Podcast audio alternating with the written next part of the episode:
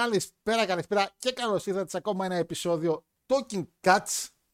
Το επεισόδιο το οποίο κάνουμε συνήθως στο Spotify και στο YouTube βέβαια, απλά είναι το podcast edition μας που μαζευόμαστε και κάνουμε ένα retro review από ένα special show του παρελθόντος του WWE από τα λεγόμενα Big Four. Έχουμε αφήσει την τελευταία φορά που, μα... την τελευταία φορά που μας αφήσατε συγκεκριμένα είχαμε το Survivor Series του 5 εσείς. Ναι, ναι. Ναι, ναι, ναι. Ωραία, ναι, ναι. Ήθελα να δείξω ότι έχουμε κόσμο, παιδιά, στο podcast. Ε, το Survivor Series του 5 και μεταπηδάμε, και μας μεταπήδηξε αυτό το είδαμε, το Royal Rumble του 2006. Ένα πραγματικά ε, ιδιαίτερο, ιδιαίτερο show, στο οποίο ε, είδαμε κάποιες αλλαγές σενάρια, είδαμε ένα πολύ ωραίο σκηνικό και είδαμε ένα show το οποίο ήταν ε, ίσως το πρώτο μας νιεχ show που θα κάνουμε review, πιστεύω, από τα 3-4 retro που έχουμε κάνει μέχρι στιγμής στο Spotify αλλά νομίζω ότι θα καταφέρουμε εδώ με την παρέα να σας δώσουμε ένα ωραίο entertainment ένα μισάωρο, δύο ώρο, θέλω να πιστεύω μέχρι εκεί. Λοιπόν, ε, καλησπέρα σε όσους μας ακούτε φυσικά ε, είτε από Spotify είτε από το YouTube που θα ανέβει και στο YouTube και να, καλεσ... καλ- και να καλωσορίσουμε αυτά είναι παιδιά στα live εντάξει. και να καλωσορίσουμε ε, τους σημερινούς ε, να πω συναδέλφους να πω συναδέλφους Αδελφιά. Α, τα, τα αδέλφια φυσικά της σημερινής εκπομπής, ε, οι οποίοι θα μας βοηθήσουν και θα είναι παρέα μας σε αυτό το υπερόχο ταξίδι ε, στο Κολοσσέο της Ρώμης που δημιούργησε ο Vince McMahon και η οικογένειά του.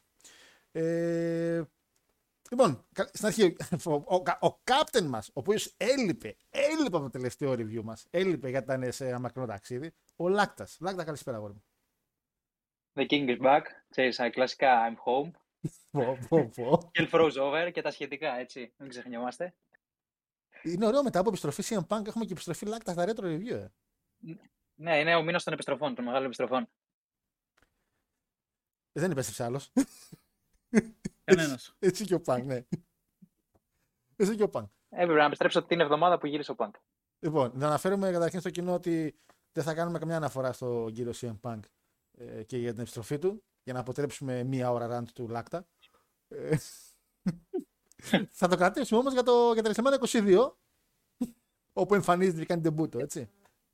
Στην ίδια αρένα. Στην ίδια αρένα. Γιατί σήμερα είχαμε ντεμπούτο ενός άλλου παλαιστή του All Elite στο WWE. Λογικά ήδη το έχετε δει μερικοί. Αν δεν το έχετε δει, σας κρατάω έτσι μέχρι το τελείωμα.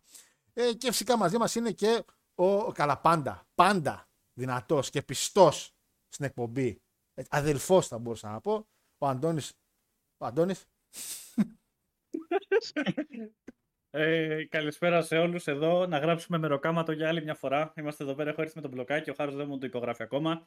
Είμαστε εδώ για να κάνουμε review το show το οποίο στο πόστερ του έχει την πιο όμορφη γυναίκα όλων των εποχών με το πιο όμορφο ντύσιμο και δεν είναι τυχαίο που μαζί της ο Triple H έχει τόσα παιδιά, τόσα κουτσούβελα.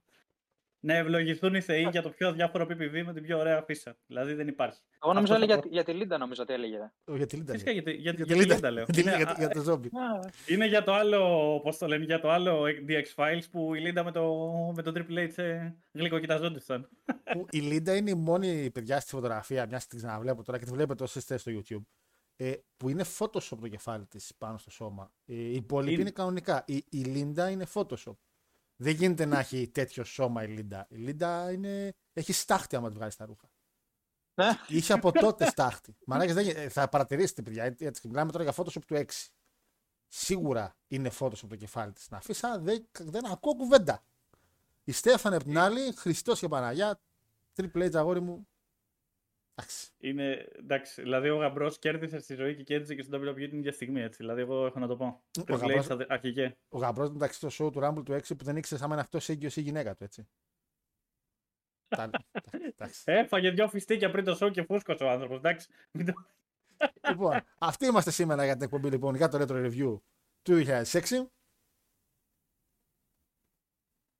Άντε πες βρε μαλάκα, πες. Πες να δω τι θα πεις.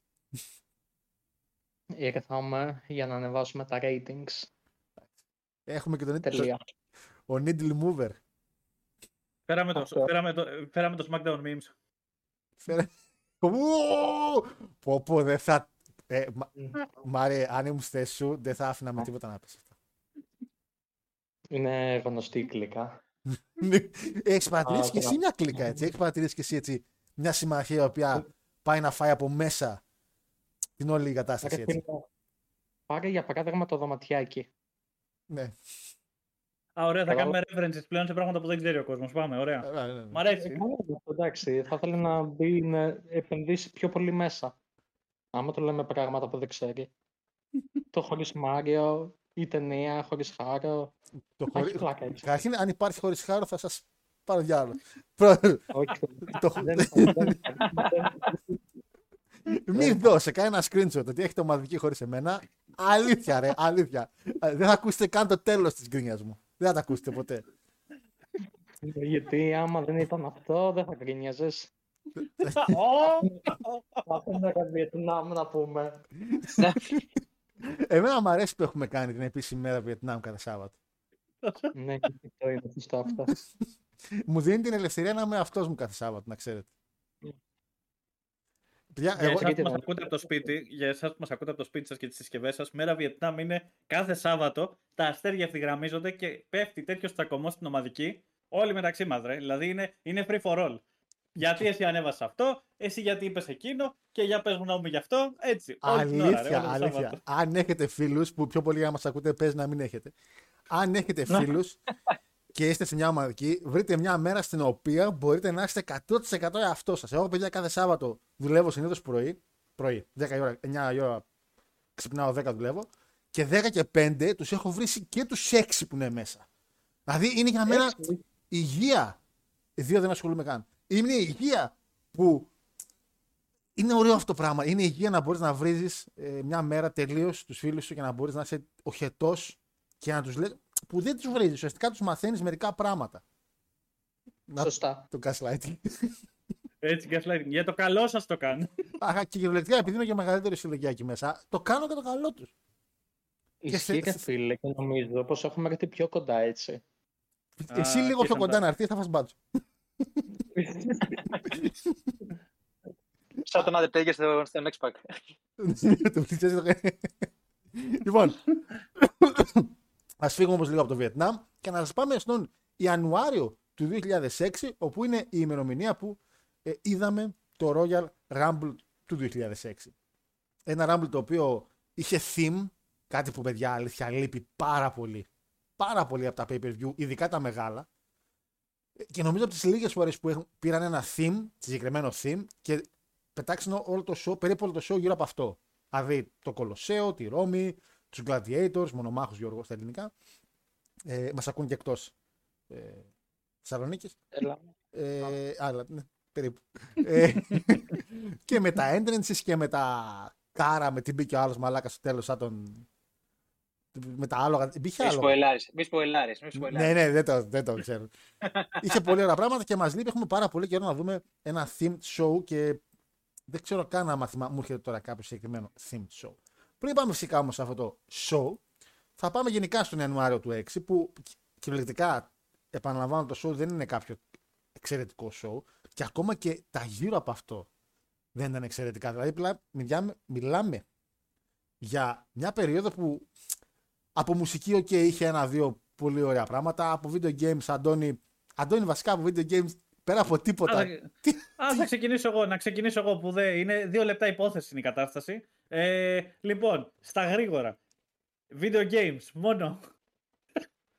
το Ape Escape το 3 από αυτά που μπορεί να έχει παίξει κανείς. Δηλαδή, αλήθεια σας το λέω και δεν είναι ότι απλά εγώ το έχω. Επειδή είναι από τα personal favorites, αλλά τίποτα ρε φίλε. Δηλαδή, έχεις, θα σας πω τρία παιχνίδια. Α πούμε, αν μου πείτε ποια από αυτά έχετε παίξει εσείς που ακούτε. PQ, Practical Intelligence Quintonent. Δεν ξέρω τι είναι αυτό. μετά 25 to Life και μετά True Swing Golf. Δηλαδή, ποιο από αυτά, δηλαδή εκτός από το Ape Escape, δεν έχετε παίξει. Ε, α, έχουμε και το Samurai Showdown που βγήκε στο Xbox. Δηλαδή, αζήτητα. Ε, άσε με ρε φίλε. Το μόνο που έχουμε σε σημαντικό νέο είναι ότι ο παντοκράτορας του gaming, η Sony, γύρισε και ανακοίνωσε ότι το PSP όχι απλά έδωσε ανάσα στη Sony, που ήδη ανέπνεε μια χαρά, αλλά πάτησε για πρώτη φορά κάτω handheld κονσόλα. Έτσι, που δηλαδή η Nintendo το είχε πάρει μόνη της και πήγαινε. Από την ώρα που έβγαλε το Game Boy δεν είχε πάρει κανείς, μα κανείς όμως, τα ενία, ποτέ. Και ήταν η πρώτη φορά που η Sony κατάφερε να ξεπεράσει την Nintendo. Για ένα μικρό διάστημα, γιατί μετά έβγαλε και τα DS Lite και τα λοιπά, τα οποία Πήγανε άπατα. Για άλλη μια Πήγανε- όχι φορά. άπατα, πήγανε πολύ καλά, ήθελα να πω, όχι άπατα. Ο, Πήγανε- Ήταν το, το ακριβώς αντίθετο από άπατα. Από Ναι, άπατα. λάθος Ήταν λέξη απλά. Ναι, αγάπησε τα και εγώ τα ίδια. ήτανε, ε, και ήταν αυτό. Δηλαδή, απ' την άλλη, η Microsoft ανακοίνωσε 29, ε, πώς το λένε, 293 million losses σε Home Entertainment Division. Δηλαδή, που σημαίνει ότι το Xbox το πρώτο βγήκε καλύτερα να το είχατε πάρει παιδιά και να το είχατε βάλει για στήριγμα για να κουμπάτε κάπου PlayStation, Game Boy, τέτοια πράγματα. Δηλαδή, δεν είχε το είχα το original το Xbox, είχε κάποια ενδιαφέροντα παιχνίδια, αλλά μόνο ένα Halo δεν μπορούσε να σώσει την κατάσταση. Και η Microsoft ουσιαστικά ανακοίνωσε ότι τώρα που έρχεται το Xbox 360 αυτό θα αλλάξει. Δηλαδή περισσότερο ήταν λίγο marketing tactic ότι ναι, μπορεί να σας απογοητεύσαμε με το προηγούμενο Xbox, αλλά τώρα που θα βγει το 360 θα δείτε. Και όντως, τελικά το 360 ήταν μια από τις πιο πετυχημένες κονσόλες που έχουν βγει ποτέ. Αυτά, δεν έχει κάτι άλλο. Ε, κοίτα, το PSP βασικά εμένα ήταν και η χαρά μου γιατί είχε το SmackDown vs. Raw το 6, που ουσιαστικά είναι και εδώ το. Βγήκε νομίζω τον Νοέμβριο του 5 το SmackDown vs. Raw του 6. Που Ε. ήταν ακόμα στα charts, να ξέρεις, μες στη δεκάδα, έτσι, το Γενάρη. Δηλαδή και πήγαινε και δυνατά κιόλας. Ήταν καλό game και ουσιαστικά ήταν η πρώτη handheld κονσόλα που, μπορεί- που ουσιαστικά έπαιζε σε ένα παιχνίδι με καλά γραφικά. Γιατί η Nintendo εντάξει. Η Nintendo γαμάει, οκ, το ξέρουμε, αλλά η, το Sony έπαιζε Sony, ρε φίλε. Και έπαιζα, θυμάμαι εγώ, Λύκειο γυμνάσιο ήμουνα, γιατί με την ηλικία μου έχω ένα θέμα. Ε, και έλειωνα, έλειωνα SmackDown vs. Raw του 6. Το έλειωνα όμως. Πραγματικά έπαιζα και GM mode και έβλεπα τα μάτια μέσα από την κασετίνα, ας πούμε, γιατί δεν τα έπαιζα, τα έβλεπα κιόλας. Ε, ήταν καλό το PSP, ήταν καλό. Ουσιαστικά το PSP νομίζω μου έδωσε τον παραπάνω χρόνο σε wrestling games μετά το PS2. Θεωρώ γιατί το PS2 εντάξει, Here Comes the Pain είχε όλα αυτά. Ήταν καλή, καλή φάση.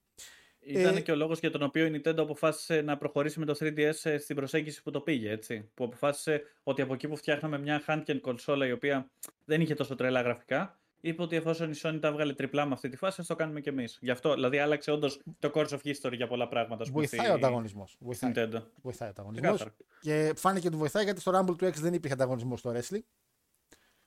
Και είπανε στα αρχίδια μας. Αυτό είπε ο Vince και είπε.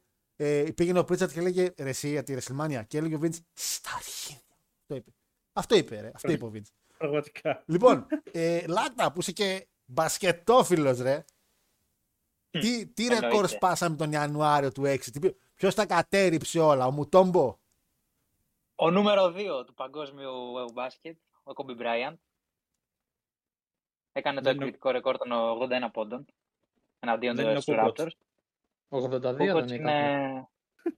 ήταν. 81 πόντι είναι, φίλε. Τόνι Κούκοτς είναι νούμερο ένα στην καρδιά μας, αλλά εντάξει. Στα charts είναι λίγο χαμηλότερα.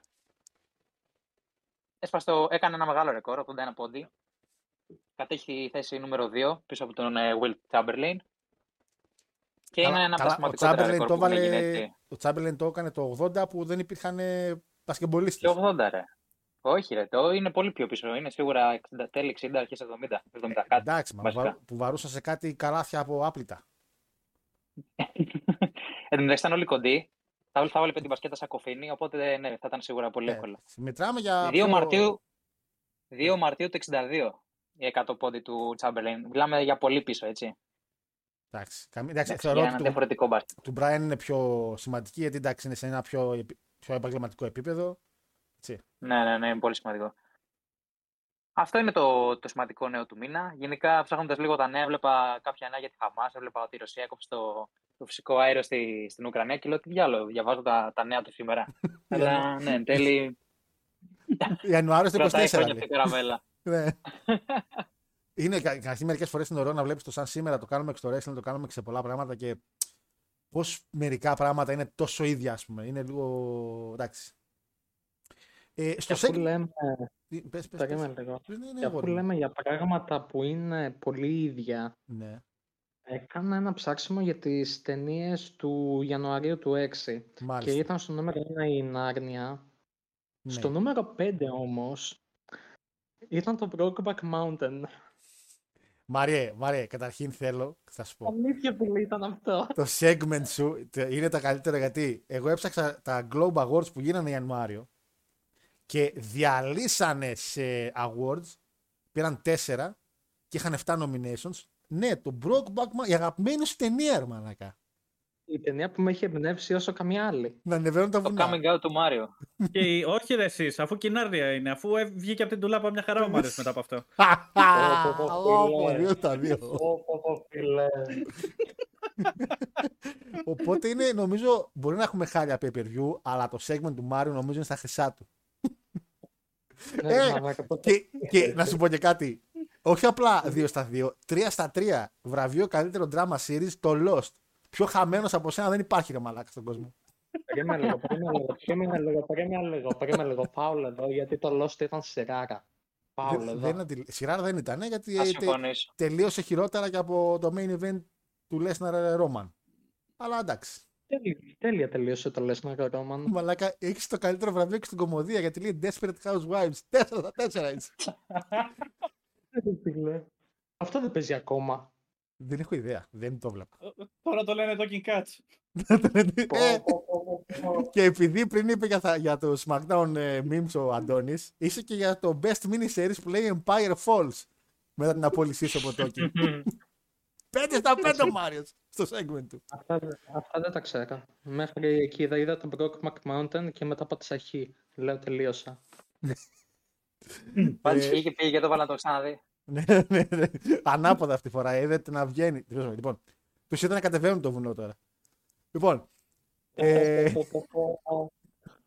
λοιπόν αυτά είχε και ουσιαστικά λίγα πράγματα και από ταινίες. Φυσικά, βέβαια στις σειρές να πω την αλήθεια ότι είχε ε, Grey's Anatomy, Prison Break, ε, Rome, δηλαδή σειρές οι οποίες έχουν μείνει γνωστές ακόμα και τώρα, θεωρώ. Ε, στο κομμάτι της μουσικής, δύο πράγματα έχουν, είναι πάρα πολύ σημαντικά. Το ένα είναι ότι είναι- βγήκε ένα τραγούδι το οποίο έχω ακόμα και τώρα top δεκάδα, που είναι ουσιαστικά το Tear You Apart από το See One's Revenge, ένα συγκρότημα. Τρα- Τραγουδάρα. Το ξέρεις, το έχεις ακούσει; Ε, έπαιζε στο American Horror Story στην τρίτη σεζόν. Α, να, μπράβο, ναι, τέταρτη. γιατί και εγώ εκεί το Και άκουσα πρώτη ήταν φορά. κομματάρα, ρε φίλε. Έπαθα πλάκα όταν το είχα πρώτα ακούσει. Δηλαδή. Και είναι τόσο παλιό. Εγώ νομίζω ότι ήταν τύπου το 10, το 11. Δεν Κι όμως, ξέρω. όχι, όχι, είναι Ιανουάριος του 6 που βγαίνει ε, πραγματικά ένα πάρα πολύ ωραίο τραγούδι από τα αγαπημένα μου και βγαίνει ένα τραγούδι το οποίο έκανε πάρα πολύ μεγάλο μπαμ, ανέβασε πάρα πολύ ένα ολόκληρο συγκρότημα και είναι εμπνευσμένο από ένα ελληνικό τραγούδι. Έτσι. Πολύ, Οπα. πολύ Εντάξει, παλιό. Κατάλαβα. Το Έθνος. 1927. Ε, το οποίο μιλάει για έναν άντρα ο οποίος ερωτεύεται μια, την Αφρική ουσιαστικά εκείνη την περίοδο, το λεγόμενο Μισιρλού το οποίο είναι ένα τραγούδι το οποίο ακόμα και τώρα αν το βάλει κάποιος και πατήσει Μισιρλού του Τάτου έτσι λέγεται Θεόδο, Θεόδο, Θεόδοτος Τέτος όχι Τέτο, το του είπα Θεόδοτος Γιαουρτουλού. Τέτος Δημητριάδης το 1927 μετά από 20 χρονάκια το παίρνει ε, ο Dick Dale το 1962 το κάνει μια διασκευή λίγο πιο ε, Rock. ε, εμπορική εκείνη την περίοδο, ναι, λίγο πιο για το ευρύ κοινό και το παίρνουν φυσικά οι Black Eyed Peas τον Ιανουάριο του 6 και, του γαμ, και το δημιουργούν ξε- και το βγάζουν ξανά στον κόσμο με το Pump It ε, και παίζει σε πάρα πολλές ταινίες και φυσικά η ταινία το οποίο το κάνει πιο διάσημα απ' όλα είναι ε, το Kill Bill ε, που είχε του Dick Pulp Dale. Fiction, ρε. Του Dick, ε, Ε, Το Pulp Fiction δεν είναι; ε, τι είπα, Kill Bill είπα. το... Pulp Fiction, συγγνώμη, Pulp Pulp Fiction. Fiction. Μπέρδεψα- Εντάξει, μωρέ, μπέρδεψα τις ταινίες του, μωρέ. Ούτως ή άλλως, Το ουσιαστικά- Pump It δεν ήταν, ξέρεις τότε, το θυμάσαι έτσι, ότι ήταν το, το original. Το... Ναι, ρε, αυτό λέω, αυτό πήγα να πω. Ότι είναι, έβαλε του Nick Dale το τραγούδι που έκανε πάρα πολύ γνωστό. Και μέσα από αυτό, επειδή μου Black Eyed Peas, κάνει διασκευή και γίνανε, πήραν πολύ. Ε, πήραν πάρα πολλά, όχι views, τότε δεν υπήρχαν τα YouTube και όλα αυτά ο- τόσο έντονα όσο και τώρα. Αλλά το συγκρότημα ψηλό αναβιώθηκε πάρα πολύ δυνατά, έκανε και άλλα τραγουδάκια μετά πολύ ωραία. Αλλά το Pump It ε, πήγε πάρα πολύ δυνατά, ειδικά στην Ελλάδα έπαιζε συνεχώς το Zoo Radio, θυμάμαι όσοι από Θεσσαλονίκη. Ε, Μας είχαν σπάσει τα τέτοια. Ήταν γενικά η Ελλάδα ερωτευμένη με Black Eyed Peas εκείνη την εποχή, γιατί είχαν βγάλει και το Monkey Business ένα χρόνο νωρίτερα, το οποίο είχε μέσα κάποια τραγούδια, ρε παιδί μου. Τώρα δεν θυμάμαι τα ονόματά τους, αλλά ρε παιδί μου ήταν κλασικά τραγούδια που θα άκουγες άμα πήγαινες καφετέρια τότε. Δηλαδή, εγώ που είχα τους γονείς μου που αγοράζαν CD από πλανόδιους, είχε τύχει, είχαμε πάρει το CD των Black Eyed Peas, γιατί μάλλον μου είχε πάθει κόσμο. Ε, με τα Πλανόδιο τραγούδια από, τους. από έναν από τους τραγουδιστές του Black Eyed Peas. ναι. Ντρέπεται. Ντρέπεται. Ναι, ναι, ήταν. Τι είπα, Ε, μαλάκα. όμως. People of, people of color, εντάξει. Είχαμε. Ε, δηλαδή, οπότε όταν βγάλαν το Pump It, ας πούμε, ειδικά εδώ πέρα στην Ελλάδα, ήταν σε φάση, μιλάμε, το Mad ήταν, τώρα βάζουμε ένα τραγούδι το Green Day, τώρα το Pump It. Τώρα βάζουμε, ε, α, όχι αργυρό, ε, σταμάτη γονίδι, τώρα πάλι το Pump It. Βάζουμε τάδε, πάλι Pump It. Έτσι πήγαινε, μονίμως. Αργυρό τι λέει, εντάξει, θα πάει κανένα Stardom, τι θα κάνει. Φίλε, πήγε η Mercedes άμα δεις τα story της, σήμερα ήταν, πήγε, είχε πάει μπουζούκια και τον άκουγε, αν θες να ξέρεις. Πήγε, ε. Τι, Πήγαινε. τραβά, Πήγε. τι τραβάμε ρε μαλάκα. Εβίν, Τι Σε ποιο τραβάμε. σύμπαν ζούμε ρε μαλάκα, σε ποιο σύμπαν ζούμε. Λοιπόν, ε, οπότε ένας ήσυχος μήνας πάνω κάτω, ε, ο οποίος, είπαμε, επαναλαμβάνω, είχαμε τελειώσει Νοέμβρη, παιδιά του 5 το retro review από το Talking Cats με το SmackDown vs. Raw Survivor Series με ένα πολύ καλό main event, με μια πολύ ωραία επιστροφή του Taker ε, να κυνηγάει Όρτονα, ο οποίος είναι πάρα πολύ σημαντικός για το σημερινό μας review. Στο ενδιάμεσο. Αλλά είπες, αλλά είπες στρέψε αυτό. Τι είπα; Ανά τέσσερα show επιστρέφει ο Taker. Α, ε, καλά, επέστρεφε και εκείνη την περίοδο. Εντάξει, είχε γυρίσει στη WrestleMania 20. Ε, επάλεψε με Όρτον. Μετά ξαναγύρισε που τον είχε κάψει μέσα στο κάσκετ. Ξαναεπέστρεψε. Με, τώρα ξαναγύρισε σήμερα, εδώ, σήμερα στο Rumble. Γάμισε τα. Δεκέμβριος- 18 Δεκεμβρίου του 5, τελευταίο show της χρονιάς για το 5, κάνει το Armageddon του SmackDown. Ουσιαστικά από το Series μέχρι το Rumble είχαμε από ένα pay per view το κάθε brand. Armageddon το SmackDown, New Year's Evolution το Raw. Στο Armageddon λοιπόν δεν είχαμε καν match τίτλου, δεν υπήρχε match για τη World Heavyweight Zone. Και την είχε ο Μπατίστα που ήταν πολύ, πολύ καλά ε, προσαρισμένος. Απλά επειδή είχε έναν ψηλοτραυματισμό, αν θυμάστε, ο οποίος χτιζόταν και από το Series, ε, είπα να τον κρατήσουν σε χαμηλά επίπεδα και να κάνει ένα tag match. Σε αυτό το show είχαμε τον JBL να παλεύει με Matt Hardy σε ένα singles match, M&M εναντίον Mexicools. Μάλακα, Mexicools, πω. Ομαδάρα. Φίλε, Ομαδάρα μπαίνανε, η Mexicools. μπαίνανε με τα low moners, πώς λέγονται στα ελληνικά ρε αυτά; Τα, τα χλωκοπτικά ρε. τα, αυτά τα χλω, χλω, χλωκοπτικά να πούμε. Ε, καθόλου, καθόλου ρατσιστικό για τους Μεξικανούς, καθόλου. Όχι ρε, τίποτα. Ε, Chris- Καθόλου σεβασμός σε WCW Originals. Κανένα, καθόλου σεβασμό. Α, καλά.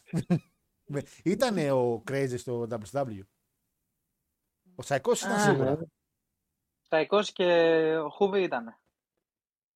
Ο άλλος Και ο δεν Super ήταν. Ο, ο Crazy Crazy δεν είχε ήταν. κάνει Ο Crazy ήταν στο συμμετοχές. CW, νομίζω. Ναι, ναι. Λοιπόν, μετά είχαμε Chris Ας- Benoit Booker T, τα fourth, το τέταρτο μάτσο ουσιαστικά από τα Best of Seven. Ένα storyline που ξεκίνησε από το Series, ξέρετε, είχαμε αναφέρει και προηγουμένως. Συνεχίστηκε το storyline πήγε και στο Rumble μέσα εκεί. Εντάξει. Τα ίδια πράγματα βλέπαμε συνέχεια. Last εναντίον Regal και Paul Burchill σε ένα handicap match. Paul Burchill ο πειρατής, για όσους θυμάστε. Άρεψτη. Άρεψτη. Ε, Πρόσφατα επιστροφή στο NWA ο Paul Burchill, έτσι. Πριν δεν έχει ένα Ισχύει, μήνα. ισχύει, ισχύει. Ισχύει. Πιο γυμνασμένος από όταν τότε. Ναι. Ε, Kit Cass εναντίον Juventud Guerrera για την Cruiserweight. Ε, παίρνει τη ζώνη ο Kit Cass. Θα πάει πολύ καλά αυτό τον επόμενο μήνα. Ε, Big Show και Kane εναντίον Rey Mysterio και Batista. Το tag team το οποίο storyline από το Survivor Series. Heel tag team ο Big Show και ο Kane. Από το Raw παρακαλώ. Κάνουν εκείνο το Invasion που είχε συνεχιστεί μετά το Series. Batista δεν μπορεί να κάνει singles match. Κάνει tag με τον Ray. Ο Ray τραβάει λίγο το ματσάκι. Χάνει ο Mysterio και ο Batista. Τεράστια νίκη για τη Raw tag team μέσα στο σπίτι των αλλωνών. Και main event το Hell in a Cell, ουσιαστικά πραγματικά το μόνο match που άξιζε στην κάρτα. Hell in a Cell, Orton αντίον Undertaker. Ένα πάρα πολύ ωραίο ματσάκι. Ε, και όχι απλά πολύ ωραίο ματσάκι. Να το αναφέρουμε τώρα για να το αναφέρουμε και μετά. Ε, ότι ήταν μια ήττα η οποία παραξένεψε λίγο. Τότε έλεγε ο Dave στο preview του Rumble, γιατί έκανα να ακούσω και το preview. Τον παραξένεψε πολύ γιατί ήξερε ο κύριος Μέλτζερ εδώ και καιρό ότι ο Orton είναι αυτός ο οποίος θα πάρει το Royal Rumble ε, του 2006. Ε, και τον παραξένεσε γιατί λέει από τη μία εντάξει τον μπουσάρουν, τον μπουσάρουν και νόμιζε θα πάρει την νίκη για να πάρει και το Rumble. Εν τέλει από ό,τι φαίνεται θυσιάζουν λίγο ότι θα πάρει το Rumble και λένε εντάξει, α χάσει από τον Taker για να πάρει εκδίκηση ο Taker και να πάρει το Rumble Orton. Και όντως το storyline ήταν αυτό και θα πήγαινε κανονικά έτσι. Το New Year's Evolution, το show του Raw, πολύ γνωστό σε πάρα πολλά παιδιά λόγω του main event. Έχουμε Flair εναντίον Edge. Ο Flair παίρνει την Intercontinental από τον Edge. Εντάξει, έπρεπε να τη χάσει ο Edge γιατί θα έκανε το κασίνι μετά. Τρει στράτους εναντίον Mickey James. Προχωράω. Jerry Lawler εναντίον Gregory Helms. Okay. Triple H εναντίον Big Show. Είχαν ένα storyline εκεί πέρα. Benjamin νικάει Βίσερα σε ένα εξαιρετικό match. Αλήθεια. Βασικά, Δεν το έχω δει. ξέρεις τι, είναι τότε που είχε τη μάνα του ο Μπέντζαμιν, μια κυριούλα λίγο χοντρή, Την είδαμε και στο Rumble. την οποία Πω, φυσικά πω, ναι. την είδε στο Rumble, και ουσιαστικά αυτή τα έβαλε με το Βίσερα και κάποια στιγμή πήγε να την. Και το χτυπάει με ένα τσαντάκι και πήγε να την αρπάξει ο Βίσερα και ήταν μαλάκα σαν, σαν βουβάλια μέσα στο τέλος Μπέντζαμιν Γίγαντε στο κάτω. γίγα, γίγα του κάτσμα αναχρονατικά. Μπέντζαμιν παίρνει, παίρνει τεράστια νίκη. Μετά έχουμε ένα Brian Πάντη, Ashley Μασάρο, Κάντι Μισελ, Μαρία, Τόρι Βίλσον και Βικτόρια. Χριστέ, πάω να δω το, Chain- πάω να δω το New Year's. Παιδιά, φεύγω. Έχω παιδικά μας μια δουλειά χρόνια. να κάνω. Παι- Πραγματικά παιδικά μας χρόνια. Και το main event φυσικά ένα Elimination Chamber, στο οποίο για πρώτη, φορά, για πρώτη φορά μπαίνουν δύο παλαιστές οι οποίοι δεν είναι ακριβώς main eventers, αλλά με βάση το χτίσιμο που είχαν, ήταν πάρα πολύ σωστό να μπουν αυτοί οι δύο. Και μιλάω για τον Καρλίτο και τον Chris Masters, που ήταν tag team, ήταν πολύ mid carders, αλλά επειδή είχαν πάρει ένα εξαιρετικό push και βοηθήσαν το Raw, ασχέτως που χάσανε στο Series, πήρανε και το ματσάκι για τη ζώνη ε, που ουσιαστικά δίνει ένα consistency και είναι πάρα πολύ ωραίο αυτό. Όλως παραδόξως, ο Καρλίτο και ο Masters μείναν και τελευταίοι εναντίον του Σίνα. Οι άλλοι τρεις ήταν ο Κέιν, ο Μάικλ και ο Κέρτ Άγγλ. Σίνα παίρνει την νίκη και φυσικά γίνεται το πρώτο cash in στην ιστορία του Money in the Bank, το οποίο το κάνει ο Edge μετά από Chamber, πανέξυπνη κίνηση και παίρνει τη ζώνη, την πρώτη του ζώνη παρακαλώ, πρώτη παγκόσμια ζώνη και φυσικά όλοι σκέφτονται ένα υπέροχο και τεράστιο reign το οποίο θα είχε ο Edge μέχρι τη WrestleMania. Καλά πήγε επίση και αυτό. Ε, αυτά έγιναν ουσιαστικά στο μεσοδιάστημα. Δεν ξέρω αν έχετε καμιά ανάμνηση πέρα από το. Πραγματικά πέρα από το Chamber, δεν ξέρω αν εσείς θυμάστε τίποτα άλλο. Εγώ το Chamber θυμόμουν. Ναι, και εγώ μόνο αυτό. Και το μάτσο όλο ήταν ωραίο γενικά, όχι μόνο το κασίνο. Ήταν ωραίο, αλλά εντάξει, εμένα με έκανε εντύπωση ότι μου έπαιξε, πο- ε, μου έπαιξε. Μου έπεσε πολύ στα μάτια που είχε κάνει το για Masters, αλλά βλέποντας λίγο το storyline ήταν πολύ σωστό. Ε, θυμάμαι μετά από χρόνια ένα Chamber που είχε μέσα τον Finlay και τον MVP και έλεγα τι κάνουν αυτοί εκεί μέσα; Δεν έχουν καμιά θέση. αυτοί. Θυμάσαι, θυμάσαι τι έγινε στο Raw μετά το κασίνο του Edge; Ναι, ρε. Ναι, ρε. τα, έχω, τα έχω όλα εδώ για το, για το, για το μάτσο Σίνα με το έτσι. Είναι, Ναι, ναι, κρατήστε το για εκείνη τη στιγμή αυτό, παρακαλώ. είναι, και, όχι τίποτα, είχε και πολύ καλά ratings. Να Όντως. βλέπουν και στο Elite. Λοιπόν, Όντως, όντως. Ε, Όχι, ρε, αφού μπορείς να βάλεις το Ric Flair να βγάζει πρόμο τώρα στα 600 χρονών που είναι τώρα. μη, μη, μη, μη, μη. Και πάει καλά. Φρόνημα με Ric Flair. Φρόνημα με Μη, Ric μη, Flair. μη. Φρόνημα. Ποιο είστε πρώτα. Λοιπόν, Royal Rumble 2006 παιδες. Ιανουάριο, 29 Ιανουαρίου του 6. Τελειώματα Ιανουαρίου παρακαλώ. 16.000 κόσμο, κυριολεκτικά σε πάρκινγκ το κάνανε το show. Έτσι. στο American Airlines Arena στο Μαϊάμι, στη Φλόριντα. Ένα buy rate κάπου στα 585. Ε, not, not bad, not good, not terrible. Θα λέει και ένα φλαράκι ε, Μμ. συνοδοιπόρος εκεί από τη Ρωσία. Λοιπόν, αυτό το show, παιδιά, να ξέρετε, άλλαξε κατά πάρα πολύ. Κατά πάρα πολύ. Πρώτον, γιατί υπήρξε ένας θάνατος, ο οποίος ο μόνος θάνατος θεωρώ στο wrestling που κράτησε τόσο πολύ. Μπορεί να κάποιοι να κατηγοροποιήσουν ότι εμποροποιήθηκε στην πορεία γιατί ξέφυγε από το θα κάνουμε ένα απλό show και κράτησε μέχρι και τη WrestleMania να αναφέρουμε το θάνατό του. Αλλά απ' την άλλη θεωρώ ότι είναι και ένας θάνατος ο οποίος ήταν ο πρώτος. Διορθώστε με αν κάνω λάθος φυσικά, ή εσείς εδώ που είστε μαζί μου, ή οι υπόλοιποι που θα ακούσετε μετά. Ο πρώτος που έγινε ήταν τόσο δυνατός. Δηλαδή να παλεύει κάποιος να είναι στο main event κομμάτι, στο peak της καριέρας του και να πεθαίνει. Γιατί πολλοί έχουν πεθάνει, κάποιοι πιο νωρίς από ό,τι έπρεπε, αλλά ήταν κάποιοι legends που έχει περάσει ο καιρός τους, ήταν κάποιοι που δεν τους ήξερε ο κόσμος, ή δεν ήταν στο WWE που ήταν η πιο μεγάλη εταιρεία. Δεν θυμάμαι άλλο θάνατο που να έκανε μέχρι τότε, έτσι. Τόσο μεγάλο. Ε, ίσως bump. το Owen. Ίσως λίγο το Owen με τον τρόπο κιόλας που έγινε, αλλά επειδή ήταν μακάβριο Ναι. πολύ, ας πούμε. Του Owen ξέρεις Λέει όμως, όμως για main eventers. ναι, καλά πέρα ότι όντως ένωσε για main event, απλά το Owen θεωρώ ότι επειδή έγινε όπως έγινε, δεν το συνεχίσανε Μπράβο. πάρα πολύ στο WWE. Δηλαδή δεν το αναφέρανε συχνά, γιατί θα τους έβγαινε ότι φταίγαν αυτοί. Γιατί έβγαινε και το κομμάτι του dispute τώρα με τη γυναίκα του, έτσι, εκείνη την εποχή. Είχε που- πάρα πολλά. Δεν μπορούσαν να ασχοληθούν τόσο πολύ με το θάνατό του, γιατί και ο τρόπος που έγινε και ο λόγος που έγινε δεν θα έφερνε καλά στοιχεία στην εταιρεία. Ενώ του Eddie που ήταν πάρα πολύ αγαπητό. Και ήταν και στο main Ναι, event βρήκε. κομμάτι. Είχε μια ολόκληρη αγορά Με πίσω Bray του. Wyatt- Ναι, Με Bray Wyatt. σου λέω μέχρι το 6 Θα μου ρε. πεις. Είπε μέχρι τότε, ρε. Μέχρι τότε ρε. Το θέμα είναι ότι ο Μπρέι πήγε σπίτι και έκατσε μήνες πριν μάθουμε ότι πέθανε. Ο Γκερέρο πήγε σπίτι και την επόμενη είχε πεθάνει. Ναι, και, Και- ο- και όχι τίποτα. Ε, ο Μπρέι, και πάλι, άντε, πες, πες και ακόμα και τώρα και τον Μπρέι. Οκ, πέθανε, έγινε ένα show tribute, έγινε λίγο στο ring tribute από μερικούς παλαιστές. Ένα μήνα, ναι. Μετά τι έχει γίνει για τον Μπρέι; Ψιλοξεχάστηκε. ναι, ναι. Κατάλαβες, ξεχάστηκε. Ναι.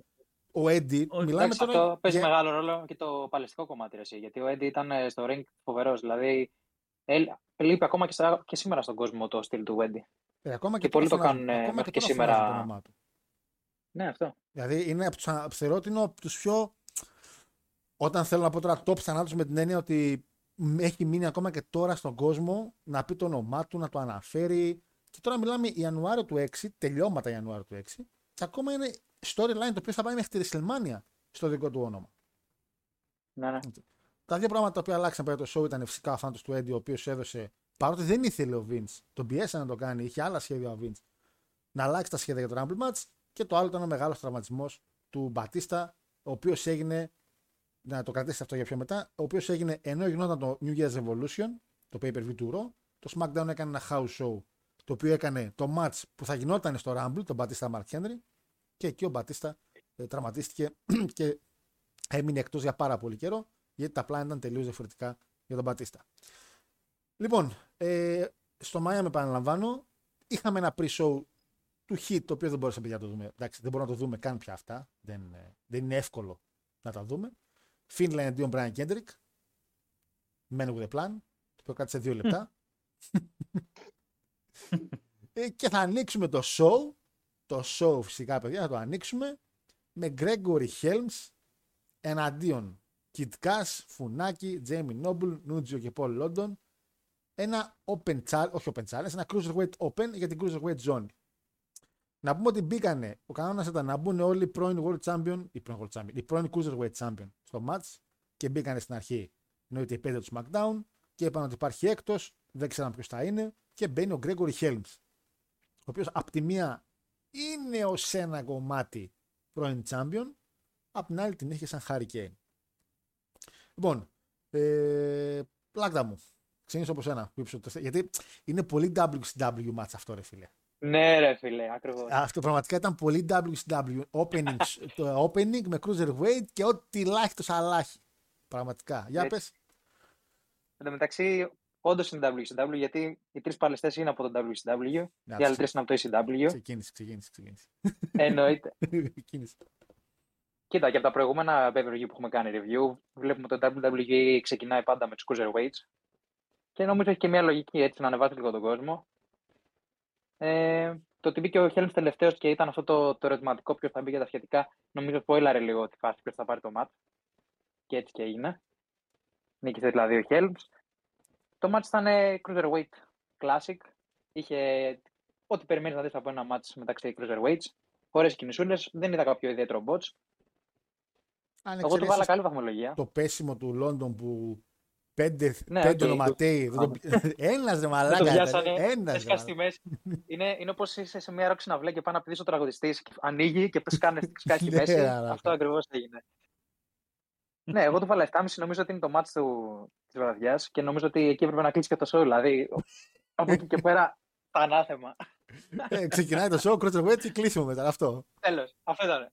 Ε, να πούμε ότι είχαμε μέσα και από London μια ακόμα τεράστια αγάπη της εκπομπής. Έτσι ο οποίος νόμιζε ότι είναι στο Rumble και άρχισε να τρέχει με το που έψησε η μουσική του. Α, εντάξει, όχι, έτσι ήταν το entrance του. Έκανε και ένα drop shot που νομίζω δεν έχω δει άλλο άνθρωπο να κάνει drop shot. Που ουσιαστικά ήταν drop kick το οποίο γυρνάει σε moonsault. Εντάξει, εξαίρετο παλικάρι. Ε, Αντώνη. Ο Νόμπελ το έκανε αυτό. Ο, ο Νόμπελ το έκανε αυτό. Ο Λόντον το έκανε αυτό. Έχω χάραψει Νόμπελ εγώ. Το πατάω όχι. Ναι, βάλει, βάλει το βάλες. Βάλε Θα το κόψουμε στο μοντάζ. Ωραία. Αντώνη, για πες με εσύ για το ματσά, γιατί ο Μάριος είδε άλλο. λοιπόν, γενικά, εγώ καταρχάς δεν θυμόμουν κάποιος ήταν ο Kid Cash ξεκινώντας τον αγώνα. Ισχύει, δηλαδή, καλά αυτό, μαλακά. Μπαίνει μέσα. Μπαίνει μετά, μετά ο αγαπημένος μου Νούντζιο από την αγαπημένη μου faction, την Phil Bane Intelligence. Ήταν η αγαπημένη μου ομάδα που είχε τέτοιο. την FBI, ναι. Αλλά γενικά, ρε φίλε, είναι ότι πρώτη παρατήρηση ήταν ότι ο Φουνάκη, ρε φίλε, αυτό το παιδί, όποτε έμπαινε. Ο οποίος νόμιζε ότι είναι SmackDown το series ναι. και μπήκε με το μπλουζάκι του SmackDown. Πάντα. Ρε, εσύ, αυτό ήταν το, το outfit του τελικά. Εγώ είμαι σε φάση, λέω, ρε φίλε, τι φάση. Κάνει represent. Απλά δεν του είχαν δώσει του ανθρώπου σόβρακο που λέει πάνω φουνάκι. Τίποτα. Και το... Είπε ο Long, παιδιά, έχουμε διαμάχη με το ρο και το πήρε πατριωτικά. Είναι σαν τους τύπους που κυκλοφορούν με ελληνική σημαία όπου και να πάνε. Ρε. Ταϊλάνδη, Ισπανία, ε. Γερμανία, ξέρεις παντού έτσι. Στο ρί και τέτοια. Μπράβο, ναι, ναι. Αλλά όποτε έμπαινε, είχε πάντα πόπο φουνάκι. Όπου και να έμπαινε, δηλαδή αυτό το παιδί το ήθελε ο κόσμος, το αγαπούσε, ρε φίλε. Και ρώτησαν να τον βλέπουν. Ήταν συμπαθής, πώς θα το κάνουμε. Ε, το μάτι αυτό καθε αυτό ήταν ματσάρα. Έτσι, εγώ δηλαδή το απόλαυσα μια χαρά μέχρι το τέλος. Δηλαδή ωραίο six man. Είχες ε, καταρχάς οι cruiserweights εκείνη την εποχή είχαν πολύ διαφορετικό progression στους αγώνες τους.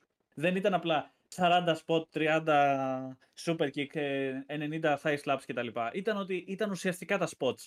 Και είχες μέσα, ας πούμε, τον Gregory Helps που ήταν ωραίο storytelling ότι είναι το παιδί από το Raw, το μαλακιστήρι που ήρθε από το Raw να μας πάρει, τα... να μας πάρει τους τίτλους. Και τελικά ήρθε και τον πήρε τον τίτλο και έφυγε ο άνθρωπος. Δηλαδή, ο Χέλμς άριστος όπως πάντα. Δηλαδή, εμένα μου άρεσε πάρα πολύ ο αγώνα, ρε φίλε. Δεν είχα, δηλαδή, ξε, ξεκίνησες με αυτό και φόρτισες ήδη το κοινό για τη συνέχεια. Και εμένα αυτό το εκτίμησα πάρα πολύ. Ήταν 8 στα 10 για μένα. Οι Cruiserweights εκείνη την εποχή καταρχήν είχαν κάτι, ξέραν να δέρνουν, δεν πήγαιναν να κάνουν τα spot. Κάποια στιγμή ο Τζέιμι Νόμπουλ, ας πούμε, ειδικά έκανε εκείνο το εξαιρετικό που είναι το, το, το τωρινό finisher του Σέντρικ Αλεξάνδρ τώρα με τα γόνατα. Που τον πιάνει για fireman's carry, τον αφήνει, κάνει release μπροστά και πέφτει με την πλάτη στα γόνατα να βρουν το στομάχι του αντιπάλου. Και το Ναι, κοινό ναι. έμεινε άφωνο. Τώρα το βλέπεις ανά 5 λεπτά στο All Elite ή σε κάποιο show TNA. Δηλαδή μια κίνηση που έχει Ρόντρικ Strong, κλασικά. Τελείως όλη η κατάσταση. Συνέχεια, ναι. Ο backbreaker Messiah. 40 backbreakers που κανονικά τα κάνεις αυτά, ο άλλος πρέπει να έχει μείνει μαλάκα να γίνει σαν το, σαν το, σαν το Xavier από τους X-Men, ρε φίλε. Έπρεπε δηλαδή να το κάνεις. σαν πιν, τον δηλαδή να μην Xavier. χρειάζεται ποτέ.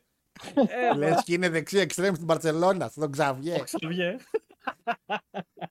Έτσι, καταρχάς οι Cruiserweights εκείνης της περίοδου είχαν και εμπειρία έτσι. Δηλαδή, πολλοί τους βλέπανε για πρώτη φορά στο WWE, αλλά είχαν από πίσω, από πίσω τους 15 χρόνια εμπειρία έτσι. Αυτό, δηλαδή Ναι, ακόμα ναι, και αν ναι. δεις WCW, οι Cruiserweight όταν παλεύανε, που τους είχε φέρει στο Μεξικό, Juventud και τέτοια. Δεν έβλεπες βλακίες τώρα που κάνει ο. Πώς λέγεται εκείνος ο. Ο Gravity, πώς λέγεται αυτός από το All Elite; Ο Gravity. Gra- ε, Gravity, Όχι. ναι. Gravity, ναι, ρε. Gravity, που έπαιζε με τον τέτοιο, με, το, με τον Pac, Pac vs Gravity. Ήταν ωραίο Ναι, μάτς αυτό. μαλάκα. Μεγάλο storytelling. Ε, και δηλαδή ήταν παλαιστέ, έξι παλαιστέ οι οποίοι ξέρανε πάρα πολύ καλά ε, την όλη κατάσταση και πώς να δέρουν και πώς να κάνουν καλά strikes. Δεν, δεν είδα αυτό που βλέπω τώρα από τους Cruiserweights. Όχι μόνο από τους Cruiserweights, παιδιά. Ακόμα και από την, την opening card του τωρινού wrestling του WWE, που μερικές κινήσεις είναι χορο, πολύ χορογραφημένες. Ενώ εκεί πέρα για κάποιο λόγο μου φαινόταν τα πράγματα πάρα πολύ πιο stiff, πιο ότι μπορεί, μπορεί να φταίει και ότι κάποια στιγμή, το είχε πει κάποια στιγμή αυτό, νομίζω ένας ε, producer από το WWE, ότι όταν πήγαμε στην HQ era, στη high quality era με τις κάμερες, στην HD era, συγγνώμη, ε, εκεί άρχισε λίγο να φεύγει κατά πάρα πολύ το kayfabe, γιατί με τις παλιές κάμερες μπορούσαμε να κρύψουμε πάρα πολλά πράγματα. Ακόμα και από τις γυναίκες, κάποια στιγμή που ήταν το όλο τους concept να φαίνονται όμορφες, όταν ήρθαν οι νέες κάμερες, η high definition, έπρεπε να βάζουμε πολλά παραπάνω πράγματα από μακιγιάζ, από καλσόν, από τέτοια, γιατί με την παλιά κάμερα ήμασταν λίγο Εντάξει, το σώζαμε, ας πούμε. Για να κρύψεις γυναικείο wrestling εποχής έπρεπε να τραβάς φίλε με 8 χιλιοστά. Αλλιώς Έπρεπε δεν να δεν τραβάς υπήρχε, με το ήταν- φακό μπροστά, μαλάκα. Έπρεπε να, τραβάς, να το- να, το βάλεις, να μην βγάλεις την τάπα, ρε. Και να έχεις εκεί μπροστά στην κάμερα. Μάρια, για πες και εσύ. Ακόμα που και με είναι- τα stage είχαν θέμα, ρε. εσύ.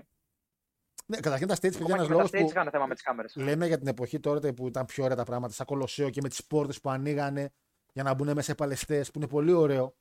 Το είχαν κάνει μια φορά στο παρελθόν και by the way οι πορτιέριδες τότε ήταν οι Hardys. Για όσους Ναι, ναι. ξέρετε, ο Μάτ και ο Τζεφ. Ε, ο λόγος που είπαν ότι δεν, δεν το κάνουν τώρα είναι επειδή χρειάζονται τη μεγάλη οθόνη, χρειάζονται τη μεγάλη την τεράστια οθόνη.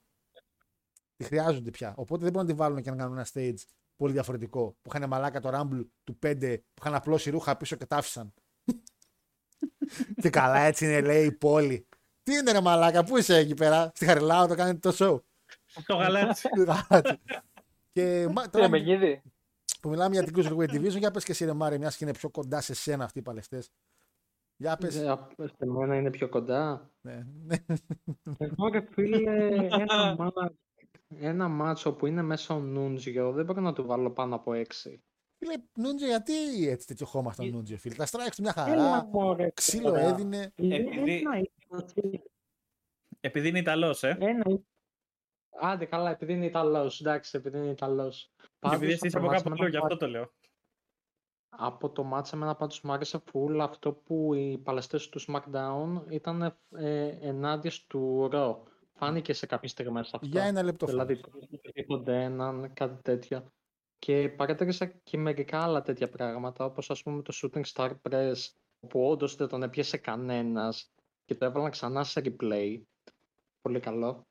Αλλά και φίλε ένα μάθο που ξεκινάει Νούντζιο, ε, δεν μπορώ να το βάλω πάνω από 6. Και Kit Cash που ούτε εγώ το θυμόμουν. Δεν ήξερα καν ότι ήταν πρωταθλητής κιόλας. Ε, 6 στα 10 το έβαλα απλά. Αυτό ε, δεν με εντυπωσίασε τόσο όσο εσάς νομίζω. Εντάξει, οι απαιτήσεις του Μάριο είναι Απονόπληκτος. παραπάνω από τη Για δικιά μου. απονόπληκτος. Τελείωσε η απονόπληκτο. Καταρχήν, εγώ δεν είχα ιδέα ότι και ο Νούντζιρο και ο Φουνάκη ήταν πρωταθλητές. Κάτσε ρε φίλε, φουνάκι πήρε πόπο όμως, έτσι. Οπότε και το κοινό ήταν για απονόπληκτη. Εντάξει, δεν Δική είχα, μας. μεταλλού, δεν είχα μεταλλού στην κερκίδα. Τι σημαίνει αυτό; Ε, Φλόριντα είναι ρε φίλε. Ε, δεν το κάναμε ξέρω. στο Αρτέμιο Φρανσί Μαλάκα το show να γίνει τη πουτάνα θα μπει ο Νούντζιρο. Συγγνώμη. ε. Ωραία, ωραία. Ωραία, δηλαδή, δηλαδή, δηλαδή. Γιατί δεν πήρε ούτε ο London Pop; Γιατί έτρεξε γρήγορα και δεν πρόλαβε το κοινό να τον δει, ρε Μαλάκα. Γιατί ξεκίνησε να τρέχει. Τρέχει ο γρήγορο σκιάται. και φώναξε ένας φωτιά και λέγανε τι έγινε. Μέχρι να πάρω χαμπάρι τι έγινε, ο άλλος έτρεχε. Ε, Εντάξει, άχρη για- μαλάκα. Είναι λίγο London. μεγάλε, εντάξει. Ο οποίος αντί να σελάρει το shooting star, σηκώθηκε και έφυγε τα αρχίδια του. Ναι, όντως, όντως. Δηλαδή, τι παιδί. Λοιπόν, ε, μέχρι εκεί ήταν η χαρά του show. Και εκεί πάμε. Εκεί ρε φίλε πάμε. Γιατί ας πούμε αυτό, η μόνη φάση που μπορεί να έχει ψωμάκι αυτό το show είναι τα backstage segment του Vince. Ο οποίος θα μου πείτε εντάξει το 6 είχε την όλη φάση με το ότι είναι ο ultimate heel. Απλά αν τα βλέπεις λίγο το 23 μετά από τα δικαστήρια και αυτά που γίνανε. Με την έρευνα, συγγνώμη, κανένα δικαστήριο, τα την έρευνα και αυτά. Κανένα δικαστήριο. Κανένα, κανένα δικαστήριο και αθώθηκε ο άνθρωπος. Και αν γίνει δικαστήριο, να ξέρει, το λέω από τώρα. Ε, έχουμε τα backstage segment τα οποία γαμούσαν τότε στο Rumble που όλοι οι παλαιστέ τουλάχιστον για 3-4 segment μέχρι να γίνει το main event θα πηγαίνανε backstage να πάρουν τον, τον μπαλάκι τους. Το οποίο το είχαν σε εκείνη την υπέροχη χρυσή μαλακία που γυρνούσε, που είναι τα μπαλάκια που είχαν και τον draft. Τέλος πάντων, εμένα μου αρέσει η φάση με τα μπαλάκια, γουστάρω τα μπαλάκια. Θέλω πάρα πολύ να λειτουργούν τα μπαλάκια στο Rumble και να μην είναι απλά ότι Α, το πήραμε τον αριθμό ρε παιδί μου, ηλεκτρονικά, με email από το gov. Εσύ Μάριε, gov.gr. τα μπαλάκια θα έρθουν τα μπαλάκια Μάριε. Δεν απαντάω, φίλε, δεν απαντάω. Αγαπημένα μάτια του Μάρτιο Rumble. Λοιπόν, ε, του αρέσει να μπαίνει 30 φορές μέσα. Λοιπόν, ε, ξεκινάμε με τον Vince, ο οποίος είναι ο Theodore Long, ο οποίος πάει να πάρει τη θέση του για να πει εντάξει, για το SmackDown θα πάω εγώ. Ε, Όπως ήταν και ο Bishop πέρσι που πηγαίναμε δίπλα όταν πέραν τα μπαλάκια παλαιστές. Και όμως πήγαινε ο Vince και του λέει: Δεν χρειάζεται, δεν χρειάζεται, δεν χρειάζεται. Ε, θα το κάνω εγώ σήμερα. Οπότε είστε καλυμμένοι, μπορείτε να πάτε να, να καθίσετε να δείτε το show. Και φυσικά γυρνάει και είναι πίσω η Βικτόρια, η Τρεις Στράτος και η Κάντις Μισελ. Τα κορίτσα. Και ξεκινάει, πιάνει τη μία, πιάνει την άλλη. Ειδικά στην τώρα εκεί που βάλει το δαχτυλάκι του μέχρι το μπούτι. Λέω ρε πούστη. Είσαι αφεντικό ρε μαλάκ, τελείωσε. Είσαι αφεντικό, είσαι αφεντικό. Creepy, Εν τω πάρα πολύ. μεταξύ- Πάρα πολύ. Εν τω μεταξύ, φαντάζομαι Κριτζιά. ξέρω εγώ, να είναι όλοι μαζεμένοι εκεί και να λένε Vince ότι το show όλο είναι κακό. Εσύ τι θα κάνεις; Εγώ πιέζομαι. Θα πρέπει να πιάσω τα πόδια της Story Wilson. Ε, Βίντσο Λόντον έκανε shooting star από τη γωνία έξω. Ναι, αλλά πρέπει να κουμπίσω και την Κάντι στο αστράγαλο. Μμ, Ναι, και το- αλλά Πρέπει να δω τα τατουάζ τους. Ναι, Δεν γίνεται. καλά, κάπως. Το Λοιπόν, σκυλί τι τατουάζ έχει, να δούμε λίγο. Αν σκοτώνομαι. ε, μπαίνει λοιπόν πρώτος, μπαίνει λοιπόν πρώτος ο κανονικός νικητής του Rocket Rumble, ο Randy Orton, χαρούμενος φυσικά μέσα. Ε, εκεί ψιλοκομπλάρουν τα κορίτσια, γιατί ψιλοξεχάσαν λίγο τι πρέπει να κάνουν. Από ό,τι κατάλαβα δεν ήταν... Φάνηκε ότι ξεχαστήκαν γιατί παίρνει ο Orton, παίρνει τον αριθμό, το βλέπει, χαίρεται, ήδη ψιλοξέρει ότι έχει πάρει κάτι στο τελείωμα και σκάει μύτη ο γαμπρός. Ο γαμπρός λοιπόν, κοιτάξτε λίγο ποιο είναι το παράλογο εδώ με τον γαμπρό. Πέρα ότι είναι 200 κιλά, ε, έχει έρθει εκείνη μια περίοδο που έχει νικήσει μόλις τον Φλερ, βάζοντας τον εαυτό του σε μια κατάσταση ο πιο heel παλαιστής που υπάρχει, dirtiest player in the game. Έτσι. Αλλά παρόλα αυτά είναι ο heel ο οποίος θέλει να γίνει face. Και βλέπουμε τα πρώτα σημάδια της DX εδώ πέρα, τα πρώτα σημάδια του comedy Triple H. Καθαρά με την έννοια ότι δεν θέλει πια άλλο να είναι heel, θέλει να είναι face. Και είναι πολύ ότι να είναι αυτό γιατί έχεις έναν Kurt Angle ο οποίος ήταν face, έγινε face, αλλά πάλευε heel ειδικά στο main event. Και έχεις έναν Triple H ο οποίος μόλις κέρδισε Ric Flair, έχει πάρει το όνομα ο Dirtiest Player in the game και προσπαθεί να γίνει face. Ε, εκεί μπερδεύονται λίγο τα κορίτσια πάνω να του δώσει κάτι στο μπαλάκι. Ο Vince φαίνεται ότι ψιλογκρινιάζει ενώ είναι πίσω από τον Όρτον. Εγώ είδα το χέρι του που την κάνει μια. Α το κάτω. Και λέει κάτι συγγνώμη και το ξαναφήνει μέσα γιατί πρέπει να κάνω Triple H το αστείο ότι άνοιξε το κουτί σου. Κράτα μου την μπάλα. ε, και αυτά τα ηλίθια κριτζιάρικα αστεία της Αμερικής. Ε, Θεός γαμπρός εκεί που κάνει πάντα ανοίξει και κάνει μια στον Όρτον. Read them and whip. Και το κοιτάνε και σαν καρτούν έκανε ρε μαλά. Καλαμάρες, εγώ γέλασα. Εγώ γέλασα. Εγώ γέλασα. Έκανε σαν καρτούν, αλλά γέλασα πάρα πολύ να το έκανε. Ε, και φυσικά εκεί δείχνει ότι είναι κάποιο αριθμός ο οποίος είναι πάρα πολύ στην αρχή. Μετά έχουμε το γυναικείο μάτς το οποίο πριν γίνει οι τρεις είναι έτοιμοι. Έχει ξεκινήσει, μαλάκα. Έχει ξεκινήσει να παίζει η μουσική της, που σημαίνει στον Gorilla Position δεν δίνουν καν σημασία στο άμα είσαι έτοιμος ή όχι. Πούτσα τους. Ε, παίξτε τη μουσική της τρεις. Ε, γιατί έχουμε Mickey James εναντίον Ashley Massaro και Special Ref η Champion τρεις στράτους, οπότε δεν είναι κάποιο μάτς τίτλου. Αλλά πριν βγει η τρει, ενώ παίζει η μουσική τη, την τραβάει η Mickey James και λέει: Θέλω να σου πω, θέλω να σου μιλήσω. Ε, σαν, τον, Πανα- σαν τον Παναγιώτη, λέω. Σαν τον Αντώνη, κάθε Τρίτη που με Άντε ζαλίζει. πάλι Παναγιώτη. σαν, σαν τον Αντώνη που κάθε Τρίτη με στέλνει μήνυμα να ανεβάσω πώ και του λέω: Έχω δουλειά εκείνη τη στιγμή. Άσε με δύο λεπτά. Περίμενε δύο λεπτά. δουλειά; Τι δουλειά; Ε, όχι, ας, εσύ εκείνη τη στιγμή θες, μαλάκα. Δεν μπορεί να περιμένει δύο λεπτά. λοιπόν, ήθελα να τη μιλήσει συνεχώς και όχι και πρέπει να βγούμε και αυτά. Ωραία, τη λέει τι θες; Γιατί επειδή θέλω να σου πω ότι τους αγαπάω. Λέει. Να μα, να μα, να μα, λέω, εδώ είμαστε. Θα ξεχάσει όλα αυτά. Ε, θέλω να το Ο περάσουμε. Μάριος πριν βγούμε live στην εκπομπή. Πάντα. Πάντα, μαλάκα. ναι. Να πάω στο ρεκόρд. Όχι, έλα ρε παιδιά, ε, ρε παιδιά, έτσι πώς σας αγαπάω. Λοιπόν. Ε, παιδιά, το μάτς είναι Mickey James Ashley Μασάρο. Μια Mickey James η οποία ήρθε κυριολεκτικά χθες. Ε, τελείωσε το soft porn που έκανε. Μα έδωσε άπειρο content με φωτογραφίες, αλλά το wrestling της δεν έχει εξελιχθεί ακόμα γιατί είναι πολύ green η κοπέλα. Η Άσλι Μασάρο και αυτή κυριολεκτικά είχε έρθει χτες ακόμα πιο green. Η κοπέλα δεν είχε έρθει να κάνει wrestling, είχε έρθει να, είχε έρθει να εκμεταλλευτεί το άλλο production που κάνει το WWE που ήταν ε, ουσιαστικά το να σε προωθούν. Δεν το λέω με κακή έννοια, το λέω ότι το έκανε όντως στο WWE. Είχε πάρα πολλές divas, τις οποίες τις πουλούσε σαν divas. Πήγαιναν στο Playboy, έκαναν φωτογραφίσεις, γινόντουσαν μοντέλα. Το WWE είναι μια πλατφόρμα για πάρα πολλές γυναίκες.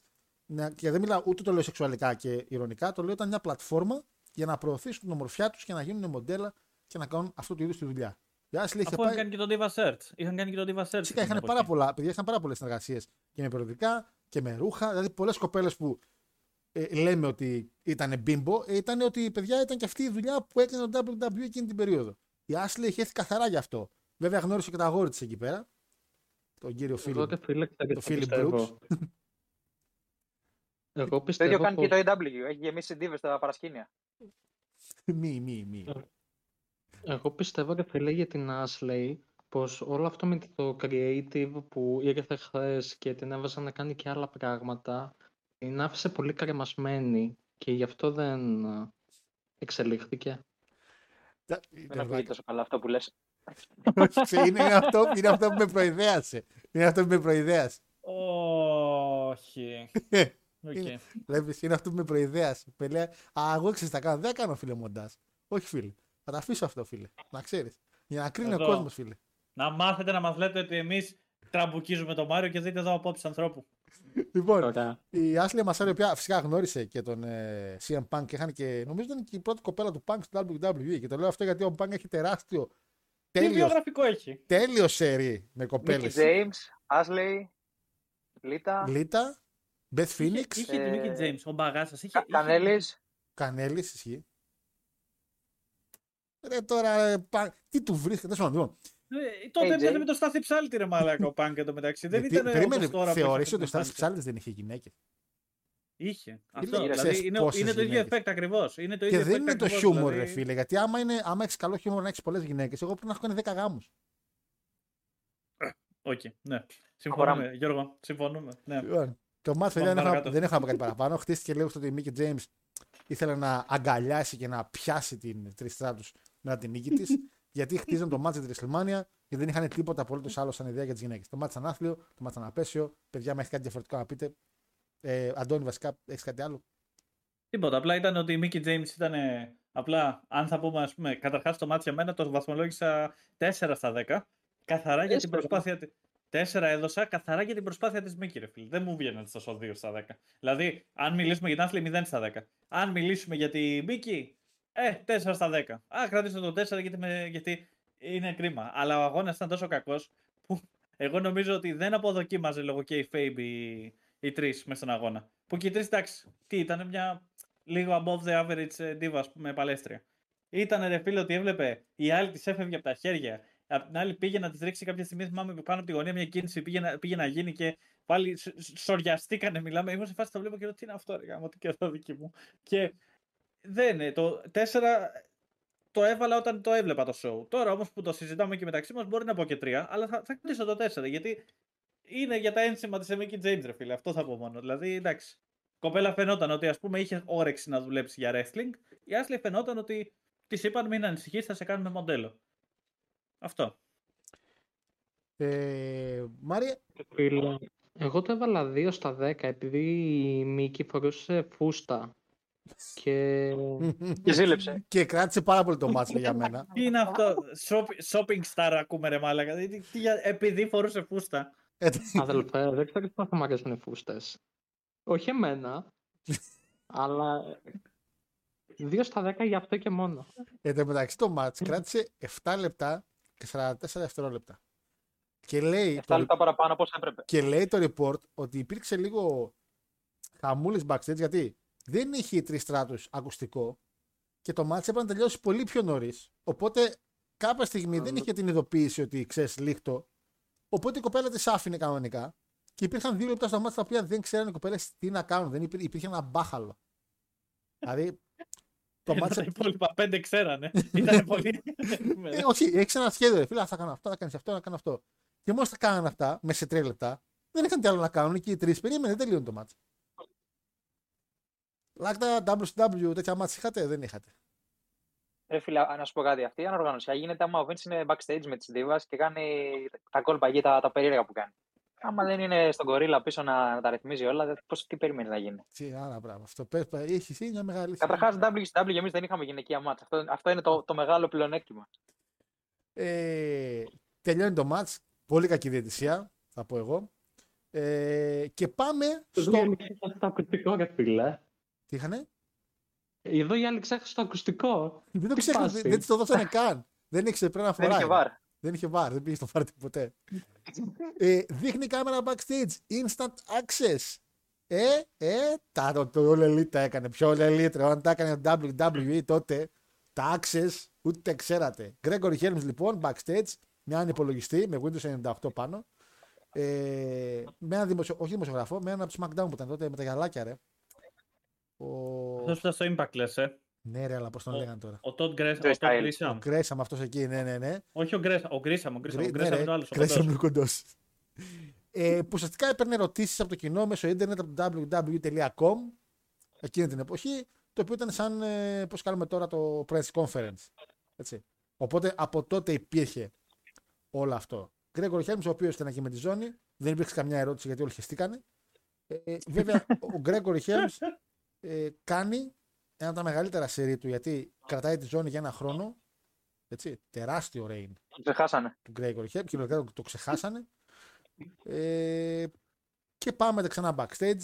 Vince δείχνει τα τατουάζ και βλέπει τα τατουάζ των κοριτσιών.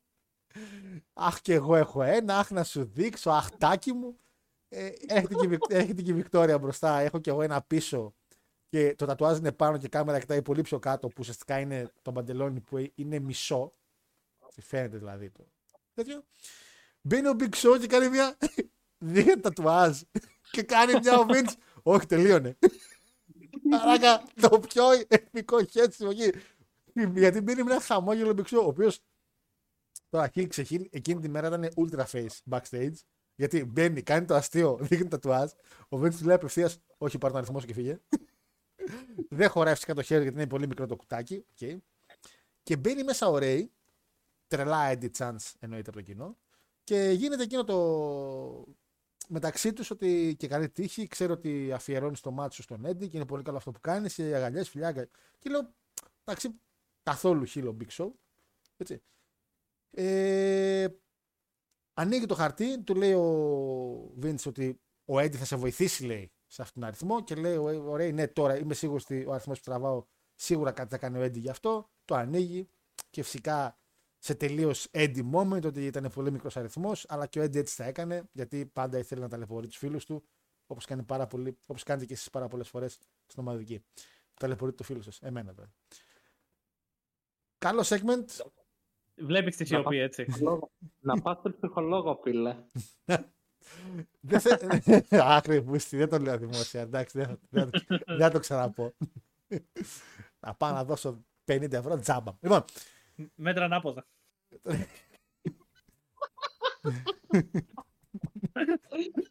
ε, ακόμα ένα segment λοιπόν backstage με τον Vince να εκμεταλλεύεται λίγο τη θέση του με τα κορίτσια. Γιατί συνέχισαν να δείχνουν μετά τα τατουά- τατουάζ. Ε, μετά έχουμε μια ακόμα ματσάρα στην κάρτα. Σίγουρα ένα μάτς το οποίο χρειαζόταν το Rumble και χρειαζόμασταν. Το, στη ζωή μας το χρειαζόμασταν αυτό το match. Το οποίο είναι JBL εναντίον Boogeyman. Να πω ότι ο Boogeyman πέρα ότι πηγαίνει πατητός.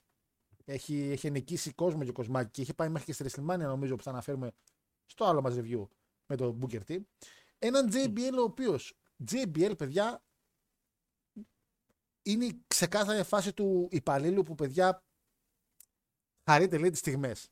Γιατί υπάρχουν άπειροι γκρινιάριδες. Άπειροι τύπου Drew McIntyre, τύπου α, άπειροι παλαιστές οι οποίοι γκρινιάζουν συνεχώς και συνεχώς. JBL παιδιά τέτοια εποχή πριν από ένα χρόνο ήταν champion, είχε κάνει ακόμα ένα retain, ε, ήταν ο, ο μεγαλύτερος σε διάρκεια προαθλητής του SmackDown και μετά από λίγους μήνες που έχασε τη ζώνη απλά τζομπάρει στον Boogeyman. Και δεν είπε ποτέ κουβέντα ο άνθρωπος.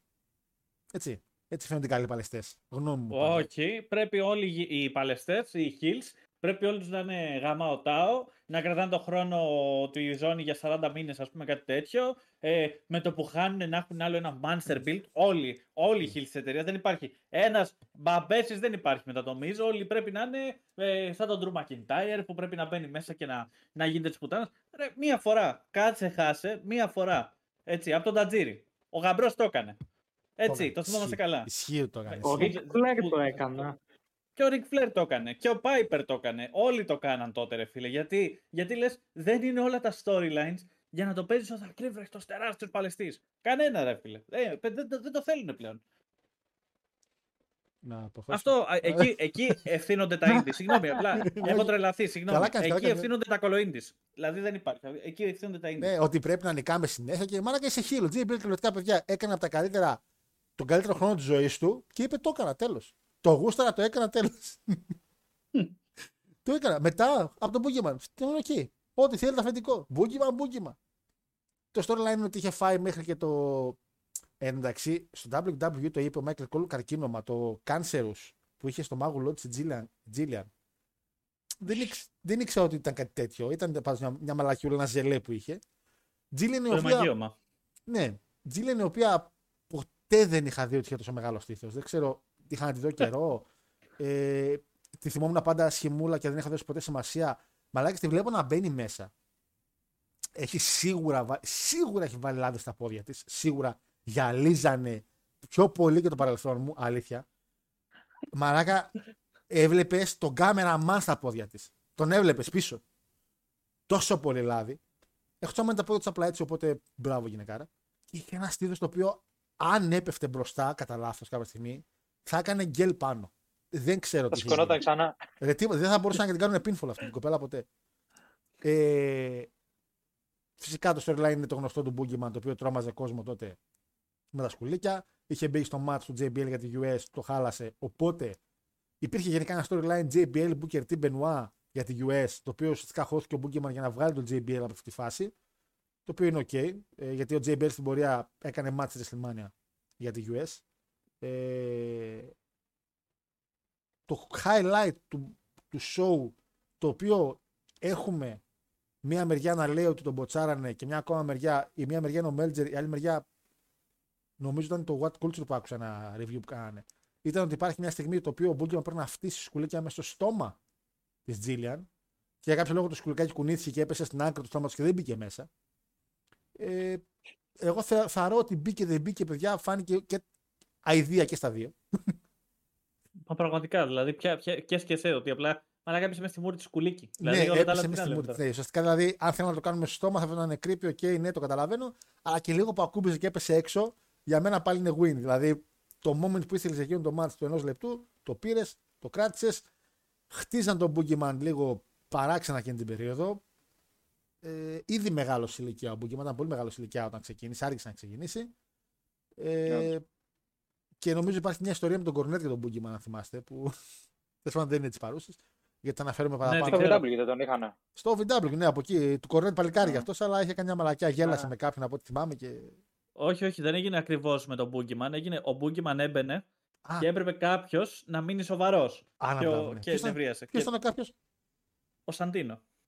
Α, να, μπράβο. Που πήγαν να παίξουν και σφαλιάρες στο 17 Ναι. ο Σαντίνο με τον τέτοιο. που πετά- Και- Που πετύχαν ένας τον άλλο σε ένα κόν. Ναι, ναι, ναι. Όχι που πήγαν να παίξουν, που παίξαν. Που παίξατε. ναι. Ναι. Γελούσε όσο έμπαινε ο Μπούκεμαν και του λέει καλά, χαλά στο gimmick του έλεγε. Ρε, πως, εντάξει. Ναι, ναι, ναι, ναι, ισχύει. ισχύει. και τον χαστούκισε. Μαλάκα δηλαδή. Ε, Μπούκεμαν, Ρε, ρε Κόρνετ. ε, Αμάν. εντάξει, παιδιά, το μάτς δεν είχε. Θέλετε να πείτε κάτι, Μάρια, καταρχήν, μια και λέμε για σκουλίκια, λίγο εξηγενείς εσύ. Εγώ φίλε δεν είμαι Αριανός πρώτα απ' όλα. Πω, πω, δύο στα δύο. Ω. Εντάξει, Είχαμε Μάριο, ναι. Αλλά και φίλε ξέρεις τι πιστεύω. Εγώ πιστεύω πως gimmick όπως του Boogeyman είναι είτε θα πετύχουν είτε θα αποτύχουν. Τι θεωρείς ότι Και έγινε ρε εσύ; φίλε, σκέφτομαι ότι ο Boogeyman το χτίζεις κάπως σαν heel. Δεν γίνεται να παλεύει με τον JBL ο οποίος ήταν ε, ο καλύτερος heel εκείνης της περίοδου, μείον ένα χρόνο ας πούμε. Ε, δηλαδή, ε, νομίζω πως το WWE μπορεί, μπορεί πολύ καλύτερα από αυτό. Ε, και ο, ναι, ο Boogeyman μετά από αυτό δεν νομίζω να έκανε και κάτι. Και δεν μπορούμε ούτε καν να τον πούμε ότι είναι still Heidenreich και Snitsky, γιατί ένα-δύο πράγματα μέσα στο ring τα ήξερα. Αυτό, Ότι δηλαδή. δεν ξέραν ο να, Χάινερ αυτό. και ο Σνίτσκι να παλεύουν, αυτό εννοείς; Αυτό εννοώ ρε φίλε. Δεν ξέραν να παλεύουν, ούτε μπουνιά δεν ξέραν. Ξέρω να κλωσάνε μωρά. Ναι. αυτό, εντάξει, αυτό το δέχομαι, αυτό το δέχομαι. Ε, Αλλά ναι, ο Boogeyman, Πώς τον Ε, λες, δει. συγγνώμη, πες, το- πες τον άλλη μία. Πες άλλη μία το όνομά του. Μη, το ακούω Όχι, κι εγώ. όχι, Μη, όχι, μη, όχι, μη, όχι, μη, το μη, ακούω μη, κι εγώ. μη, Μη, μη, το- μη, δεν- μη, μη. Καταρχήν, Το δεν ακούτε κι είμαστε- εσείς έτσι. Δεν είναι Το ωραίο δεν να το σε- σχολιάζουμε, δεν σημαίνει ότι δεν τα ακούμε. δεν είναι ωραίο να σεντράρεις έτσι το φίλο σου. Ε, φίλε, δεν ξέρω. Απλά το ακούμε όλοι αυτό. Οκ. Μάρια, τα ακούς έτσι. Τα τα ακούς τι κάνει. Βλέπεις τι κάνει. όχι ρε φίλε, δεν το, δεν το ακούω, δεν το πιάνω. Είμαι πειράζει. πολύ πίσω. Όχι, συνέχισε. Οκ. Ε, δεν θα στο χαλάσω εγώ, συνέχισε. Όχι, αυτό ήθελα να πω μόνο για το Boogeyman. Ξενέρωσε. Δεν τον αχώρησες τώρα. Ξενέρωσε. Έλα, Μάρια, μια παρέα μας. Εντάξει, δεν σε κορυδεύει. ε. Εντάξει, και εσείς το πτύχτηκα όμως τώρα. Αντώνη, για πες για τον Ραφτίστηκε. Boogeyman, ρε, που το λες πιο καλά στα αγγλικά.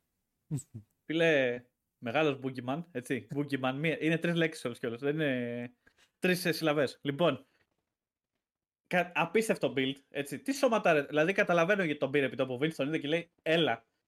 Τι, μα δεν ξέρω να πάω. Έλα, σου λέω. Ε, θεωρώ ότι ήταν ίσως από τα πιο fun πράγματα που είχε εκείνα τα χρόνια τώρα βγει σε αυτό το PG era, το οποίο εντάξει, το χιούμορ ήταν λίγο πάλι, είχε αρχίσει να εμφανίζεται. Είχαμε, τον έδωσε στον Μπράτσο που μου φάνηκε και περίεργη επιλογή. Δηλαδή λέω τόσο γρήγορα τον Μπράτσο, πώς και δεν τον πήγες κατευθείαν για τη World Heavyweight μετά από αυτό, δηλαδή εφόσον τον νίκησε, ας πούμε. Δηλαδή ξέρεις, είχα. νί- Δεν νίκησε όποιον και όποιον, δεν νίκησε, ας πούμε, κάποιον. Μιλάμε, όπως είπες και εσύ, Χάρε, για έναν τύπο ο οποίος πέρσι ήταν champion. Δηλαδή, έχεις μια τέτοια κατάσταση και το μάτι προσωπικά του έδωσα 4 στα 10 for trying. Βασικά όχι 5 στα 10. Τώρα το κοιτάξτε. 5 στα 10. Ε, αυτό δηλαδή. Είχαμε το σκηνικό με τα σκουλίκια. Ο Boogeyman ακόμα και όταν έπεφτε κάτω τα bumps του ήταν ας πούμε κομικά horror και καλά τύπου ξέρω εγώ ότι ο Boogeyman δεν κινείται σαν τους υπόλοιπους ανθρώπους. Και μου άρεσε αυτό γιατί έδειχνες ότι ο Boogeyman δεν έχει έρθει απλά να είναι ο κλασικός παλαιστής. Ήταν απλά ότι έχει έρθει όντως με ένα τελείως δικό του στυλ και τέλος πάντων τρόπο που κινητώνει με στο ring. Ε, το- άστο, έχασα 40 λέξεις, άστο, δεν υπάρχει. Παιδιά, Μάριο δημοτικό, λες μετά. τέλος. Αφού λέει μπουκέ, βάτε, άστο, δεν δεν θα συνεχίσω. Επειδή έχει καλό booking γι' αυτό. Μπουκάκι. Αλλά τέλος πάντων. Ε, Άμα Εντάξει. τότε γιατί λείπω από εκπομπές, δες εδώ το bullying.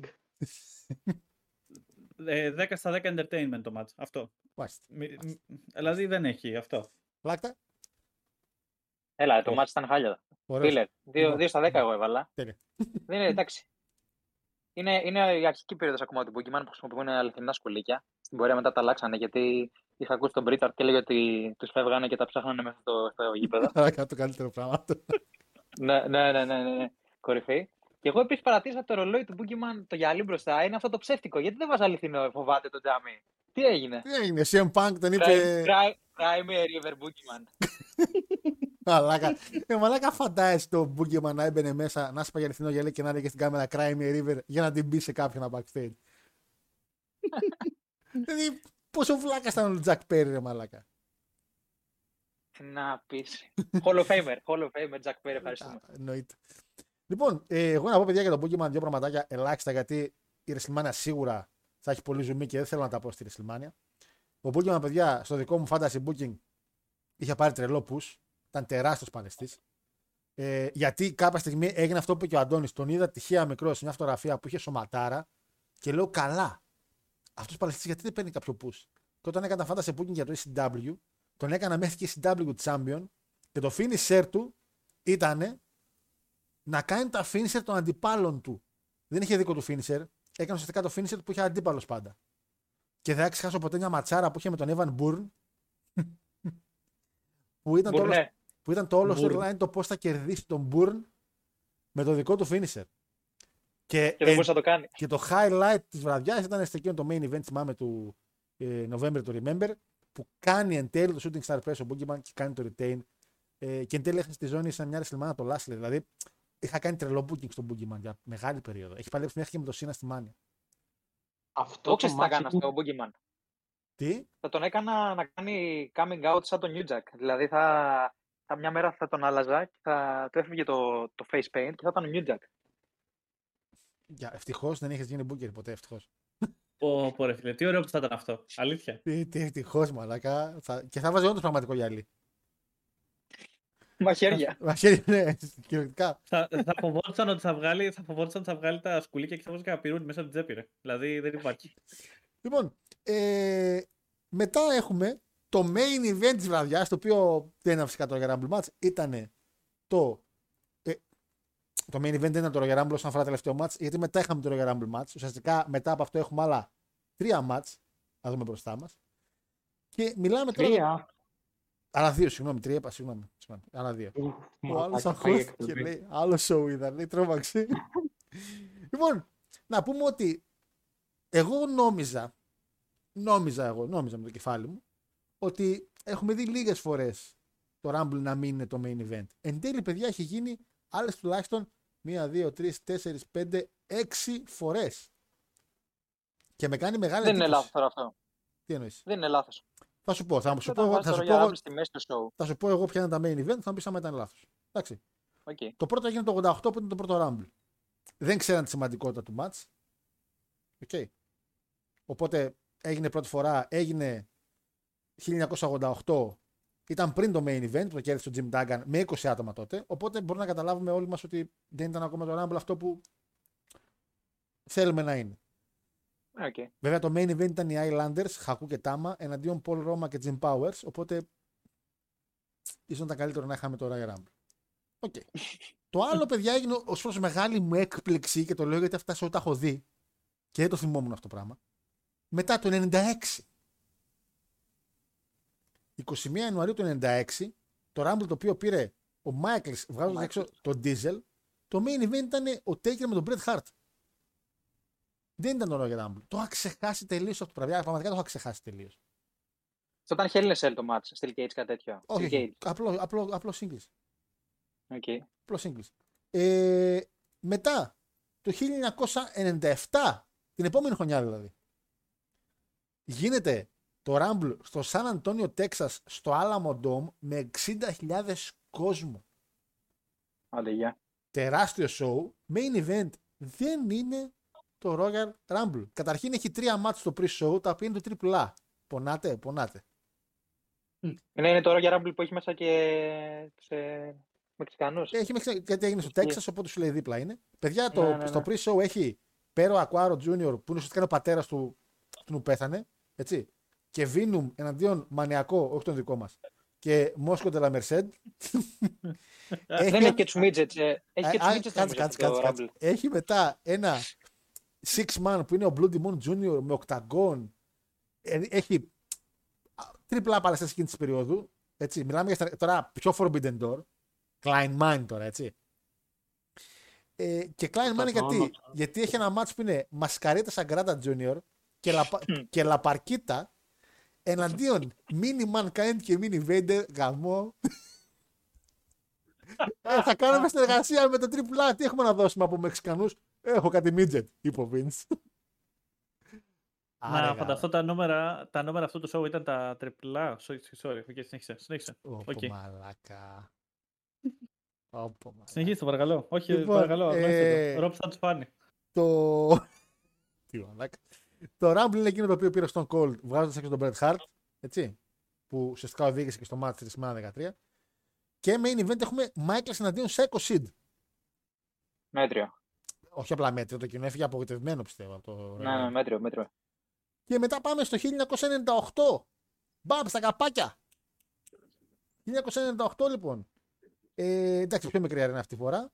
Πάλι το Rumble το παίρνει στον Cold, βγάζοντας έξω τον Rock.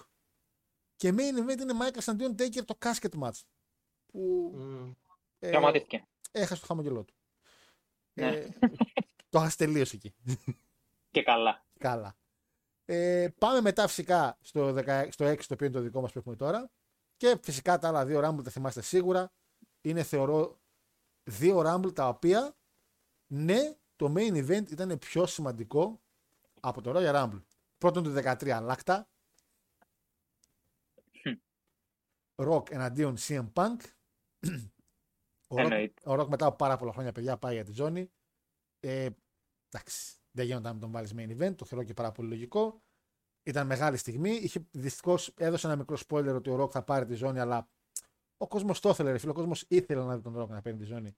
Δυστυχώς εκείνη την περίοδο και να δει εκείνο το τεράστιο triple threat στην WrestleMania, Rock, Cena, Punk, ε, πατσάρα. Θα ήταν. Υπάρχει χρόνος ακόμα. Υπάρχει χρόνος ακόμα. Μαλάκα, όντως, μαλάκα, ακόμα δεν μπορώ να καταλάβω τι γύρισε. Λοιπόν, ε, και φυσικά πάμε μετά στο 2023. Πέρσι. Για, τα, για όσους μας ακούτε τώρα το 23 τουλάχιστον. Όταν λέω πέρσι, στο περσινό μας Rumble. Το οποίο για το main event ήταν ένα Roman Reigns Kevin Owens. Το οποίο άμα το δουν μετά από χρόνια πολλοί θα πούνε καλά ρε πούστη. Roman Reigns εναντίον Kevin Owens. Ποιος ο λόγος να μπει main event. Αλλά μια περίοδος που υπάρχει το πιο δυνατό storyline της δεκαετίας του WWE και αυτή η στιγμή ήταν το peak του. Γιατί μετά από εκεί τα πράγματα λίγο ψιλοπέσανε, γιατί έγινε το, το, η στιγμή που ήθελες να γίνει, έγινε με το Sami Zayn και μετά ουσιαστικά ήρθε και η WrestleMania και μετά ψιλοξαφανίστηκε το bloodline, το δυνατό bloodline storyline που υπήρχε. Έτσι, Roman Reigns και Kevin Owens που γίνεται το turn του Sami Zayn με την καρέκλα στην πλάτη του Roman. Μόνο ρε φίλε που το κλείσανε με 15 λεπτό segment χωρίς καν μικρόφωνα και πήρε τέτοιο pop. Μμ, respect. Είναι η δεύτερη φορά, πραγματικά, γιατί το έλεγα τώρα για το τελευταίο μας pay-per-view που έγινε, Real Life, που ξεκίνησε, που γύρισε ο CM Punk και πόσο ωραία προνόησε την ψυχολογία του θεατή του WWE και είπε ότι θα τους αρέσει άμα το κάνουμε έτσι και μας πήγε τρενάκι πάνω κάτω. Ένα ακόμα show το οποίο το έκανε αυτό, ναι, θεωρώ ότι είναι αυτό το Rumble, το οποίο τελειώνεις με ένα κάτι το οποίο στο χαρτί φαίνεται χάλια. Λες μανάκα τώρα και θα του λέγανε καλά, είστε σίγουροι ότι είναι τόσο καλό αυτό έτσι όπως θα γίνει. Και λέει ναι, το εμπιστεύομαι, θα είναι καλό. Και όντως ήταν. Ήταν ένα εξαιρετικό τελείωμα και το Rumble. Ακόμα και τώρα υπάρχει κόσμο που θα το αναφέρει. Ήταν εξαιρετικό τελείωμα. Όντως ήταν ρισκαδόρικο, ο κύριος Βέντ το έκανε. Τι άλλο ρισκαδόρικο έκανε, να δώσει το Rumble του 6 στον Ray Mysterio. Το Royal Rumble, παιδιά, του 6 ήταν σχεδιασμένο από πάρα πολύ καιρό πριν ε, να το πάρει ο Randy Orton και να πάει στη WrestleMania 22 με τον Μπατίστα. Ο Μπατίστα, ο οποίος θα κάνει retain φυσικά μέχρι και τη WrestleMania, από τη WrestleMania 21 μέχρι τη WrestleMania 22 να κλείσει χρόνο και να την πάρει ο Randy Orton, ο οποίος τον το μπουσάρανε εκπληκτικά όλο τον χρόνο. Το storyline θα ήταν τέλειο. Οι δύο, τα δύο members της Evolution για πρώτη φορά στη WrestleMania μεταξύ τους και θα υπήρχε τεράστια ιστορία και θα ήταν και το show, το, το match το οποίο θα έκλεινε και τη WrestleMania 22 στο Σικάγο. Αυτό δεν έγινε. Για δύο λόγους. Πρώτον ότι πριν το Royal Rumble στο New Year's Revolution τραυματίζει τον Μπατίστα σε ένα house show επαναλαμβάνω.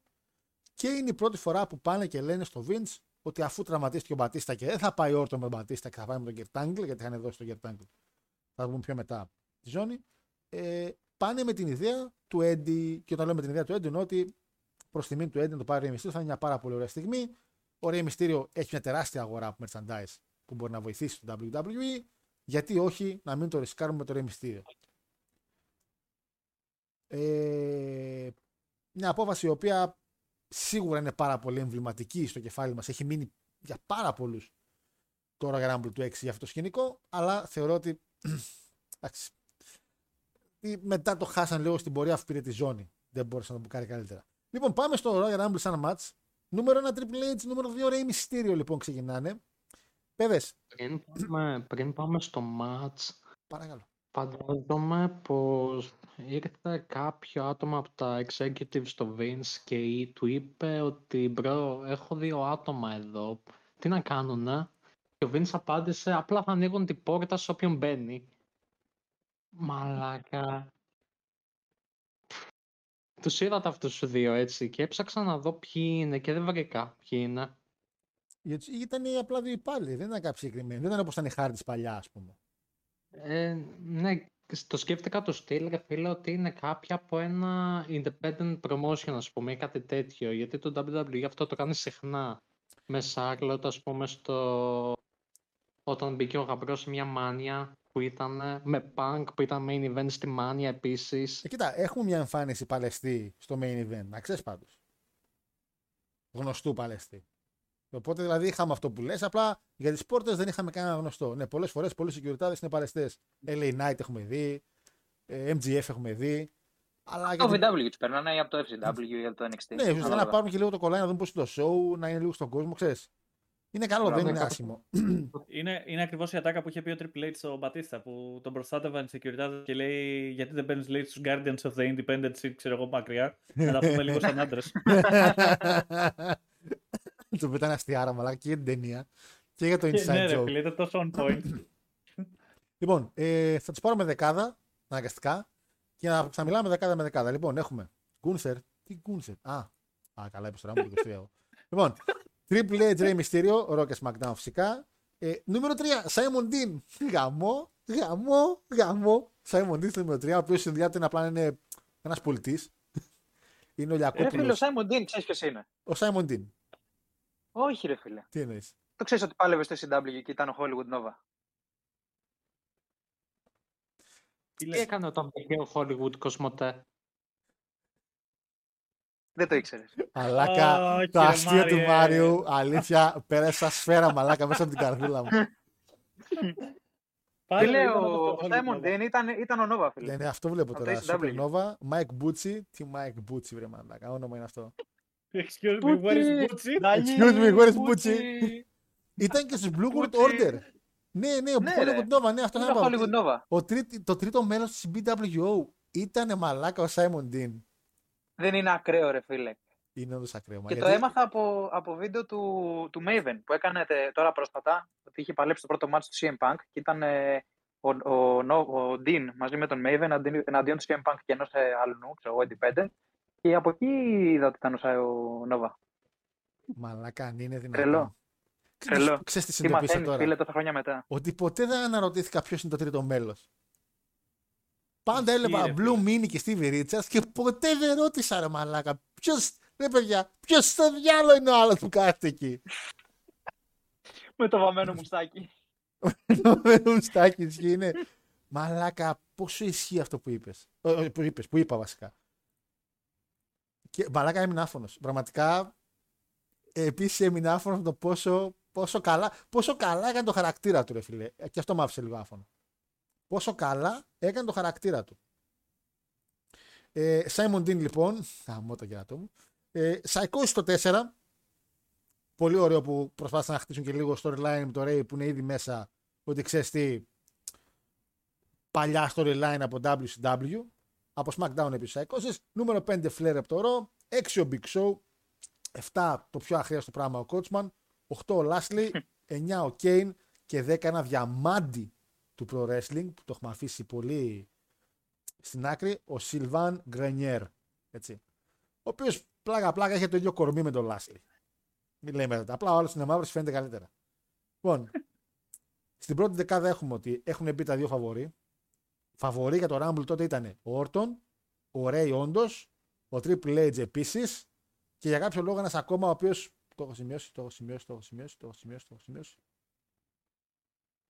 Και ο Μάικλ. Και ο Σον Μάικλ. Okay. Αυτοί οι τέσσερις ήταν Γιατί μάλλον φαβοροί. δεν είχε match. Ε, γιατί το χτίσιμό του ουσιαστικά πήγαινε ε, και καλά, επειδή ήταν και leader του SmackDown, του Raw Brand τότε, ότι θα πάει για το Rumble και θα γίνει κάτι ότι να μην μπει αυτός, όχι να μπει, να μην, να μην μπει. Ε, ουσιαστικά το storyline ήταν. Συγγνώμη, βήχω. Ε, ο Michaels να πάει μέχρι και WrestleMania με κάνα Triple H και Cena να πάνε λίγο μαζί όλοι για Mania. Okay. Σαν ιδέα, όχι ότι ήταν αυτό να γίνει, δεν είναι ότι τόσο fix όσο ήταν του SmackDown που ήταν Batista Orton κλείσιμο. Ήταν ότι ήταν σαν ιδέα και το Michaels, μήπως και αυτό γίνει. Μην ξεχνάμε ότι ήταν να πάει ο Michaels. να παλέψει με τον Eddie. Άρα, μπράβο. Μην ξεχνάμε ότι ήταν και μια ιδέα ήταν πολύ γνωστή ότι εν τέλει αυτό αφήθηκε στην άκρη ώστε να πάρει Orton το Rumble και ο Michaels θα πήγαινε καθαρά με τον Eddie. Το είπε και αυτό φυσικά αναγκαστικά έφυγε εκτός σχεδίων. Λίγο μέχρι εδώ. Έχουμε ένα εξαιρετικό πουσάρισμα του Λάσλι. Νέος ο Λάσλι, ίδιος όπως είναι τώρα. Ε, χτίζοντας στο Series, χτίζεται και στο Rumble αυτή τη στιγμή. Ε, βασικά, καταρχήν, ξέρετε κάτι. Θα τα πω λίγο πάνω κάτω, επειδή γίνανε πολλά πράγματα. Θα τα πω λίγο πάνω κάτω όλα τα ονόματα που μπήκανε και θα μου αναφέρετε λίγο στιγμές που σας αρέσανε για να μην το τραβήξουμε πολύ. Έχουμε Καρλίτο στο 11. Παρακαλώ. Παρακαλώ. Ε, εγώ έχω γράψει πρώτο entry Spirit Squad. Έχει απόλυτο δίκιο. Καλά, τώρα με έβαλε τα γαλιά ο Μάριος. Έχει απόλυτο δίκιο. Ήταν τόσο ότι να είναι και άχρηστο, το πήδηξα μέχρι και εγώ τώρα.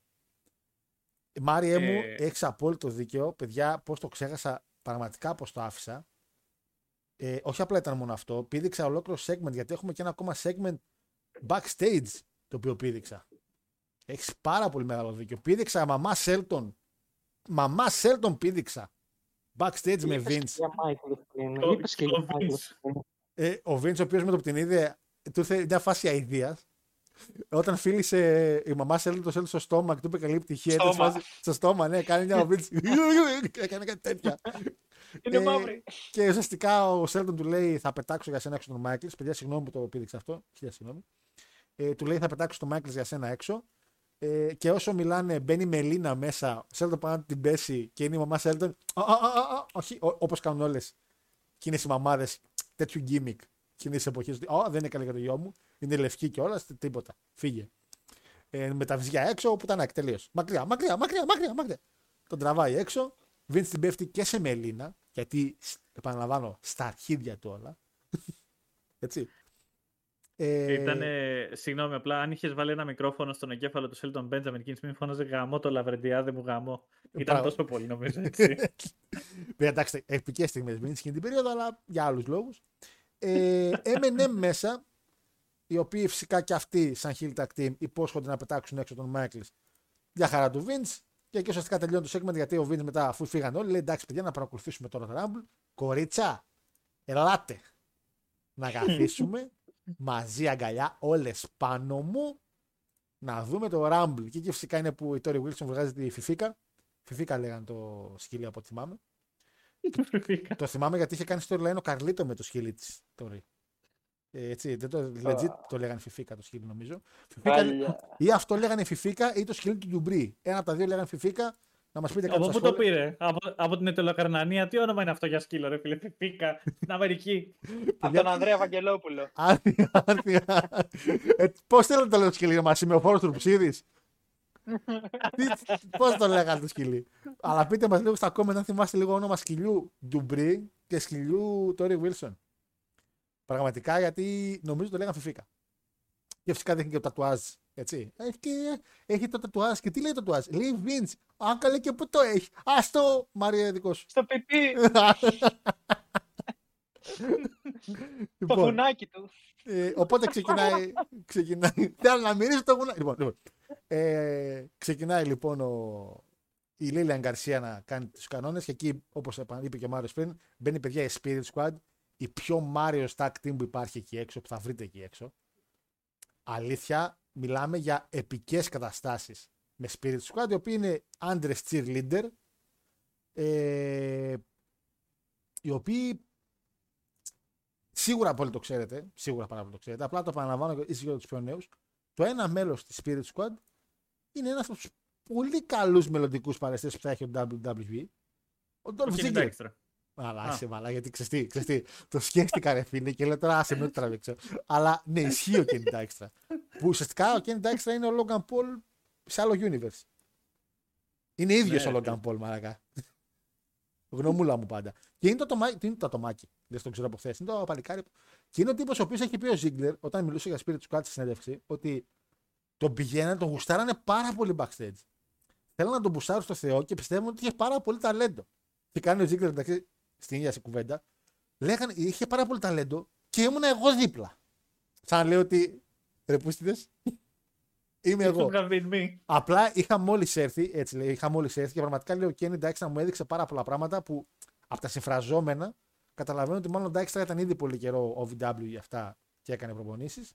Και ο Ζίγκλερ ήταν καινούριος και ουσιαστικά του έδειχνε μερικά πράγματα και τον έβαλε πιο, πιο καλά στην πίσνα. Ε, κάνουν ένα άθλιο. Άθλιο μαλάκα. Cheerleading. Ε, give me a name. Give me μαλάκα. Ήταν απέσιο. Απέσιο ήταν. Αλλά φυσικά νομίζω αυτή, αυτή είναι και η δουλειά τους έτσι. Νομίζω ήταν επίτηδες το, το σαπέσιο. Mm. Ε, sorry που το πήδηξα όλο αυτό. Ήταν ολόκληρη σελίδα το σημειώσιμο και την πήδηξα όλη. Γιατί άλλαξα σελίδα και πήγα στο ράμπο. Ήταν και... πολύ σημαντικό από ό,τι φαίνεται. Ήταν, ήταν πάρα πολύ σημαντικό. Και επανέρχομαι εκεί που ήμασταν ε, λοιπόν. Πες μου. Συγγνώμη, απλά είναι ότι έχω το προνόμιο να βλέπω τα PPV που κάνουμε review με τον πατέρα μου δίπλα. Συνέχεια. Γιατί ε, δίνει ένα άλλο perspective να τα βλέπεις με έναν άνθρωπο που έχει μείνει σε αυτή την εποχή. Γιατί ο πατέρας μου, όποτε έχει. Δεν το είδαμε μαζί. Γλέντισε. Με, με τον πατέρα μου είπα, όχι, όχι, όχι με την προσωπική μου τρύπα. Συγγνώμη, πάμε λοιπόν. λοιπόν... Βιετνάμ. Βιετνάμ. Είναι Σάββατο, είναι Σάββατο σήμερα. Έχει κατάλοιπα από το Σάββατο ο Μάριος και τώρα θέλει να τα, να τα μαζέψει. Τι να κάνουμε. Έτσι. λοιπόν. Σάββατο ήμασταν μαζί σου, δεν μαλώσαμε. Δεν μαλώσαμε, συγγνώμη Μαρία. Εντάξει, ήταν, θα κρατούσα για την Κυριακή, αφού έχω κατάλοιπα, είπα γι' αυτό. Τον πλήγωσε λοιπόν. πριν που το είπες τον Μπούγκιμαν, γι' αυτό εγώ αυτό πιστεύω. Ναι, πιστεύω πως θύχτηκε με αυτό πριν. Εσύ, ρε, εσύ ρε αλφαμή. Εσένα λέει. Εσένα λέμε ρε. Ρε, σε άλλο σύμπαν ζεις. Μάρια, χρόνια πολλά ρε. Εγώ, φίλε, είμαι ο πιο ειρηνιστής άνθρωπος εκεί έξω. Οπότε να λοιπόν. σταθώ με τίποτα. Ναι ρε, βέβαια. Να μας πεις τον πατέρα σου. Λοιπόν, βλέπουμε λοιπόν το show και είναι ο father που βλέπει το Spirit Squad να μπαίνουν μέσα. Και αρχίζει και βλέπει έτσι και μου λέει στην αρχή αυτός εκεί πέρα το καραγκιόζάκι στην άκρη. Ο Ζίγκλερ είναι. Και κάνω εγώ ναι. Και μου κάνει. Τι, τι δουλειά έχει αυτός. Ξέρεις ο πατέρας μου, ε, he was thinking high of him, ξέρω εγώ. Κοίτα σε φάση, τι δουλειά έχει με αυτούς τους καραγκιόζε εκεί πέρα; Τι είναι αυτό; Είσαι τυχερός που δεν είναι μπροστά η μάνα σου, μου λέει. Δηλαδή, γιατί έβαλα τόσο κακό είναι. Ξέρω, εγώ του έκανα πλάκα το μεταξύ. Ότι ωραία, μια χαρά, wrestling είναι. Και ήταν εκεί τη στιγμή, τι wrestling, δεν έχεις δει πώς είναι αυτή έτσι. Και το έβαλα μετά το μάτι της DX, ξέρεις που τους καθαρίσανε, τους βγάλανε έξω με τη σκούπα όλους. και απλά, ε, ε, δηλαδή τους εκτίμησε ξαφνικά. Απλά είναι ρε φίλε ότι μέσα σε αυτά τα event, ξέρεις, τον έχω δίπλα να τα βλέπει. Και απλά βλέπει κάτι σκηνικά τύπου Spirit Squad, κάτι τον Boogeyman που έφτιαξε τα σκουλίκια στη, στην Jillian όλα αυτά. Και μου κάνει τελικά έχουν αλλάξει όντως τα χρόνια, μου λέει. δηλαδή, που, επειδή τη προάλλη έβριζε, έβριζε το Ρόμαν ρε, που κάνει, που κάνει μεγάλους αγώνες και δεν τους μπορεί καθόλου. Εντάξει, βλέπει αυτά ο πατέρας του Αντώνη με τον Αντώνη και το ρωτάει μετά. Πληρώνεις τουλάχιστον από αυτό; Proud father. Ναι. Ε, proud father. Από, αλλάζω συζήτηση κάθε φορά. Ε, βγάζεις λεφτά από αυτό. Όπως κάνουν όλοι, ρε. Κάνω αυτό. Α, τέλεια, βγάζεις λεφτά. Α, μίσχο. Ένα χιλιάρικο βγάζει την ομάδα. λοιπόν, πάμε μετά. Εκεί που ήμασταν, στο Rock Rumble του 6, λοιπόν, ήμασταν στο νούμερο 10. Μπαίνει ο Σιλβέν Γκρενιέρ, ο οποίος. Τι, τι, τι βλάκας, παιδί. Καρλίτο έχουμε μετά στο νούμερο 11. Κρι Μπενουά στο 12. Μπουκερί στο 13 με μπαντελόνι μαλάκες στα, ακόμα ένας στα αρχίδια μου. Βέβαια, να πούμε ότι είχε τραυματισμό εκεί στα σκέλια εκείνη την περίοδο και ήθελα να φοράει μπαντελονάκι για να είναι λίγο πιο safe. Ε, Επίσης, γουστάρω πάρα πολύ μαύρους παλαιστές με λευκά μπαντελόνια. Αυτή η αντίθεση δεν ξέρω γιατί γαμάει τόσο πολύ. Ε, Joey Mercury 14, τα τάγκα στο 15. Ωραία, μαλάκα. Τα τάγκα στο 15. 16 Johnny Nitro. 17 ο πρώτο NWA champion για κάποια γατάκια εκεί έξω. Τρέβορ Μέρντοκ. Έτσι. Έτσι. Legend. Legend. Σημερινός, σημερινής εποχής. Eugene στο νούμερο 18. Επίσης Legend. Γιατί έχουμε και τη χαρά να τον έχουμε στην εκπομπής σήμερα, έτσι μπράβο. Α, Legend εκπομπής. Εγώ νόμιζα επειδή έχουμε τον Μάριο μαζί. Ε, νούμερο 19. Είπατε Eugene. Ναι. Ε, θέλω να δώσω τα, τα εύσημα στον Μπενουά που έκανε ένα tribute και ένα ομάζ στον γιο του και απέκλεισε τον Ιουζίν. Συνεχίστε. Τι μαλάκα είναι. Δύο στα δύο. Α, φέρε Μάριο, φέρε Μάριο, γιατί δεν φέρεις Μάριο; Α, γιατί άραγε. Φίλε, αλλά όμως το ότι το καταλάβουν αυτό είναι top tier. Νομίζω ότι όμως μόνο ο Λάκ το κατάλαβε γιατί. Πέρα από εμάς. Γιατί αυτός είχε ανεβάσει πρώτη φορά εκείνη φωτογραφιούλα. Γνώμη μου πάντα. Γνώμουλα μου. Γνώμη. 19 Road Warrior Animal λοιπόν για SmackDown. Νούμερο 20 μεγάλη επιστροφή Ρομπ Ντάμ. Τεράστια επιστροφή μαζί με τα τάνκα, ε, βεβαίως. Νούμερο 21 το πιο ωραίο παλικάρι εκεί έξω. Το πιο ωραίο. Ορλάντο Τζόρνταν. Ναι. Δεν ήμασταν έτοιμοι, δεν ήταν ο κόσμος έτοιμος. Νούμερο 22, Τσάβο Γκαρέρο. Είναι Γκερέρο Έντι, Γκαρέρο είναι ο Τσάβο. Ναι, και ο Γκαρέρα, ο Χουβέντου. ο οποίος, παιδιά, ε, για να πω κάτι. Γιατί μπαίνεις μέσα. Έτσι. Είσαι ο πιο κοντά στον Έντι, αλλά για κάποιο λόγο ο κόσμος είναι λίγο στα ότι Α, όχι, ωραία είναι, εσύ δεν είσαι. να αναφέρουμε ότι το έχουμε πολλές φορές για τον Big Show. Έχουμε πει για, για παλαιστές όπως είναι ο Μάικλς που πάτησε, δεν πάτησε και τέτοια. Παιδιά, ο Τσάβο δεν έφαγε ποτέ elimination. Ο Τσάβο μπήκε μέσα, έκανε τις κινήσεις του και μετά βγαίνει από το δεύτερο σκηνή και πάει στη γωνία και τον σμπρώχνει ο γαμπρός γιατί είναι χιλ και γιατί πήγε να κάνει το έντι την κίνηση και θέλει να φάει. Αλλά βγήκε από το δεύτερο έξω και ανέβηκε στο τρίτο σκηνή. Και τον σμπρώξαν. Δεν έφυγε over the top rope. Το κρατάμε για τα conspiracy της άλλης χρονιάς. Λοιπόν, Αυτό που σε κάθε Rumble υπάρχει ένας νικητής ο οποίος δεν έχει βγει ποτέ, δεν έχει γίνει elimination και είναι άλλος νικητής. θα κάνουμε ένα top 10 με αυτούς τους 10 κάποια στιγμή. Χρειάζεται. Ρε Ναι. φίλε, κάνε, κάνε ένα simulation στο 2K23 και ανέβασέ το. Έκανα, αλλά έβαλα άλλου νικητές. Να βάλω όλους τους μη νικητές. Ρε, αυτό, βάλε, βάλε τους 10 ρε παιδί μου σε ένα 10 man battle royale γιατί 10 πρέπει να είναι φάσεις που έχουν γίνει. Και να τους βάλεις ρε παιδί μου ξέρεις, δηλαδή να δούμε ποιος είναι ο πραγματικός νικητής νικητής του Royal Rumble μέχρι σήμερα. Ε, μετά είχαμε πούντος που ήμουν μετά. Matt Hardy στο νούμερο 23 με μεγάλο pop, by the way. Νούμερο 24, τρελάκιας. Που είναι τρελάκιας μέσα. Ο Super Crazy. Νούμερο 25 μπαίνει ο Sean Michaels. Νούμερο 26, Chris Masters που το theme του το χρησιμοποίησαν για το pay per view. Αλήθεια, παιδιά, όταν ξεκινάει το pay per view, το theme είναι του Masters. Έτσι, μια, με σε άλλη ταχύτητα ουσιαστικά. Νούμερο- Νόμιζα ότι απλά μοιάζατε, δεν ήξερα ότι ήταν το ίδιο. Ήταν, αν το παρατηρήσει, το ίδιο απλά σε άλλη ταχύτητα. Πραγματικά έχουν ξαναχρησιμοποιήσει. Ε, εδώ έχουν χρησιμοποιήσει μαλάκα σε πρόμο του Taker και του, Λε- και του Lesnar το theme του Corbin που είχε στον NXT. Δηλαδή, τα, χρησ- το κάνανε πολύ συχνά αυτό εκείνη την περίοδο. Ειδικά εκείνη την περίοδο, μιλάμε για 6, 7, 8, πολλά τραγούδια ξανά και ξανά. Βίσερα στο 27, φορούσε μαλάκα ένα μοβ, σαν πλανήτης ήταν. Ήταν τερα- αλλά είναι τεράστιος ήταν ο Βίσερα, μαλάκα, πραγματικά τεράστιος. Νούμερο 28, Σέλτον Μπέντζαμιν. Νούμερο 29, επίσης τεράστια επιστροφή μετά από 1,5 χρόνο. Gold Dust ήταν στο TNA σαν, σαν Wet Rain. Πώς το είπατε; Black Rain. Black Rain. Το Wet Rain δύσκολο γιατί ουσιαστικά ούτως ή άλλως είναι wet η βροχή, έτσι.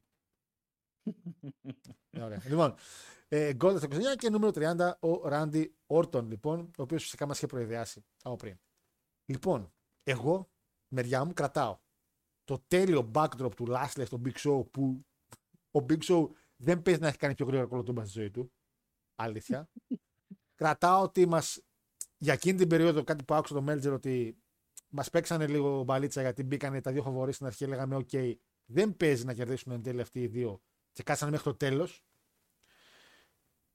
Πολλά άκυρα πράγματα στο ενδιάμεσο. Δεν είχε κάτι να σου μείνει από αυτό το Rumble πάρα πολύ. Δηλαδή, μόνο το πουσάρισμα λίγο του Lashley και μέχρι εκεί, αν βοήθησε κάποιον το Rumble. Και απλά στο τελείωμά του, που ο Michaels έφυγε λόγω του Shane έξω για να χτιστεί το storyline που θα μιλήσουμε πολύ παραπάνω όταν θα πηγαίνουμε για τη WrestleMania. Και το τελείωμα το οποίο άφησε τρία άτομα τα οποία ήταν κυριολεκτικά τα τρία φαβορή. Δηλαδή άφησε τρία φαβορή μέσα και ένα τελείως εμβληματικό elimination έχει δείξει άπειρα replay το WWE που πάνω τον πετάξει έξω, το γυρνάει ο Ray και όπως πέφτει ο Όρτον κάνει και το, το, το βλέμμα της έκπληξης ότι Α, τι έγινε. Κάτι τέτοιο που έχει μείνει για πολύ καιρό σε πολλά replay η στιγμή που νικάει ο Ray Mysterio και κάνει τεράστιο ρεκόρ. Ε, για ρεκόρ ουσιαστικά μέσα και μιλάμε πριν αναφέρετε τα δικά σας 62 λεπτά και 14 σεκόντ ο Ray Mysterio ρεκόρ για τόση ώρα μες στο Rumble 60 λεπτά ο Γαμπρός ε, σαν νούμερο ένα που μπήκε Ο επόμενος που κράτησε παραπάνω ήταν ο Καρλίτο με 38 λεπτά, όλος παραδόξως. Και μετά ο Μπενουά που ήταν μισή ώρα και μετά ο Mercury 29. Αυτή είναι η πεντάδα ουσιαστικά που έμεινε παραπάνω μέσα στο Rumble και από 6 elimination μετράνε ο Triple H και ο Rey Mysterio σαν πιο πολλά. Λίγα μεν, αλλά είναι ότι είναι. Λοιπόν, ε, Μάριε, Μάριε, Μάριε, Μάριε. Κάτι, που, σε- κάτι έτσι που σε έκανε έτσι λίγο στο Rumble, λίγο. Σ' άρεσε σαν ματσάκι, δεν σ' άρεσε; Ε, Νικητής Ε, κάνω. το match, σαν match δεν ήταν τόσο ωραίο, αλλά μπορούσες να ξεχωρίσεις καλύτερα μερικά πράγματα, όπως ας πούμε μέχρι να μαζευτούν όλοι μέσα και να γίνει ένα μπάχαλο. Ε, ο Γαμπρός και ο Ρέι κουβάλισαν όλο το match πρακτικά. Ε, δεν σταματήσαν να σελάρουν σε κανέναν και οι δύο ήταν καταπληκτικοί. Ε, και το επόμενο πράγμα που μου έμεινε ήταν το πώς χτίστηκε όλο αυτό το πράγμα με τον Μάικελς και μέσα από τον Μπέντζαμιν αλλά και μέσα από τον Βίνς. Γιατί δύο-τρεις μήνες μετά έκανα μια ματσάρα αυτοί οι δύο. Ματσάρα. όμως. Αλλά, ρε- αλλά ρε φίλε πιστεύω πως το Rumble ήταν πολύ underwhelming. Έπρεπε δηλαδή να έρθουν δύο-τρία ονόματα όπως είναι ο Όρτον και ο Μάικελς που το είδα, τα είδαμε αυτά από το Entry 25 και μετά για να γίνει καλό. Όλα τα υπόλοιπα δεν νομίζω να τράβηξε και κανέναν τίποτα. Δεν είχε, καταρχήν δεν είχε Ε, ονόματα έτσι. Λέγοντας, ας πούμε, την τριαντάδα. Δεν είχε ναι, ονόματα. όντως. Δεν... Ούτε τα returns ήταν τόσο καλά με εξαίρεση του RVD, άντε και του Goldust. Αλλά ρε φίλε τώρα ο Animal π.χ. ήταν εντελώς ράστη και εντελώς, α, όχι αγύμναστος, σαν να είχε να το κάνει πολύ καιρό αυτό. Και βγήκε μέσα σε ένα-δύο λεπτά κιόλας, βγήκε, δεν έκατσε πολύ. Ε, πολύ underwhelming Rumble. Είναι σαν αυτές τις ταινίες που πρέπει να δεις μόνο το τέλος και νομίζω η τελευταία τετράδα με RVD, Ray, Orton και Γαμπρό από εκεί και μετά είναι που αξίζει να το δεις πιστεύω. Ε, καταρχήν, ήταν- RVD βάζω επειδή ήταν πιο πολύ φάση Ray και RVD σαν face συνεργάστηκαν μαζί και οι heels μαζί και πάει μετά το μυαλό σου σε evolution φάση με τους heels. καταρχήν ήταν αυτό ένα, πρακτικά. ένα Rumble το οποίο, αν μπορούμε να το δικαιολογήσουμε κάπως, είχε πάρα πολλούς καινούριους για που κάναν ντεμπούτο στο Rumble. Όχι ντεμπούτο για πρώτη φορά στο wrestling, ντεμπούτο στο match αυτό καθε αυτό. Έχεις μέσα Simon Dean, Psychosis, Coachman, Lashley, Sylvain Grenier, Mercury, Tatanka, Murdoch, Eugene, Animal και Jordan που μπαίνουν για πρώτη φορά στο Royal Rumble. Έχεις πάρα πολλούς. Ε, πήγα, πήγα να πω αντί για άπειρους ανάπειρου. Είχε πάρα πολλούς άπειρους. Ε, Ναι, γιατί δεν ήταν ανάπηροι αυτοί. ίσως, ίσως και μερικοί φορέ λίγο ανάπηροι. Αλλά είχε πάρα Έλα πολλούς τώρα, άπειρους. κάτω ψηλά. Ε, ναι, είχε πάρα πολλούς που ήταν για πρώτη φορά και δεν ξέραν τι να κάνουν. Δεν έχεις κάποια moments. Α. Ε, Αυτό που λέει και ο Μάριο, μέχρι να μπουν εκεί οι Μάικλ και αυτοί, δεν είχες κάτι να βλέπεις;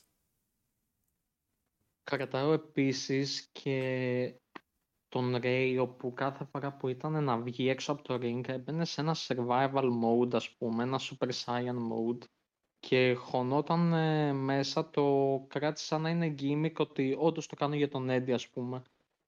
Και επειδή είναι πολύ καλός face Ναι. ο Ray, το έκανε πολύ πιο αληθινό, όπως και πριν το segment που ο Eddie υποτίθεται το έδωσε το νούμερο 2. Ε, είναι ο face ας πούμε που όντως είναι face και όντως ο κόσμος το γουστάρει. Και απλά επειδή έχει τη μάσκα, έχει το Μεξικό και όλη αυτή την κουλτούρα, δεν φαίνεται συχνά το πόσο καλός face είναι όντως ο Ray. Ε, και αυτό ήταν ένα show που φάνηκε μαζί με το γαμπρό. Ε, δεν μπορούσε να Ε. δει πόσο καλό face ήταν γιατί είχε τη μάσκα μπροστά και δεν φαινόταν. λοιπόν, Ναι, ρε φίλε, αλλά κατάλαβες τι θέλω να πω. ναι, έτσι. ρε, ναι, ναι, ναι, κατάλαβα. ε, καλά, υπήρχαν δύο στιγμές που τον Ρέι, νομίζω ότι η μία κιόλας ήταν ο Καρλίτο, που τον πέταξε με τόση δύναμη έξω. Και για να κρατηθεί ο Ρέι, πραγματικά Πρόβλημα. με τα δόντια πρέπει να Τέλος. κρατήθηκε. Γιατί ήταν σε βάση, ε, ήσυχα, ήσυχα, ρε, ήσυχα. Αλλά πάντα υπάρχει στο Rumble το Plan B, έτσι, ότι τουλάχιστον εδώ πέρα, επειδή την πατήσανε πέρσι, ε, το Plan B ήταν Όρτον. Μπαίνω 30 και άμα πετάξουν τον Ρέι έξω κατά λάθος, νικάει ο Όρτον. Δηλαδή υπήρχε ξεκάθαρα ένα Plan B ε, σε αυτό το Rumble και ήταν λόγω της φοβίας του περσινού.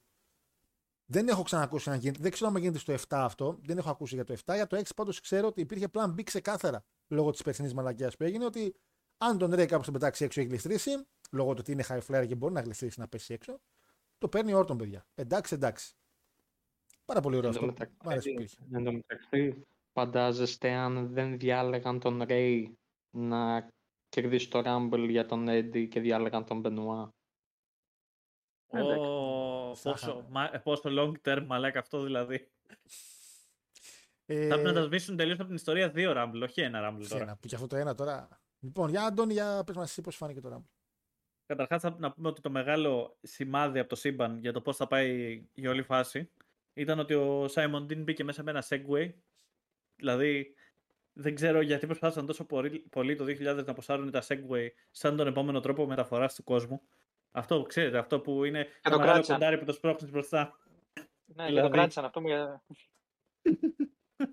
Και ε, ironic, ο δημιουργός του Segway πέθανε όταν έφυγε ο ίδιος με ένα Segway από έναν γκρεμό. Έτσι. Δηλαδή, απλά το λέμε αυτό. Πάρα πολύ ironic, αλλά το match, εντάξει, είχε ένα γενικό theme ότι θα χτιστεί όλο γύρω από τον Rey Mysterio. Καλός ή κακός αυτό ήταν.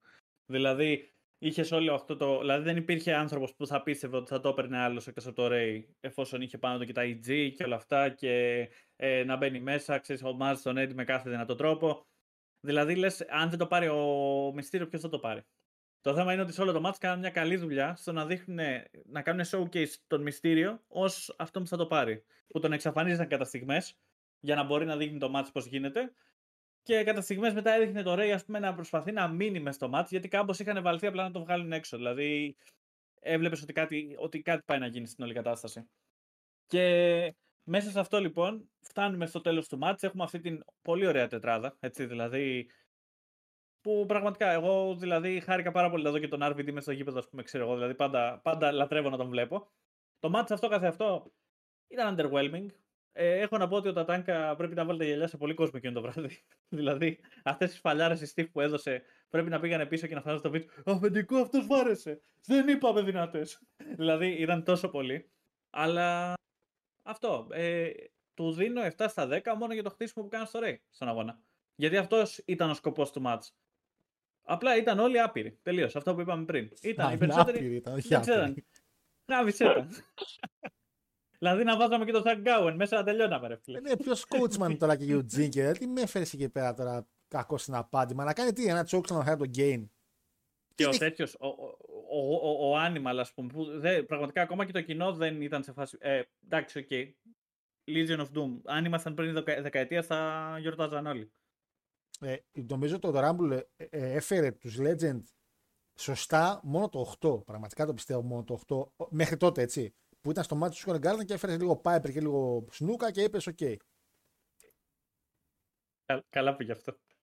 Σνούκα. Ωραία, ήταν, ήταν καλό. Αλλά ε, εντάξει αυτό. Δηλαδή είχαμε Φάνση Καρλίτο, ο οποίος ήταν πολύ αξιοπρεπής μες στον αγώνα. Πολύ αξιοπρεπής. Ο Καρλίτο, εγώ πάντα το γουστάρω. Είναι μπράβο του το παιδιού. Δηλαδή μπήκε μέσα και είπε: Θα βγάλουμε μεροκάματο. Μπήκε ο Μπέντζαμιν, ο οποίος είχε αποφασίσει ότι θα πετάξει στο Μάικλ και του ήρθε χασούκι πίσω η κατάσταση. Η φάση τώρα με το Vince και με τον Μάικλ, εντάξει, είναι κλασικό Vince Antic, δεν έχω να πω κάτι σε αυτό. Αυτά. Δεν είναι... Το τέλος του ήταν υπέροχο. Θα το θυμόμαστε όλοι για πάντα. Είναι και επίσης σημειωτέο ότι ο Ray ήρθε εκείνη τη μέρα με το outfit που είχε κάνει στο debut του στο WWE. Αυτό το κόκκινο outfit ήταν και το ε, όλο θέμα του debut του που είχε. Και μπήκε με Το το, οποίο- ματσάκι του Eddie έτσι. Ναι, ναι, δηλαδή έβλεπες ότι όλη η ιστορία, δηλαδή αν ήσουν να κάνεις ψαγμένος που το 2006 τώρα, τι ψαγμένος, που μπορεί να μπήκες να δεις ότι ο, ο Ray μπήκε πρώτη φορά με κόκκινο outfit, είναι ότι είναι το πιο σημαντικό του outfit. Γιατί σε μια εκπομπή που είχαν κάνει πέρσι ε, το A&E, έτσι λέγεται το. Το Εκείνο που ντοκιμα- κάνει τα Ναι, ντοκιμαντέρ. ναι, ναι, το ντοκιμαντέρ. Ε, ήταν ο Ντόμινικ μαζί με τη Liv Morgan νομίζω και πη- είχαν πάει στο σπίτι του Ray και κοιτούσαν τις συλλογές του και ουσιαστικά ξέρεις, έδειχνε την κόκκινη μάσκα και λέει είναι αυτή που νίκησα το Rumble λέει, αλλά λίγοι έχουν παρατηρήσει ότι αυτό ήταν και το πρώτο μου outfit στο WWE. Δηλαδή νομίζω ότι απλά έδωσε κάτι παραπάνω ρε παιδί μου ότι we've come a long way ας πούμε ότι ο Ray σήμερα ήρθε να τα πάρει όλα όντως. Το οποίο το θεώρησα ωραία λεπτομέρεια. Λάκτα, Ναι, το Royal Rumble αυτό είναι top 10. Ε, top 10. 585.000 που αγοράσαν το show και 16.000 που πήγαν στο, στο show να το δουν πρέπει να, μετα... να μετάνιωσαν γιατί είναι top 10 από τα χειρότερα Rumble. Λέω και εγώ ρε μάνα. Λέω και μα και Αλλά και καλό λέω, κι εγώ. Άλλο είδε. Ρε φίλε, νομίζω ότι αυτά τα pay-per-view, κάποια, κάποια από, αυτά, από αυτά, είναι καλύτερο να μένουν στην ανάμνηση του τότε. Γιατί αν τα ξαναδείς μέχρι και σήμερα, νομίζω ότι θα χάσει λίγο αυτή τη μαγεία. Εμένα αυτή δεν μου είναι- άρεσε. Αυτή είναι και η δουλειά του retro review μας. Δηλαδή, ότι βλέπουμε, ξέρεις ότι το είχαμε έξι στη μνήμη σου. Ή, «Ω, ωραίο, πήρε το Rumble. Για ξαναδείς το show να δεις πόσο μάπα ήταν. Κατάλαβε. Είναι Ναι. λίγο τέτοια φάση. Όσοι μας ακούνε, μην το δείτε. Εγώ Για το θεωρώ ότι καλό δεν είχε. Κάνουμε. Ναι, για το καλό σας. Και για το κακό το δικό μας.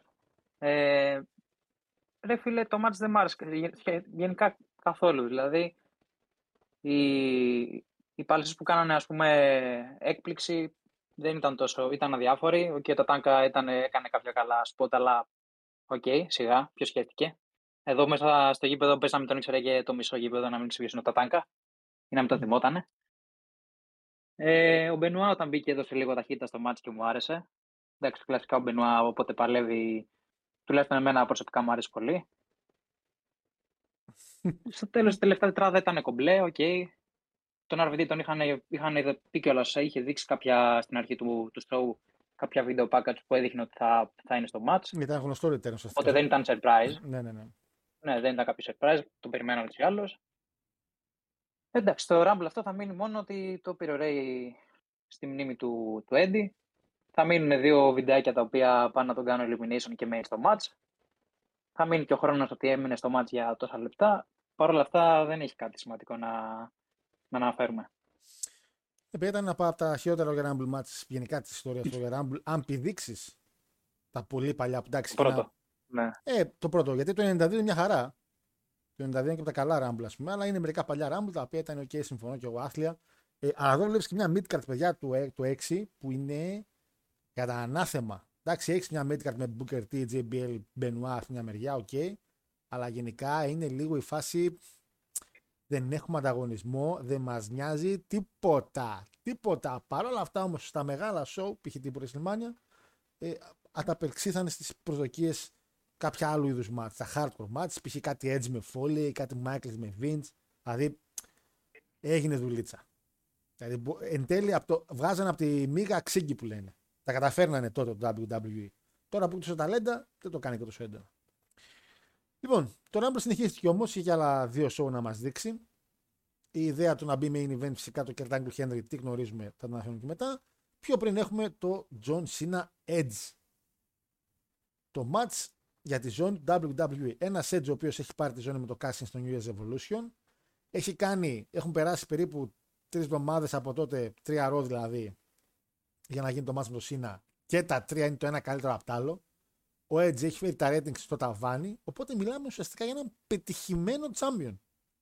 Σε αντίθεση με κάτι Eddie και κάτι τέτοια που δεν είχαν ανεβάσει τα rating, απλά είχαν πολύ ωραίες στιγμές. Ο Edge όχι μόνο πήρε τη ζώνη, είχε ωραία στιγμή, καλό ή κακό ανέβασε και τα ratings. Το Live Sex Celebration είναι από τα πιο watched segment που έχουν γίνει στο Raw. Ε, Στο Pornhub. και στο Pornhub, αλλά γενικά ήταν, ήταν, ήταν πολύ ρίσκι, αλλά πολύ rated R, αυτό δηλαδή που πρεσβεύε ο ίδιος ο Edge. Ε, οπότε λες και φαντάζεται ο μέσος θεατής εκείνη την περίοδο ότι ο Edge θα πάει μέχρι τη WrestleMania. Δεν φαντάζεται με τίποτα ότι ο Σίνα θα ξαναπάρει ε, μια ανοιχτή τη ζώνη πίσω. Ε, ο Σίνα μπαίνει μέσα με ένα special entrance που κατεβαίνουν κάτι σκαλωσιές με ατμούς και ουσιαστικά απλά περπατάει, απλά περπατάει λίγο πιο ψηλά. Θα είναι η φάση. Και μπαίνει Εμένα έτσι. μου άρεσε. Και... Εμένα μου άρεσε, λέει. Εντάξει, ωραίο ήταν να σου πω και κάτι ρε Μάρια. Δεν ήταν πρωταθλητή. Μαλάκα μπαίνει μέσα στο Σίνα και λέω πού είναι η ζώνη; Ναι, αλλά είναι ο Σίνα. Ναι, Εκείνη την περίοδο δεν είναι ο Σίνα όμως, είναι ο Σίνα. Είναι ο Σίνα. Ναι, αλλά εκείνη την περίοδο Σίνα ήταν Τζέι. ο Σίνα. ας πούμε, Ναι, ήταν ο, ο Σίνα Τζέι, ο Αλβανός φίλος του. δεν ήταν ο Σίνα, Σίνα, ας πούμε. Και μπήκε μέσα με όλα αυτή τη σκαλωσιά να πούμε και λες ρε προς τι. Τι είναι ο Champion, τι έγινε; Και μετά βλέπεις τον καημένο τον Edge μπαίνει απλά με τη γυναίκα του. Εντάξει, οκ, η Λίτα είναι η γυναίκα του, δεν είναι, δεν είναι κάτι Ούτε κακό. καν το τέτοιο, ούτε καν τα, τα, τα πυροτεχνήματα δεν φύγαν για Τίποτα. έτσι. Τότε είχε μόνο τον ατμό, δεν είχε το. Ή και τα βυζιά της Λίτα να φαίνονται. Ναι, πρωταθλήματα ουσιαστικά απέκτησε όταν πήρε τη ζώνη του SmackDown μετά από χρόνια με το cash-in το δεύτερο που έκανε. Τότε τα απέκτησε. Και παιδιά μπαίνει μέσα και τραβάει ένα φιλί τη ζώνη πριν τη δώσει το διαιτή και λες, Μαλάκα, το παιδί ξέρει ρε. ότι Δεν θα την ξαναπάρει ποτέ. Την αποχαιρετάει. Ρε, κυριολεκτικά. Δίνει τον Edge να φυλάει τη ζώνη. Την έχει στα χέρια, τη φυλάει και νομίζω κλαίει πάνω στη ζώνης. Γιατί τον έχουν πει ότι θα χάσεις ε, και η ζώνη ξαναπάει σύνα. Και ξέρω ότι ξέρει και ότι όλοι ξέρουμε εκείνη τη στιγμή του Edge δεν θα ξαναπάρει ζώνη ποτέ. Αυτό έγινε, όχι. Αλλά εκείνη τη στιγμή ο Edge αυτό σκέφτεται ότι έγινε μαλακιά με το Matt Hardy, το γετό, πήρα και τη βαλίτσα. Εντάξει, δεν ανέβασα τα rating ενώ ήμουν champion και παρόλα αυτά τη δίνουν πάλι στο Σίνα. Ε, δεν θα πάρω ζώνη ποτέ, ρε μαλακά. Και είναι και Μέσα λογική. έπεσα. Και είναι, και- όχι, είναι λογική σκέψη για την Εγώ τη θεωρώ ότι ήταν πάρα πολύ λογική σκέψη του. Δηλαδή, το πιστεύω ότι είχε μια βάση. Αυτό που δεν είχε βάση ήταν το match. Το match ήταν το πρώτο που κάναμε μεταξύ τους singles. Το οποίο, σαν λογική, αν το πάρετε τελείως λογικά και K5 wise, ναι, ο Σίνα ήταν πρωταθλητής, τους πήγαινε όλους πατητούς και έχασε τη ζώνη όπως την έχασε. Που σημαίνει ότι σε ένα singles match μεταξύ τους δεν ανήκούσε ο Edge. Οπότε αυτό έχει λογική. Παρ' όλα αυτά, booking wise, δεν μπορώ να καταλάβω γιατί έχασε τη ζώνη ο Edge. Το match δεν ήταν καλό. Στην πορεία έχουν κάνει. Δεν ήταν καλό με βάση τον παράγοντα ότι έχουμε δει και τα υπόλοιπα match που κάνανε μετά. Κάτι TLC, κάτι τέτοια. Θεωρώ ότι έχουμε δει καλύτερα match μεταξύ τους. Ήταν από τα χειρότερα match μεταξύ τους. Δεν θα έλεγα ότι μου άρεσε τόσο. Φυσικά μπορείτε να μπείτε και στην άψη σα. Λάκτα όρη μου. Θεώρησε ότι ήταν καλό match τίτλου τώρα αυτό. Μάπα, μάπα, μάπα το καρπούζι. Μα πάρε. Τώρα αυτό, αυτό δεν έχουν φέρει στο Ε. Elite να φέρει ratings. Τι να φέρει, ρε. Ρε φίλε, το μάτς δεν ήταν... Συνεχίζει το show να μην είναι καθόλου καλό. Δηλαδή, πραγματικά αυτό που είπα στην αρχή ότι έπρεπε να κλείσει το show μετά το, το opening με τους cruiserweights, συνεχίζεται και μέχρι το τέλος. Πλέψη είναι σαν να μην υπάρχει χημία μεταξύ τους ακόμα, τουλάχιστον. Εντάξει, γνωρίζουμε και την πορεία τα καλά μάτς, έτσι. Αλλά σαν, σαν μάτς δεν είχε απολύτως τίποτα να προσφέρει. Δεν είχε κάποιο, κάποιο spot ιδιαίτερο, κάποια drop kick, ας πούμε, που έκανε ο, ο Edge από το top rope. Τίποτα, γι' αυτό αδιάφορο. Το μόνο, δηλαδή ξεκινάει, βλέπω το entrance του Σίνα και λέω άκυρο entrance. Και τελειώνει το match και λέω, κοίτα να δεις που το entrance τελικά του Σίνα ήταν το καλύτερο μέρος του match. Με τα κομφετή, μαλάκα χαμός, χαμούλης έτσι. Ναι. Ε, Αντώνη. Αλληγορικά μιλώντας, μπαίνει μέσα ο είναι έτσι και λες: Εντάξει, ο Edge μπαίνει λογικά. Αλλά- Βλέπεις και τους ατμούς να φεύγουν. Και Την, λες, είχε, την, την είχε τη λέξη αλληγορικά έτοιμη. Φίλε, είμαι. Την είχε τη λέξη Άμα έχεις αλληγορικά. τελειώσει, όταν έχεις τελειώσει επάλ και έχεις διαβάσει και ένα βιβλίο του Παπινιώτη, έτσι πάει, φίλε. Είναι, έχεις, α- ε, μιλάς αλλιώς, ρε φίλε, τι να κάνεις; Ε, Συγγνώμη, συγγνώμη. Ε, συνέχισε. Λοιπόν, και εν κατακλείδη, λοιπόν, όπως μπαίνει μέσα.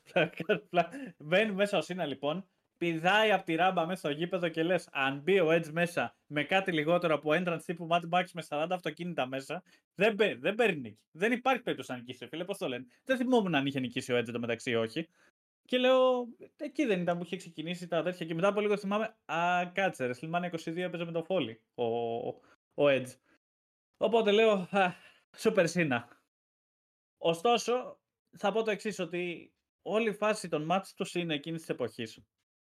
Ήταν αργά, είχαν αυτό το κλασικό που ο Σίνα έτρωγε 40 ασφαλιάρες και καθόταν και τις έτρωγε και ξαφνικά ξύπναγε και έπαιρνε μπρος. Και σκέφτομαι, μήπως αυτό έχει επηρεάσει όλη τη φάση και βλέπουμε κάτι μάτς του Ρόμαν στα οποία μπήκε μέσα ο LA Knight όλος χαρά και το τράβηξε από τα μαλλιά ο Ρόμαν και ήταν 40 ώρες μάτς πάλι. Δηλαδή, από εκεί πρέπει οι απαρχές εκεί ξεκινάνε για κάτι τέτοια σκηνικά. Ωστόσο το match δεν με ενόχλησε, δεν ήταν κανένα τρελό match, δηλαδή μπροστά στις ματσάρες που έχουν κάνει κατά καιρούς και ο ένας και ο άλλος και μεταξύ τους. Ήταν απλά ένα απλό match, δηλαδή δεν με ενόχλησε αλλά δεν ήμουν κιόλας, δηλαδή, τύπου, δηλαδή θέλετε να μου πεις ότι αυτό ας πούμε ήταν πιο σημαντικό από το Royal Rumble αυτή τη στιγμή, που έχεις τη μεγαλύτερη στιγμή του Rey Mysterio και της ζωής του. Δηλαδή, εντάξει θα μου πεις τι θα το βάλεις, πριν το main event το Royal Rumble. Αλλά ναι, σε αυτή την περίπτωση μπορούσες να το έχεις βάλει. Που για μένα ε, έπρεπε να έχει μπει main event το Royal Rumble, αλλά τέλος πάντων. Αλλά 7, 6,5. Δεν το έχω βαθμό. Εγώ βάλα 5,5. Εγώ βάλα 5,5. Εγώ το σκεπτόμενο ήμουν στο 7, αλλά όσο ακούω και όσα λέτε και εσείς, νιώθω ότι προς το 6,5 θα πάω. Γιατί είχες αυτό το έντρανο το οποίο είναι άκυρο. Δηλαδή έπρεπε να το έχεις κάνει σε καμιά WrestleMania αυτό. Σε πιο Royal Rumble τώρα με 16.000 κόσμο. Είχαμε το full ηρωνικό σχόλιο του Edge στην αρχή. I am ratings. Και είμαι σε φάση. Το σκέφτομαι και σκέφτομαι 2023 ratings Edge. Και σκέφτομαι, ξέρεις, το, το πέταλο, το άδειο. Και ναι. Πού είναι η hard cam να κοιτάξω. Ναι, ναι, ναι, ξέρω, κλασικά ξέρεις και εδώ είναι που σκέφτομαι 16.000 κόσμο λοιπόν, PPV του WWE με τόσο βάρος το Rumble. Και οι άλλοι απέναντι ακόμα να καταλάβουν ότι μήπως να κλείνουμε κάποια, καμιά πιο μικρή αρένα για τα Dynamite που βάζουμε αρένες 16.000 και 17.000 κόσμο και μένουν άδειες γιατί είναι καθημερινό show. Ε, εντάξει, τρελός είμαι μάλλον εγώ, δεν, δεν, δεν το καταλαβαίνω εγώ. Αλλά Τον έπιασες. το... Δεν μπορώ, φίλε. Έχω, έχω, έχω νεύρα πάρα πολύ αυτόν τον καιρό. Δηλαδή, δεν έχω νεύρα όπως οι υπόλοιποι που τους ακούς και γκρινιάζουν επειδή ο Punk δεν πήγε στο promotion τους κτλ. Έχω νεύρα που δεν λένε να καταλάβουν όταν τους βρίζουν και τους λένε Αδερφέ, δεν καταλαβαίνετε ότι το show σας πάει για τα ανάθεμα. Τέλος πάντων, πάμε. Καλό match. Απλό match. Αυτά. Ο Edge έριξε κάποια στιγμή ένα άκυρο ε, spear στον Σίνα έξω πάνω στις σκάλες. Το οποίο λέω αυτό κανονικά πρέπει να έχει τελειώσει και τον αγώνα. Να του κάνει πίνε επιτόπου να τον τελειώσει. Αλλά Super Σίνα. 6,5 στα 10. Μάριε. Γενικά και φίλε, ναι, συμφωνώ και με Λάκτα και με Αντώνη. Δεν τους βοήθησε καθόλου που το match τους έγινε μετά το Rumble. Super Cena, όντως. Ούτε καν το βαθμολόγησα, μου πέρασε εντελώς αδιάφορα.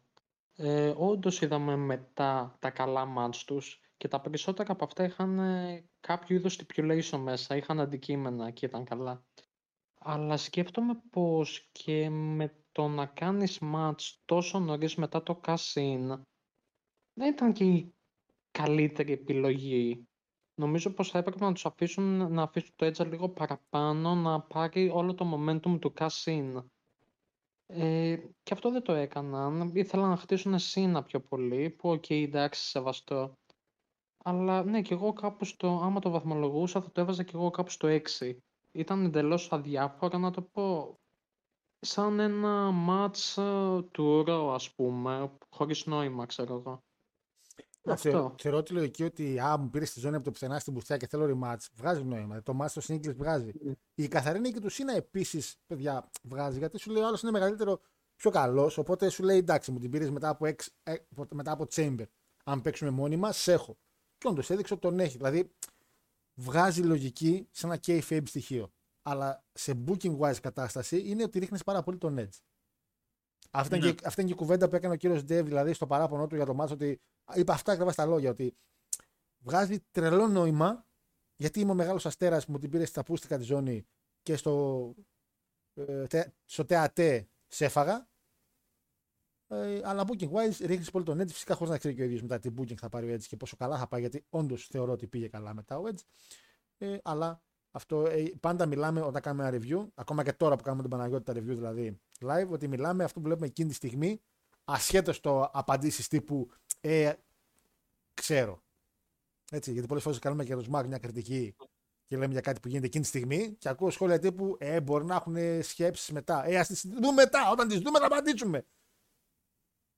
Αυτό. Αν δεν γίνει το endgame, εμείς θα καταλάβουμε, ρε φίλε. Δηλαδή, τι, ότι μπορεί να έχουν. Εμείς βλέπουμε το προϊόν εκείνης της στιγμής. Βλέπουμε αυτό που βλέπουμε και στιγμή. Οπότε εκείνη τη στιγμή ο Edge, ναι, πολύ λογικά και ο κύριος Μέλτζερ είχε πει: Παιδιά, τον άνθρωπο τον, τον, τον χέσανε. Μπορεί να είναι και τιμωρία, λέει, για αυτό που έκανε με την ε, Λίτα. Δεκτό. Και αυτό απολύτω δεκτό. Τιμωρία για εμά όμως ήταν να δούμε αυτά τα δύο μάτς με το Rumble, γιατί πέρα από το μάτς του Σίνα με του Edge, μετά βλέπουμε και το μάτς του Άντρου με του Χέντρι. Ακόμα χειρότερο. Που πραγματικά αλήθεια ήταν Ναι. ακόμα χειρότερο. Λες ρε, πού ότι κάνεις μάτς με τον Γκέρτ Angle. Δεν μπορεί να κάνεις κακό μάτς. Και, και λέω Μαρκ Χέντρι, ε, hold my beer, ε, my black fix. Hold my black fix. Λίγο να σας δείξω μερικά πράγματα. Μαρκ Χέντρι, Πριν πάμε, σε, πριν πάμε σε αυτό το match, είχαμε μια άλλη Ναι, επιστροφή. Ναι, ναι, ναι, ναι. Ω. αγα, το Λάκτα. πιο cringe. Ε, λάκτα, πες το σεφ, πες, πες, πες. Ω. Εν τω μεταξύ, ρε φίλε, Ποιος είπε το ε, τέτοιο να που κάνει; μιλούσαμε- που μιλούσαμε πριν για Edge, Ναι. μου άρεσε πολύ αυτό το αστιάκι που κάνανε ότι ο Edge είναι transitional champ. Ναι, που λέει στο- Δηλαδή, στο πρόμο το ότι το- δεν θα είμαι ακόμα ένας traditional champion. Και καλά. το λένε μετά το match που τους πήγανε μια μικρή συνέντευξη Edge και Lita. Τι μικρή μαλάκα. Εί- Είναι Είχε και- ένα στην ηλίθια ιδέα να πάει να μιλήσει στον Edge. Μόλις είχε χάσει, ρε. Ρε Κρέσαμ. Κρέσαμ, πώς το μπούτσε λέγει. Πώς νιώθετε μετά που χάσετε 7-0 από τη, Leverkusen- από τη Juventus. Τι θες, ρε μαλάκα, να σε πει ο άλλος; Πήγαινε μετά στο Σαββίδι να το ρωτήσει αν έχει οπλίσει το όπλο. Δηλαδή δεν υπάρχει, ρε φίλε. Δηλαδή. Αυτοκτονικό δραμα, μαλάκα. Τελείωσε. και μετά φυσικά έγινε Για πήγανε. μένα ήταν σαν να κέρδισα, έτσι έπρεπε να πει. Αυτό. Ήταν εγώ, κέρδισα το κοινό, κέρδισα τον κόσμο ε, και έχω τη γυναίκα μου τη Λίτα που μετά, όπως είπατε κι εσείς, ήταν η επιστροφή του. Ε, Πώς το λέγανε, Jim Χα- Duggan. Jim Duggan. Χάξο, Jim Duggan. Μαλάκα πήγα να πω χάξο Και νόμιζα ότι μπερδεύτηκα λόγω των Σκέφτηκε τα φρουτάκια. Γιατί τα φρουτάκια, αλλά αλήθεια. Λέω, το λέγανε χάξο και λέω, Όχι, να μαλάκα, χαρό χάξο είναι τα φρουτάκια. Και δεν είπα τι χάξο. Έλεος. Μαλάκα, λάκκο, μαλάκα, με κατάλαβε απευθείας. ε, να είναι καλά η Εν τω χάξο, γιατί μεταξύ, ρε χάρη στη φίλε. χάξο κάνουμε εκπομπές. Ναι. Παίρνουν τηλέφωνο τον Jim Duggan, ας πούμε, πώς το λένε, και λένε «Μπρο μου, στο Rumble επιστρέφεις». Σε ποιον αριθμό μένω; Άσε. Μαλάκα. Που υπάρχει, δεν το έχω ακούσει αυτό, απλά κάνω μια εικασία τώρα, ότι μπορεί να τον φέρανε για το Rumble και να είδαν ότι δεν μπορεί και να πάνε εντάξει. Θα κάνουμε άσε. Ναι, είναι πιθανό. Εντάξει, αυτό, και ο είναι πρώτος πιθανό. νικητής δεν ήταν ρε ούτως ή άλλως. Ναι, γι' αυτό επειδή. Γι' αυτό σου λέω, σκέφτομαι ότι θα είναι πάρα πολύ λογική Εντάξει. έκπληξη, απλά εντάξει. λόγω Και της τα φάσης. επόμενα χρόνια τον βάζαν σαν κάμιο μέσα στα Rumble, έτσι. Έχει το μπει σε Duggan. άλλα Έχει δύο. μπει αλλά. μερικές φορές. Σε άλλα δύο έχει μπει Ναι, έχει μπει. από τότε. Λοιπόν, Ε, καλά, σήμερα είπαν ε, έχουμε Trevor Murdoch, οπότε δεν μπορείς να μπεις εσύ, άστο. Είμαστε stacked σήμερα. εν τω μεταξύ πήγα τώρα σκεφτόμουν ότι μπήκε ο Τρέβορ μέσα, αλλά δεν μπήκε ο Landscape, αλλά νομίζω ότι είχε πεθάνει ο Landscape έτσι. Όχι Όχι, τότε, ρε. ρε. Δεν Νομίζω, ήταν- όχι, ρε. Πιο μετά πέθανε. Μετά Δεν, Δεν, είχε- είχε- πιο δεν μετά. είχαν ε, γίνει ούτε. Δεν είχαν γίνει τα established team, tag συγγνώμη, team συγγνώμη. ακόμα. Ναι, ναι, δεν είχαν γίνει τα team ακόμα. Απλά ήταν μόνος του, αλλά είχε έρθει απλά ο Τρέβορ Μέρο και είπαν θα είμαι single παλαιστή, έτσι. Ο Κέιντ πέθανε το 10 νομίζω. Ναι, ισχύει γιατί Ναι, είχαν, ναι. είχαν κάνει μετά storyline και με τους Χάρντι. Ισχύει, ισχύει. Ο Κέιντ με τον Κοίτα, Μέρο. για τον Duggan, Χρόνια για μία, το- Ναι, για τον Duggan, ρε φίλε. Πολύ πιθανό ας πούμε, να τον φέρανε να μπει στο match και να μην μπορούσε να παλέψει α, επειδή εντάξει είναι και μεγάλος σε ηλικία.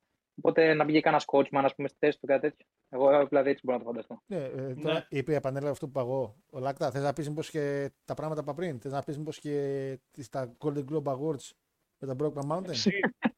Ε, θες κάτι άλλο; Θες να Σαν πεις- σήμερα, ε, το Kobe Bryant έβαλε 81 πόντους. ε, όχι τα δικά σου, μα τα δικά μου. Πες και για, τους, ε, για τη μισηρλούπε. για τη μισηρλούπε. λοιπόν, ε, main event, ένα milestone στην ιστορία του Pro Wrestling, παιδιά. Τελειώσατε. Milestone. Milestone. Για πρώτη φορά κάνουν main event σε wrestling show δύο Olympians. Ου, ου. Θεοί του Ολύμπου. Τι Olympians δε μαλάκα εννοώ ότι πήραν ο ένας είχε πάρει χρυσό μετάλλιο στους Ολυμπιακούς Αγώνες και ο άλλος είχε πάρει εκείνο το μετάλλιο που ήταν. ε, που ουσιαστικά είναι σαν division. Δεν είναι στους Ολυμπιακούς Αγώνες, είναι σαν ένα division που είναι μέσα στα αθλήματα, τα Ολυμπιακά αθλήματα, που είχε βγει ουσιαστικά ο World Strongest Man. Αυτός στο Wikipedia το διάβασα, ε, το, διάβασα, το, μάθα- το, το έμαθα εκείνη τη στιγμή. Α, ήταν ένα milestone το οποίο έλεγε στα fax, ρε παιδί μου, ότι είναι η πρώτη φορά που κάνουν main event δύο Olympians. Λέω, wow. Ναι, αλλά... Ο Χένρι θεωρείται Olympian.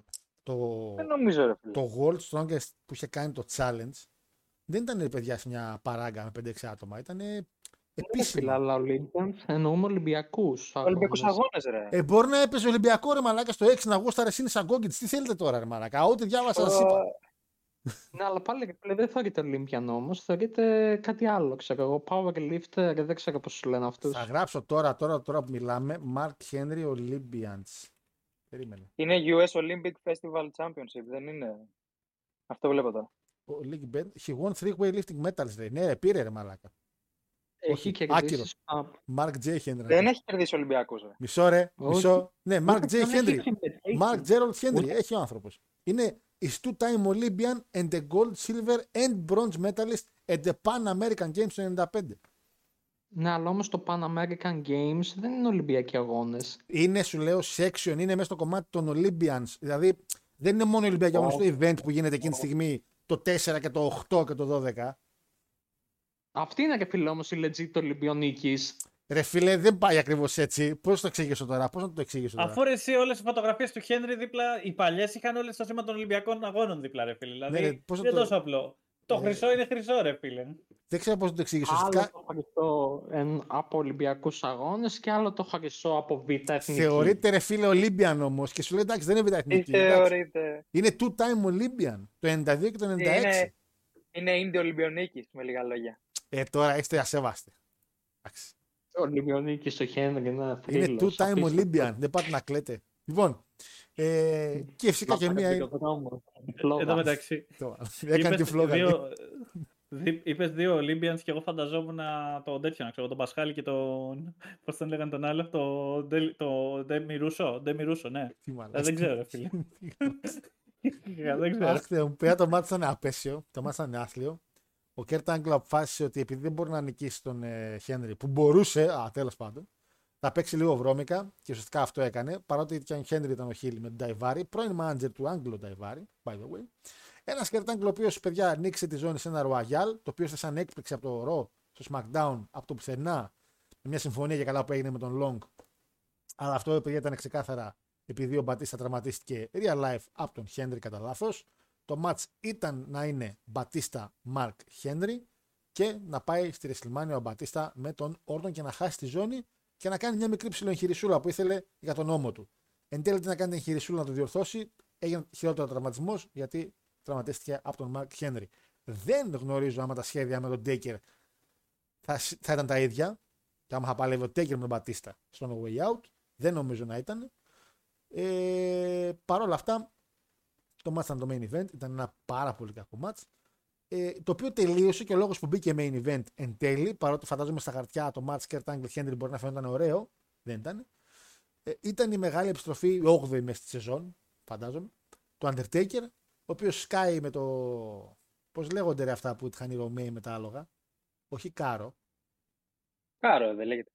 Έλκυθρο. Μαλάκα, ναι, όχι Βασίλης Μαλάκα. Ποιο έλκυθρο. ε, και Χριστούγεννα. Όχι κάρο. Σαν καμπαλάκια σε κάποιο το, το, το, το Chariot, Chariot. το λένε. Άνα, μπράβο, το Chariot θέλω να βρω, γιατί το έχουν σαν unit σε κάτι παιχνίδια Chariot. Μισό να δω. Chariot. Μετάφραση. Μεταγραφή πάτσα. Άρμα, ρε, άρμα. Άρμα. Με το άρμα. Μεταγραφή. Πήραμε το Chariot. Στείλαμε το... ναι. Στείλαμε το Μήτρογλου. και δεξά, όπως μπαίνει ο Τέγερ λοιπόν με το άρμα μέσα και σηκώνει τα χέρια και πέφτουν και κεραυνοί. Ε, συν 5 damage σε κάθε γωνία. Missed τη μία γωνία γιατί η μία γωνία δεν έπεσε ποτέ. ε, ρίχνει κάτω το ring, πέφτει όλο κάτω, διαλύεται. Σηκώνει τα χέρια εκεί, φωτιές, άλλο fire damage από πίσω. Και δεξιά του Μάριε, Μάριε ο Δρύδης που είναι δεξιά πόρτα είναι ο Τζον Μόξλεϊ. Και να πω παιδιά κάτι ωραίο ότι πρώτα είδα το show και μετά άκουσα τα review και είδα facts και τέτοια. Και όταν το είδα, παιδιά, όντως τον παρατήρησα και τον κατάλαβα. Φυσικά εκείνη την περίοδο και αν μου το λέγεις 10 χρόνια πριν θα έπαιρνα χαμπάρι ποιος είναι. Απλά επειδή τώρα ψιλοέψαχνα, να πω την αλήθεια, ότι ξέρεις πάντα κοιτάμε λίγο ποιοι είναι εκεί, γιατί όπως κάνουμε και με NXT πολλές φορές. Τον βλέπω και λέω πλάνα. Και με το που πράττει. Μην μου πεις είχε ματώσει. είχε, αίμα, είχε αίματα στο έτρεχα. ε, και με το που ψάχνω λίγο, κουκλάρω λίγο τα. Κάνα fact να βρω για το 6. Και όντως έλεγε ότι ήταν ο Άμπρου, ουσιαστικά ο Μόξλι, ο δεξιά, ο Δρίδη και φαίνεται παιδιά καθαρά η φατσούλα του. Εντάξει. Ε... Είχε το ροζ μαλλί αυτό που είχε. Όχι, όχι, όχι. Μάλλον δεν φαίνεται βασικά, αλλά νομίζω ότι δεν θα το είχε. Και άμα το είχε, δεν το βλέπαμε ποτέ. Ε, οπότε έχουμε και τον Μόξλι να κάνει ντεμπούτο πριν από τον Punk. Λάκτα. Λέω τώρα. Δεν μου λέει τίποτα. Απλά αναφέρω. Δεν μου λέει τίποτα. Αλλά αναφέρω. Βέβαια να πούμε ότι ο Πάνκαρο είχε ήδη κάνει ματσάρα με Punk και Rey Mysterio. Με, Punk, με Eddie Guerrero και Rey Mysterio, έτσι. Triple threat. Ναι. Ήδη έχει κάνει. Σε ένα γυμναστήριο. Κυριολεκτικά πρώτο γυμνάσιο Τούμπας. Κυριολεκτικά. λοιπόν. TWT. Και... ρώτησε, εκείνη τη στιγμή, ρώτησε εκείνη τη στιγμή ο Μόξ τον Undertaker το Ρόκι πώς σου φάνηκε σαν ταινία; Και γαμό. Μου άρεσε πάρα πολύ, το έχω δει. Τι άλλο. ε, οπότε, παιδιά, ε, λάκτα. Πώς φάνηκε το main event; Εντάξει, ναι, τι να πω, ρε φίλε. Μάπα ήταν. Μάπα. Μάπα. Ε, βέβαια, καλύτερο. Το μόνο που βοήθησε ήταν το τέλος με τον Τέικερ. Δηλαδή ήταν και ώρα τα σκηνικά που κάνανε και με το ρινγκ που έπεσε και η κεραυνοί ήταν ωραίοι. Από αυτό το κομμάτι και μόνο, ok. Okay. Η επιστροφή του Τέικερ για 87η φορά ήταν καλή. Θύμισε λίγο τον κόσμο δηλαδή, γιατί είχαν κοιμηθεί όλοι. Ή κάποιοι θα είχαν φύγει σίγουρα. Άκουσα δηλαδή τον, ε, τον Angle που είχε κάνει ένα podcast, ο μόνος που έχει κάνει podcast για αυτό το Royal Rumble, λέει πολλά, ε, που λέει ότι πολλοί κόσμοι μετά το μάτι του Σίνα με τον Edge σηκώθηκε και έφυγε αυτό. Το οποίο βρίσκεται που φαίνεται και πολύ λογικό εν τέλει. Μανα. Ήταν δηλαδή ένα... Το Rumble το είδαμε, εντάξει, γιατί τα και γεια σας. Ε, Αντώνη. Ε, εκείνη τη φωτογραφία που κυκλοφορεί στο ίντερνετ με τον Damian Priest, ξέρεις, που είναι έτοιμος να κάνει το κασίν και του λέει ο Μπάλλορ μην το κάνεις. Ναι. Ε, αυτό. Αυτό. Ήτανε... Δηλαδή είχε στο Χένρι ο οποίος ακόμα, ακόμα και τότε δεν τα είχε πάρει τα πάνω του. Έτσι. Δηλαδή... Σήμα, 10 χρόνια στην εταιρεία και ακόμα δεν έλεγες Έχει το παιδί, εντάξει, θα, το δούμε στο μέλλον. Ήταν. ο, ο, ο, του, του λέγανε το Vince, ήταν Όχι. εκείνη τη στιγμή πλακωμένος μέσα στα στήθια των γυναικών και του Φιφίκα και του λένε αρχηγέ αυτός δεν πάει. Και ήταν, άστον ρε, θα τον υπογράψω εγώ 10 χρόνια ακόμα. Στα αρχίδια μου ρε, σας λέω. Και ήταν, αδερφέ, δεν κουνιέται ο άνθρωπος, δεν πάει. Τι άλλο. Έλα ρε, τώρα αφού Σωτήρης έχουμε τον Νίνης, Άγγλ μάλλον. μες στο μάτς. Σωτήρης Νίνης. Τελείως. Ήτανε, Ήταν μου Ολυμπιονίκης, άρεσε- ρε, εντάξει. Αυτό ήταν Ολυμπιονίκης ο άνθρωπος, ρε φίλε. Ήτανε, Αν με ζαλίσει τώρα τα χίλια αυτό το πράγμα, αλήθεια δεν λέω. Εγώ, ε, εγώ είμαι μαζί σου χάρη σε αυτό, έτσι. δηλαδή, ξέρεις, GR45839, τέλος πάντων. Λοιπόν, ε, αλλά έχει, λοιπόν, το match ήταν καθαρά ο Άγγλ, ο οποίος έπαιζε σαν το Δεκολόσους. Έτσι, ο γίγαντας δεν έκανε τίποτα και από πίσω ο Άγγλ να κάνει τα πάντα, να τρέχει, να αποφεύγει κινήσεις, να πέφτει κάτω μόνος του, να κάνει και καλά ότι δεν μπορεί να κάνει το, το Άγγλο, ξέρω εγώ, και ο άλλος τον πέταγε έξω. Που, δηλαδή ε, δεν υπάρχει ρε φίλε. Είχαμε και τον Ταϊβάρη δίπλα, ο οποίος ήταν σαν μίγα μέσα στον αγώνα, ενοχλητικό στέρμα και δηλαδή δεν υπήρχε. Και λέω ρε φίλε, αυτό, ποιος το μπούκαρε σαν main event. Και είπε, παιδιά, έχω ιδεάρα για main event. Δηλαδή, μάλλον το σκέφτηκαν και αυτοί έτσι ότι Olympian vs Olympian, ξέρω εγώ, real recognized Ε, real. Φάνηκε αλλά- ας πούμε, στο χαρτί ωραίο. Εκείνη την εποχή που ουσιαστικά τελείωνε και είχαν υπογράψει τότε για 10 χρόνια το Χένρι τότε παλιά. Από και- εκεί τελείωνε το Και συμβόλαιο. απόσβεση δεν είχαν κάνει ποτέ. Ποτέ δεν είχαν κάνει απόσβεση. Και λέει, θα την κάνουμε τώρα την απόσβεση. Και έλεγε σε όλους να φανεί ο Χένρι δυνατός. Θυμάστε εκείνο μαλάκα το σπότ του Μπατίστα που ούτε καν τον ακουμπάει και ο Μπατίστα λέει: Όχι, πρέπει να φανεί δυνατός και φεύγει πίσω μόνος του. Και κάνει κολοτούμπες. Και κάνει κολοτούμπα. και είναι σε φάση: Όχι, πρέπει να φανεί δυνατός. Όχι, πέφτω πίσω. Όχι, κολοτούμπες. Ήταν εκείνη η περίοδος μαλάκα, πιστεύω. Ε, είναι ακριβώς αυτό. Δηλαδή, μετά τον δώσαν και στον Undertaker, τον κάναν πάσα. Αν ήταν ο Χένρι του 2011, μπορεί να είχαμε δει ματσάρα. Το πιστεύω αυτό. Ο οποίος ναι, όσο Γιατί- μεγάλωνε, ήταν καλύτερος. Ναι, γιατί καταλάβαινε ότι δεν μπορείς να κάνεις τρεφίλ ό,τι κάνουν όλοι οι υπόλοιποι. Και τ- κατάλαβε ότι δεν μπορώ απλά να μπαίνω μέσα και να κάνω το δυσκίνητο. Πρέπει να δείξω ότι είμαι γομάρι. Εκεί δεν το έδειξε. Εκεί έδειξε ότι απλά βάλαμε το χοντρό που το βάζαμε τέρμα κάθε φορά στο ποδόσφαιρο. Εμένα δηλαδή. Συνήθως. Αλλά. Έτοιμο λοιπόν, ήμουν, έτοιμο. ε, βέβαια, ε, βαράω εγώ τις φέρε σε μένα, δεν υπάρχει. Αλλά λοιπόν, τον βάλαμε μέσα και του είπαμε δεν θα κάτσει τέρμα, θα πας επίθεση. Και ήταν, εγώ, τι επίθεση, δεν ξέρω. Αυτό. Και απλά το έσωσε ο Undertaker τελευταία στιγμή πάλι καλά. Δηλαδή, έσωσε αυτό το train wreck αυτού του αγώνα. Δηλαδή, 4 στα 10, μόνο γιατί ο Άγγλ το πόνεσε πολύ το μάτς. Δηλαδή, είπε, θα σε κάνω ρε φίλε, θα σε κάνω ρε μπαγάσα να φανείς ένα εκατομμύριο. 100.000 τον έκανε να φανεί. Αλλά είπε, θα σε κάνω εγώ ένα εκατομμύριο. Ήτανε. Εντάξει. Τελείωσε ο αγώνας. Εγώ ήμουν σε φάση κοιτούσα τηλεόραση και είμαι ακόμα. Θα γίνει κάτι. Μπαίνει ο Taker. Κάνει το όλο σκηνικό, ξέρεις με τους κεραυνούς κτλ. Είδα, μπήκα στο τρυπάκι να κάτσω να δω και τον αγώνα του Taker με τον Angle πάλι. Αυτό το μάτι το έχω δει και εγώ δεν ξέρω πόσες φορές. Ματσάρα. Ισχύει. Ε, δηλαδή και έγινε σε no way out. Α πούμε αυτό δεν θα μπορούσε να γίνει στο Rumble. Η, απα- η ερώτησή μου σε όλο αυτό. Ματσάρα θα ήταν. Εντάξει, είχαν Να το άλλα βλέπεις. σχεδιάκια από ό,τι φαίνεται για την κατάσταση. Θέλω να Γιατί μπουσάρω τον έτσι- Χένρι. Φάνηκε ότι να τον μπουσάρω. Εδώ αλλάξαν και το μουσική του πριν, από- μετά από κάτι μέρες από το show Πάλι καλά. και βάλανε συγκροτηματάρα 3-6 Mafia έτσι με πολύ καλό τραγούδι. Τίποτα. Ήταν ένα, ένα μεγάλο κακό ήταν όλη αυτή η κατάσταση. Δηλαδή, σκέφτομαι αυτά τα μάτια δηλαδή, φάγανε το main event. Δηλαδή, μπορούσες να έχεις ξεκινήσει με κάποια από αυτά και να βάζεις τους cruiserweight στη μέση του show για να τους ξυπνήσεις τους ανθρώπους πριν πάνε στο main event. Δηλαδή, γνώμη μου, πάντα αυτό πιστεύω, ρε φίλε. Ε, Όπως είπα, 4 στα 10. Και ο Τάγκλ είσαι μεγάλος, ό,τι και να σου δώσουν, προσπαθείς να το βγάλεις over. Μάρια, το, Έκανες main, στο Eugene. το main event το είδες ή νόμιζε τελείωσε το show και με τον έτσι και έφυγε. Το είδα το φίλε, αλλά είχε δίκιο εδώ ο Αντώνης. Μήπως αντί να συζητήσουμε αυτό το match, να συζητήσουμε για το Taker Angle στο No Way Out, που ήταν όντως ματσάρα και ήταν όντως 10 στα 10. Δεν μπορούμε φίλε μου δυστυχώς. Άρα να μείνουμε στη σιωπή, ξέρω εγώ. ε, Πάλι δεν σ' άρεσε τίποτα, δηλαδή εκεί ούτε καν ο Χένρι λίγο έτσι που μπήκε έτσι λίγο χαρά. Είναι από αυτά τα match που έχεις τη τηλεόραση και το βλέπεις, αλλά παίζεις με το κινητό και δεν παίρνεις χαμπάρι πότε τελείωσε. Αυτή η μάστιγα ρε μαλάκα, να βλέπεις κάτι και να παίζεις με το κινητό, πόσο με εκνευρίζει, ρε φίλε. Συγγνώμη το κιόλας, match. φίλε. Ήταν μεγάλο challenge να μην είσαι στο κινητό σε αυτό το match.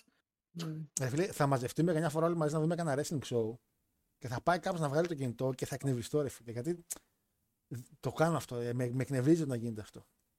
Ε, Όταν πάω να δούμε την μια σειρά και είμαι σε κάποιον να, να, να τη δείξω σε κάποιον και λέω δες αυτό και του λέω δες δες και παίζει με το κινητό του, Σε φάση πες μου ρε Και δεν μαλάκα, κοιτάει. πες μου, ρε Άκουσα μαλάκα και από τα πριν, φίλια, πες μου περίμενε τι λίγο. θες ρε μαλάκα, δεν σε ενδιαφέρει. ας πούμε. Άλλο να το κάνεις αυτό συνέχεια και άλλο να το κάνεις στο Royal Rumble του 2006. Όχι, θα βλέπεις φίλε, θα βλέπεις, γι' αυτό έχεις έρθει, θα βλέπεις μαζί μου.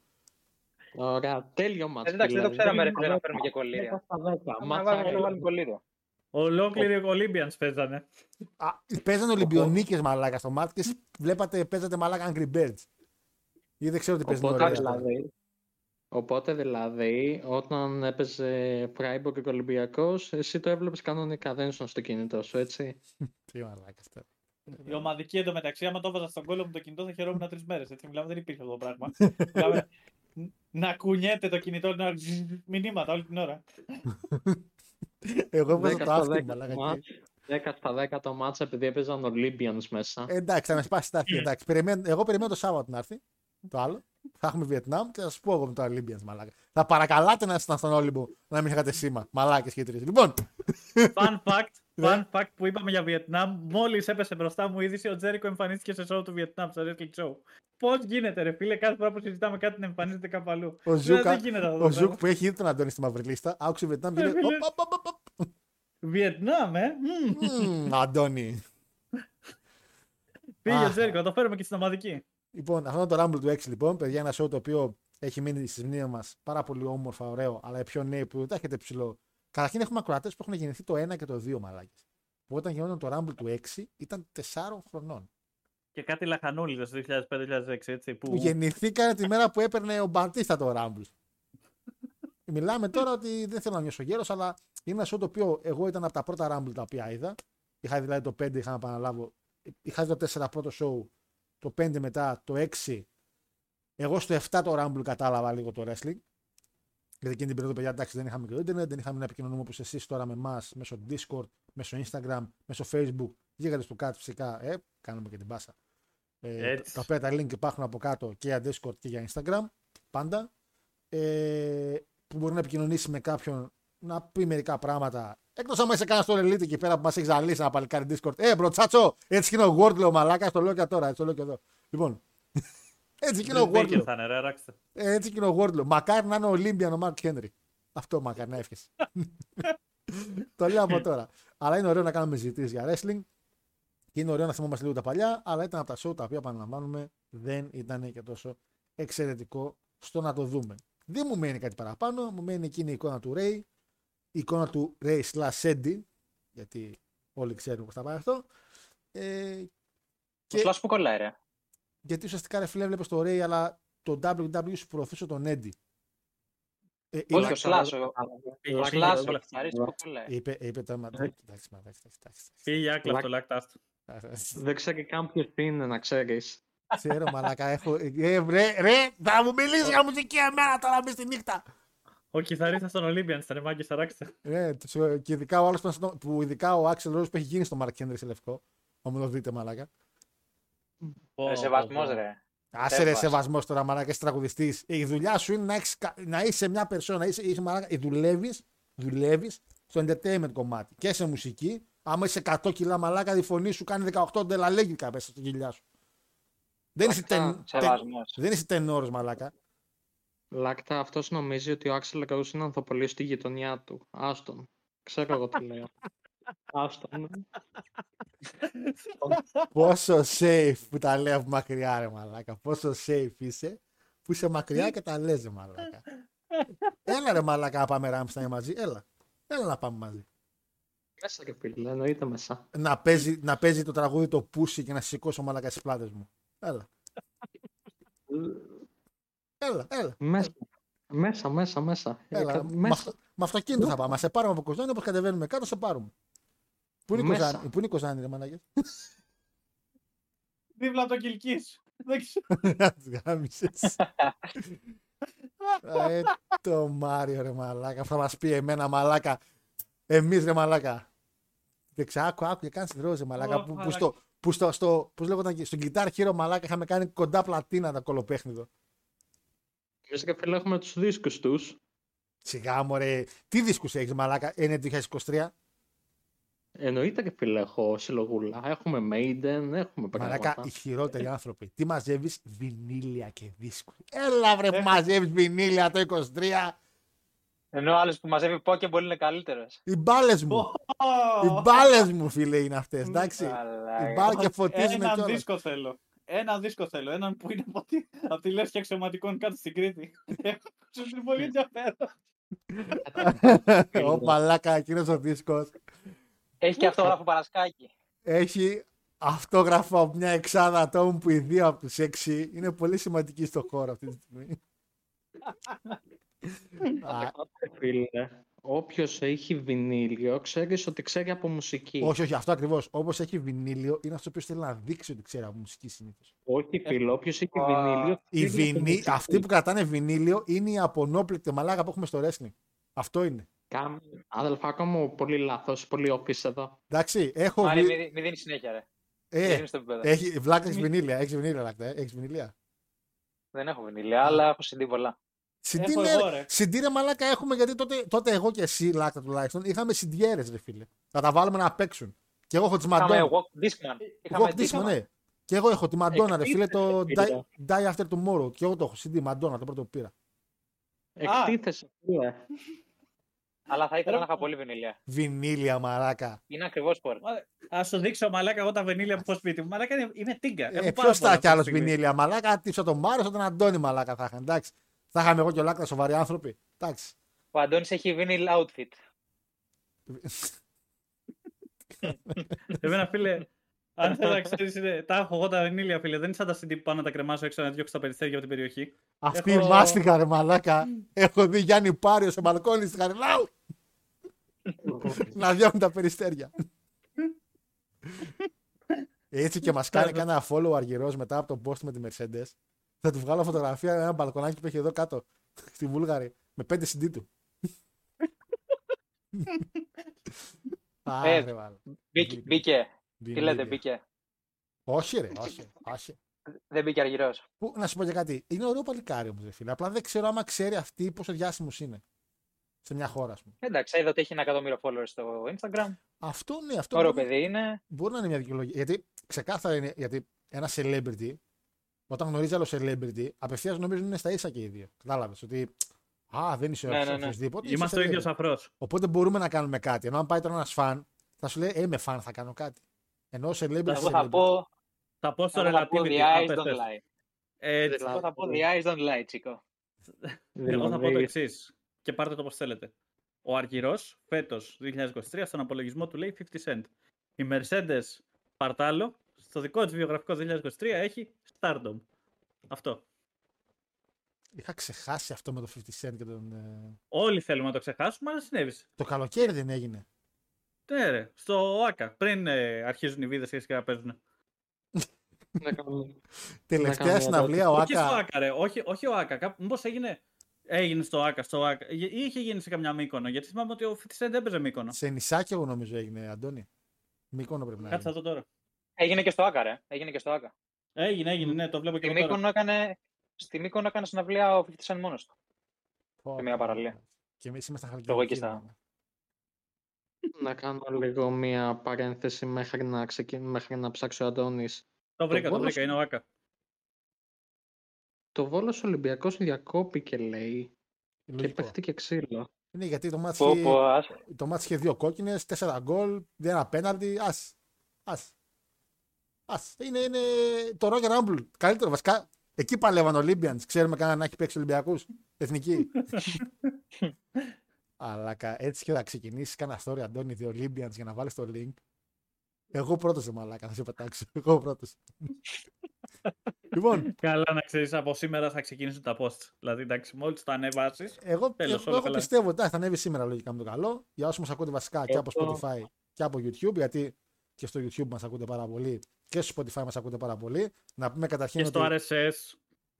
στο RSS η αλήθεια είναι μας Στο ακούνε YouTube. πάρα πολλά άτομα τα οποία δεν, πραγματικά μπαίνουν από το link ένα, δύο, τρεις ξεχασμένοι που έχουν μείνει. Και έχω παρατηρήσει ότι μας ακούνε πάρα πολύ άκυροι στο RSS. ες, Οι οποίοι Στο φαντάζομαι. Και- Apple Podcast μας ακούνε πάρα πολύ, θα έλεγα, αν ανέβαινε στο Apple Podcast. Τα δες το να.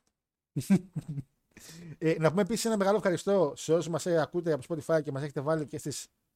Πώς λέγεται, καταδρομές, αναδρομές, αναδρόμηση, πώς λέγεται αυτή η μαλακία. Καταδρομές. Τι- Την αναδρομή σας; Αυτό τέλος πάντων. Και φυσικά όσοι μας έχετε και μας κάνετε και ένα tag εννοείται, θα το γουστάρουμε πάρα πολύ. Ήδη μου στείλατε μερικά μηνύματα μερικοί, αλλά επειδή είμαι τάταρος, δεν το ανέβασα να το κάνουμε story, γιατί τέτοιος είμαι. Ε, θα το κάνουμε όμως, αν βρεθούν κανένα δύο-τρία άτομα ακόμα.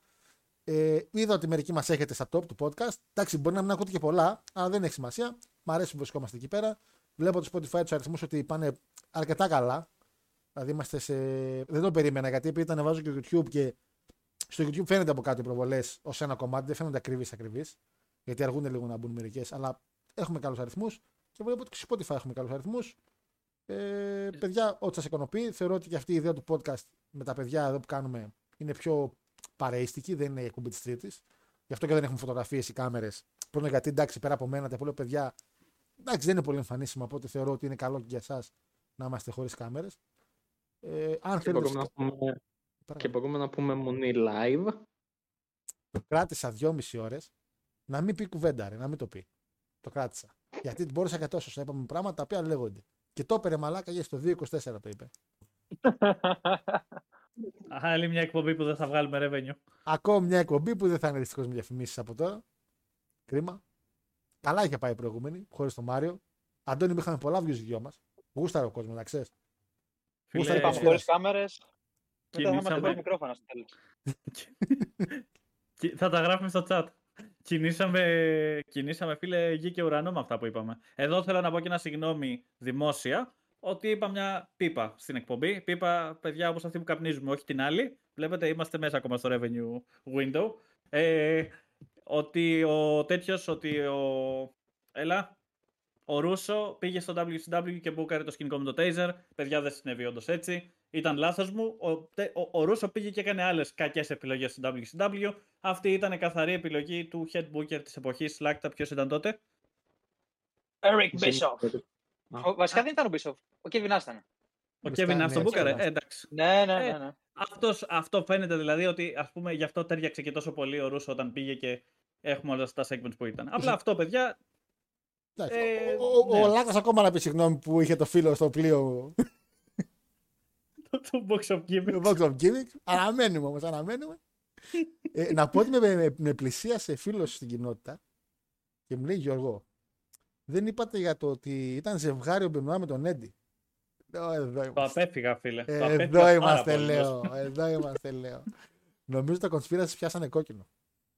Ε, εγώ πάντως είχα και μια ακόμα ιδέα για την πορεία για να κλείσουμε για σιγά σιγά. Ε, τώρα που είναι γιορτινές μέρες, επειδή οι εκπομπές πέφτουν και γιορτή και πρωτοχρονιά και Χριστούγεννα, εγώ πάντως θα γούσταρα άμα θέλετε και εσείς και άμα θέλετε και το κοινό βασικά άμα θέλει, το αναφέρω και τώρα, θα το αναφέρω και στην εκπομπή, να πέτε κάτω στα comment ε, ή να μας στείλετε μήνυμα στη Spotify. Ε, να κάνουμε τα Χριστούγεννα, όχι τη μέρα των Χριστουγέννων συγκεκριμένα, μπαπ μέρα Χριστουγέννων, αλλά εκείνη τη, τη γιορτινή περίοδο, να βάλουμε από ένα κρασάκι ο καθένας, να ανοίξουμε τα μικρόφωνά μας εδώ και οι τέσσερις και οι πέντε όσοι θέλουν να έρθουν, όχι πολύ από το κοινό, ενώ από εμάς εδώ, αν καταφέρουμε να φέρουμε κανένα δυο ακόμα. Ε, Stay in your lane. Ναι, ρε παιδί, να φέρουμε και κανένα δυο ακροατές οι οποίοι ξέρουμε ότι έχουν ήδη μπει λίγο στην εκπομπή και ξέρεις είναι μες στο mood. Και να ανοίξουμε κατά δύο ώρες μικρόφωνα και να είμαστε λίγο πολύ freelancer κατάσταση. Δηλαδή, τύπου ξεκάθαρα ένα podcast γιορτινό που να έχει μια θεματολογία του wrestling γενικά, αλλά και έξω και από αυτή. Όπως να παλέψετε να με πείσετε για ποιο λόγο ας πούμε, είναι καλό να πάρεις βινίλια, ας πούμε. κατάλαβες, Που, εντάξει. για να μην ξεκινήσει το random μου για τους ghost players που ξεκίνησα πριν ξεκινήσει η εκπομπή. Να, πάρω, να πάρουμε τηλέφωνο το Μπασχάλη, να δούμε τι πιστεύει για τους Olympians. Να δούμε τι γίνεται. Τι μα χάρη. Α, Ο Πασχάλης ήταν στους ναι, ναι, ναι, ναι, ναι, ναι. Λέω κι εγώ. Ε, έχουμε, θα νομίζω να έχει ζουμάκι, τα έχει χαβάλε. Και επαναλαμβάνω επειδή είναι μια ιδέα που την είχα κλέψει πριν από τρία χρόνια που του είχα ακούσει Άλβαρες να κάνει μια εκπομπή έτσι Χριστούγεννα με κρασάκι με τον άλλο τον τυπά. Και είπα θα μιλάνε για wrestling και απλά δύο ώρες λέγανε ότι να είναι. Και ήταν από τις καλύτερες εκπομπές που έχω ακούσει ε, σε τύπου podcast. Ε, λέτε άμα το θέλετε και άμα να φέρουμε κάποιον έξτρα. Παιδιά, έχετε κάτι τελευταίο να πείτε. Αυτό θα πληρωθεί ως παρορία. Οπότε χωρίς Μάριο. Σίγουρα χωρίς Μάριο.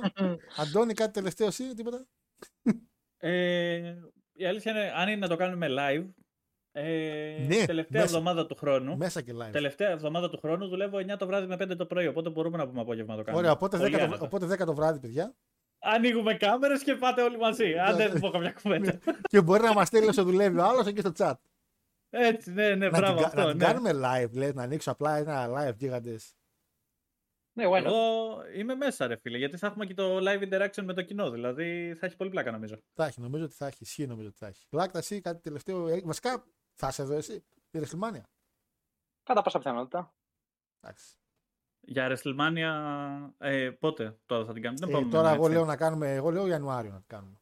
Ναι, να κάνουμε ναι, δηλαδή ναι. το live αυτό Ναι. τώρα το χριστουγεννιάτικο μέσα στο Δεκέμβρη και μετά Ιανουάριο να κάνουμε τη WrestleMania 22.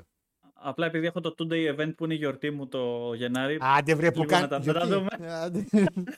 Πότε γιορτάζεις; 17 Ιανουαρίου, φίλε. Οκ. Γιορτάζετε που υπάρχω 17 Ιανουαρίου. Δεν γιορτάζω εγώ. Είναι των υπολοίπων η γιορτή. Κάτσε ρε, η ονομαστική σου δεν είναι γιορτή. Ναι, ρε. Μάλιστα. Αντώνιος, του Αγίου Αντωνίου. 17 Εντάξει μωρέ Ιανουαρίου. μαλάκα. Αντώνιος, λες και. Εντάξει μωρέ μαλάκα. Λες και έχεις κανένα γαμάτο όνομα. Αντώνη σε λένε. Ο Βλακόνιος. Ο Έτσι, Βλακόνιος. ο, ο, ο, ο, ο, ο Γιώργος, μαλάκα, είναι, είναι George Harris, μαλάκα, άστο. Εγώ άστο, μαλάκα δεν έχω όνομα promoter που καπνίζει. καπνίζει. Που είναι λες και έχει μπει μαλάκα μέσα στην κοκάλο. Εντάξει. Πού το κακό με αυτό, ρε. Εντάξει. Εδώ έχει δίκιο, εδώ έχει δίκιο ο Χάρος, γιατί ρε φίλε λέει Γιώργος και όχι Γεώργιος. Ενώ εσύ λες Αντώνιος. Αντώνιος. Λες και ότι διαβάσαμε την ταυτότητα μαλάκα. Δεν κατάλαβες. Ξέρετε ότι αυτό έχει γίνει γιατί μου έκαναν αναφορά στο Facebook για ψεύτικο όνομα όταν είχα το όνομα Αντώνης Μαντουραράκης. Και με ανάγκασε το Facebook. Μπαίνω εγώ και γράφω ξανά Αντώνης Μαντουραράκης με φωτογραφία από την ταυτότητα. Και λένε αυτοί, όχι, λέει, δεν γράφει αυτό. Και Μήπως- το ξαναγράφω στα. Και γράφω για πλάκα. Ε; Το Μανδρακάκη σε έφταιγε. Αυτό, επειδή είναι μανδουραρακακάκι και δεν ξέρουμε τι σκατά είναι. Αφού και πριν και τώρα Μανδραράκη γράφει ρε μαλάκες μέσα στο όνομά μου. και ξαφνικά γράφω εγώ αγανακτισμένος μετά από μισή ώρα που μου γράφουν ότι θα πρέπει λέει ή αυτό ή θα έχετε επιβολή στο προφίλ σας, μία από τις 500 που έχω πάρει. Γράφω εγώ Αντώνιος Μανδραράκη για πλάκα και πατάω enter και το δέχεται, ρε φίλε. Και είμαι, όχι, ρε. Και από τότε μου έχει μπλοκάρει την αλλαγή ονόματος. Και είμαι εντάξει. Αντώνιος Μανδραράκη, παιδιά, καλώς ήρθατε. Ενώ εγώ όποτε Έτσι. γουστάρω το βάζω και πρέστον. Δεν θέλω να σου πω τι σου πω, Όλεκ, γιατί θα παρεξηγηθείς live στον αέρα τώρα. Έτσι και σου πω. Δεν θέλω να κάνω από το αστείο με το Preston. Ούτε εγώ. Λοιπόν, λοιπόν. Ωραία, ωραία. Χαίρομαι, Εντάξει. παιδιά. Ελπίζω να σας άρεσε η σημερινή εκπομπή με τα παιδιά. Όπως ξέρετε, πάντα κάνουμε λίγο το χαβαλέ μας στο κλείσιμο. Ε, και φυσικά, ό,τι απορίες έχετε για το Rumble του 6 ή κάτι να προσθέσετε που δεν αναφέραμε ή κάτι που μπορεί να κάναμε λάθος, εννοείται κάτω στα comment. Βοηθάνε πάρα πολύ και τα likes φυσικά στο βίντεο και τα comment βοηθάνε πάρα πολύ. Γιατί όσο παραπάνω comment υπάρχουν, τόσο παραπάνω views θα πάρει το βίντεο για κάποιο λόγο. Έτσι δουλεύει το YouTube. Ε, στο reaction του CM Punk ήσασταν εκπληκτικοί. Μέσα σε δύο μέρες ακούμπησε το βίντεο χίλια άτομα. Βέβαια όμως ο CM Punk είναι και ένας needle mover. Ένα CM Punk ο οποίος λάκτα μου κάνει debut στο επόμενο retro review που έχουμε. Εννοείται. Εννοείται, μαλάκα. Είμαι Main, ικανός... main eventer από την πρώτη μέρα. Ο Λάκτα περιμένει πώς και πώς να πάμε WrestleMania 22 για να πιάσει μια ώρα να μιλάει μόνο για τον Punk. λοιπόν. λοιπόν, αυτά. Ευχαριστώ πάρα πολύ για την παρέα σας. Ευχαριστώ και τα παιδιά εδώ που ήταν μαζί μας και τον Αντώνη και τον Λάκτα. Ε, τα λέμε. Τι θες, ρε αγκαλίτσα, θα σε κάνω μετά. Τι θες; Πες το ότι τον αγαπάς. Αυτό ξέρει, ρε Αγαπώ, μαλακά. όπως είπε, όπως είπε η Mickey James. Θέλω, ε, έτσι. Πιστεύεις, αν ποτέ κάναμε, αν, είχαμε, αν ήταν η ζωή μας ένα storyline από κάποιο timeline του WWE, εγώ και ο Μάριος θα ήμασταν οι Mickey James με τρεις στράτους, το πιστεύω. Μάρια, διαφωνείς, πες, δεν είναι κάτι. Θα διαφωνήσω, φίλε. Έχεις κάποιο άλλο καλύτερο, θα ήμασταν οι Olympians. Με τίποτα δεν θα ήμασταν οι Olympians. Γιατί και εγώ δεν μου Ολυμπιακός έρχεται είμαι. Τώρα κάτι. Αλλά δεν μου έρχεται τώρα Δεν σε έχει, κάτι ωραία. καλό. Ωραία, θέλω να το, να το κρατήσεις για την άλλη φορά. Εννοείται. εννοείται. Λοιπόν, αυτά παιδες, δυο μισορίτες, μια χαρά, μια χαρά, έτσι πάλι, μια ώρα δυνατή. Λοιπόν, τα λέμε στο επόμενο retro review εδώ σαν Toki Cuts. Τα λέμε φυσικά και τα Χριστούγεννα άμα θελήσει να κάνουμε την εκπομπή τη γιορτινή. Και εννοείται τρίτη live με Πανάγο. Γιατί θα πούμε, δεν έχω μάλλον Θεό ιδέα. Μάλλον θα αναφέρουμε λίγο παραπάνω πράγματα. GTX. Τι, Θα πείτε για GTX. τι είναι το GTX μηχανάκι; Έλα ρε μαλάκα. Τι είναι το GTX. GTA. Ανακοινώνεται το 6. PC. Α, α, α, α. Καλά. Το ότι έχω εκπομπή Τρίτη 6 και 4 βγαίνει το τρέιλερ και εγώ θα πρέπει να κάτσω ήρεμος, ας πούμε, τις άλλες δύο ώρες. Έτσι, να μην πεταχτώ από την ευχαρά μου. Παίζει να ξεπετάξω τον Παναγιώτη σε μια ώρα, να του πω Παναγιώτη, εντάξει, μια εκπομπή θα κάνουμε μια ώρα και μετά να μιλήσουμε μια ώρα για το GTA. Ε, αλλά θα δείξει, θα δείξει. Είναι ιστορική μέρα, παιδιά. Ιστορική μέρα. Λοιπόν, καλό βράδυ σε όλους. Τα λέμε. Γεια σας.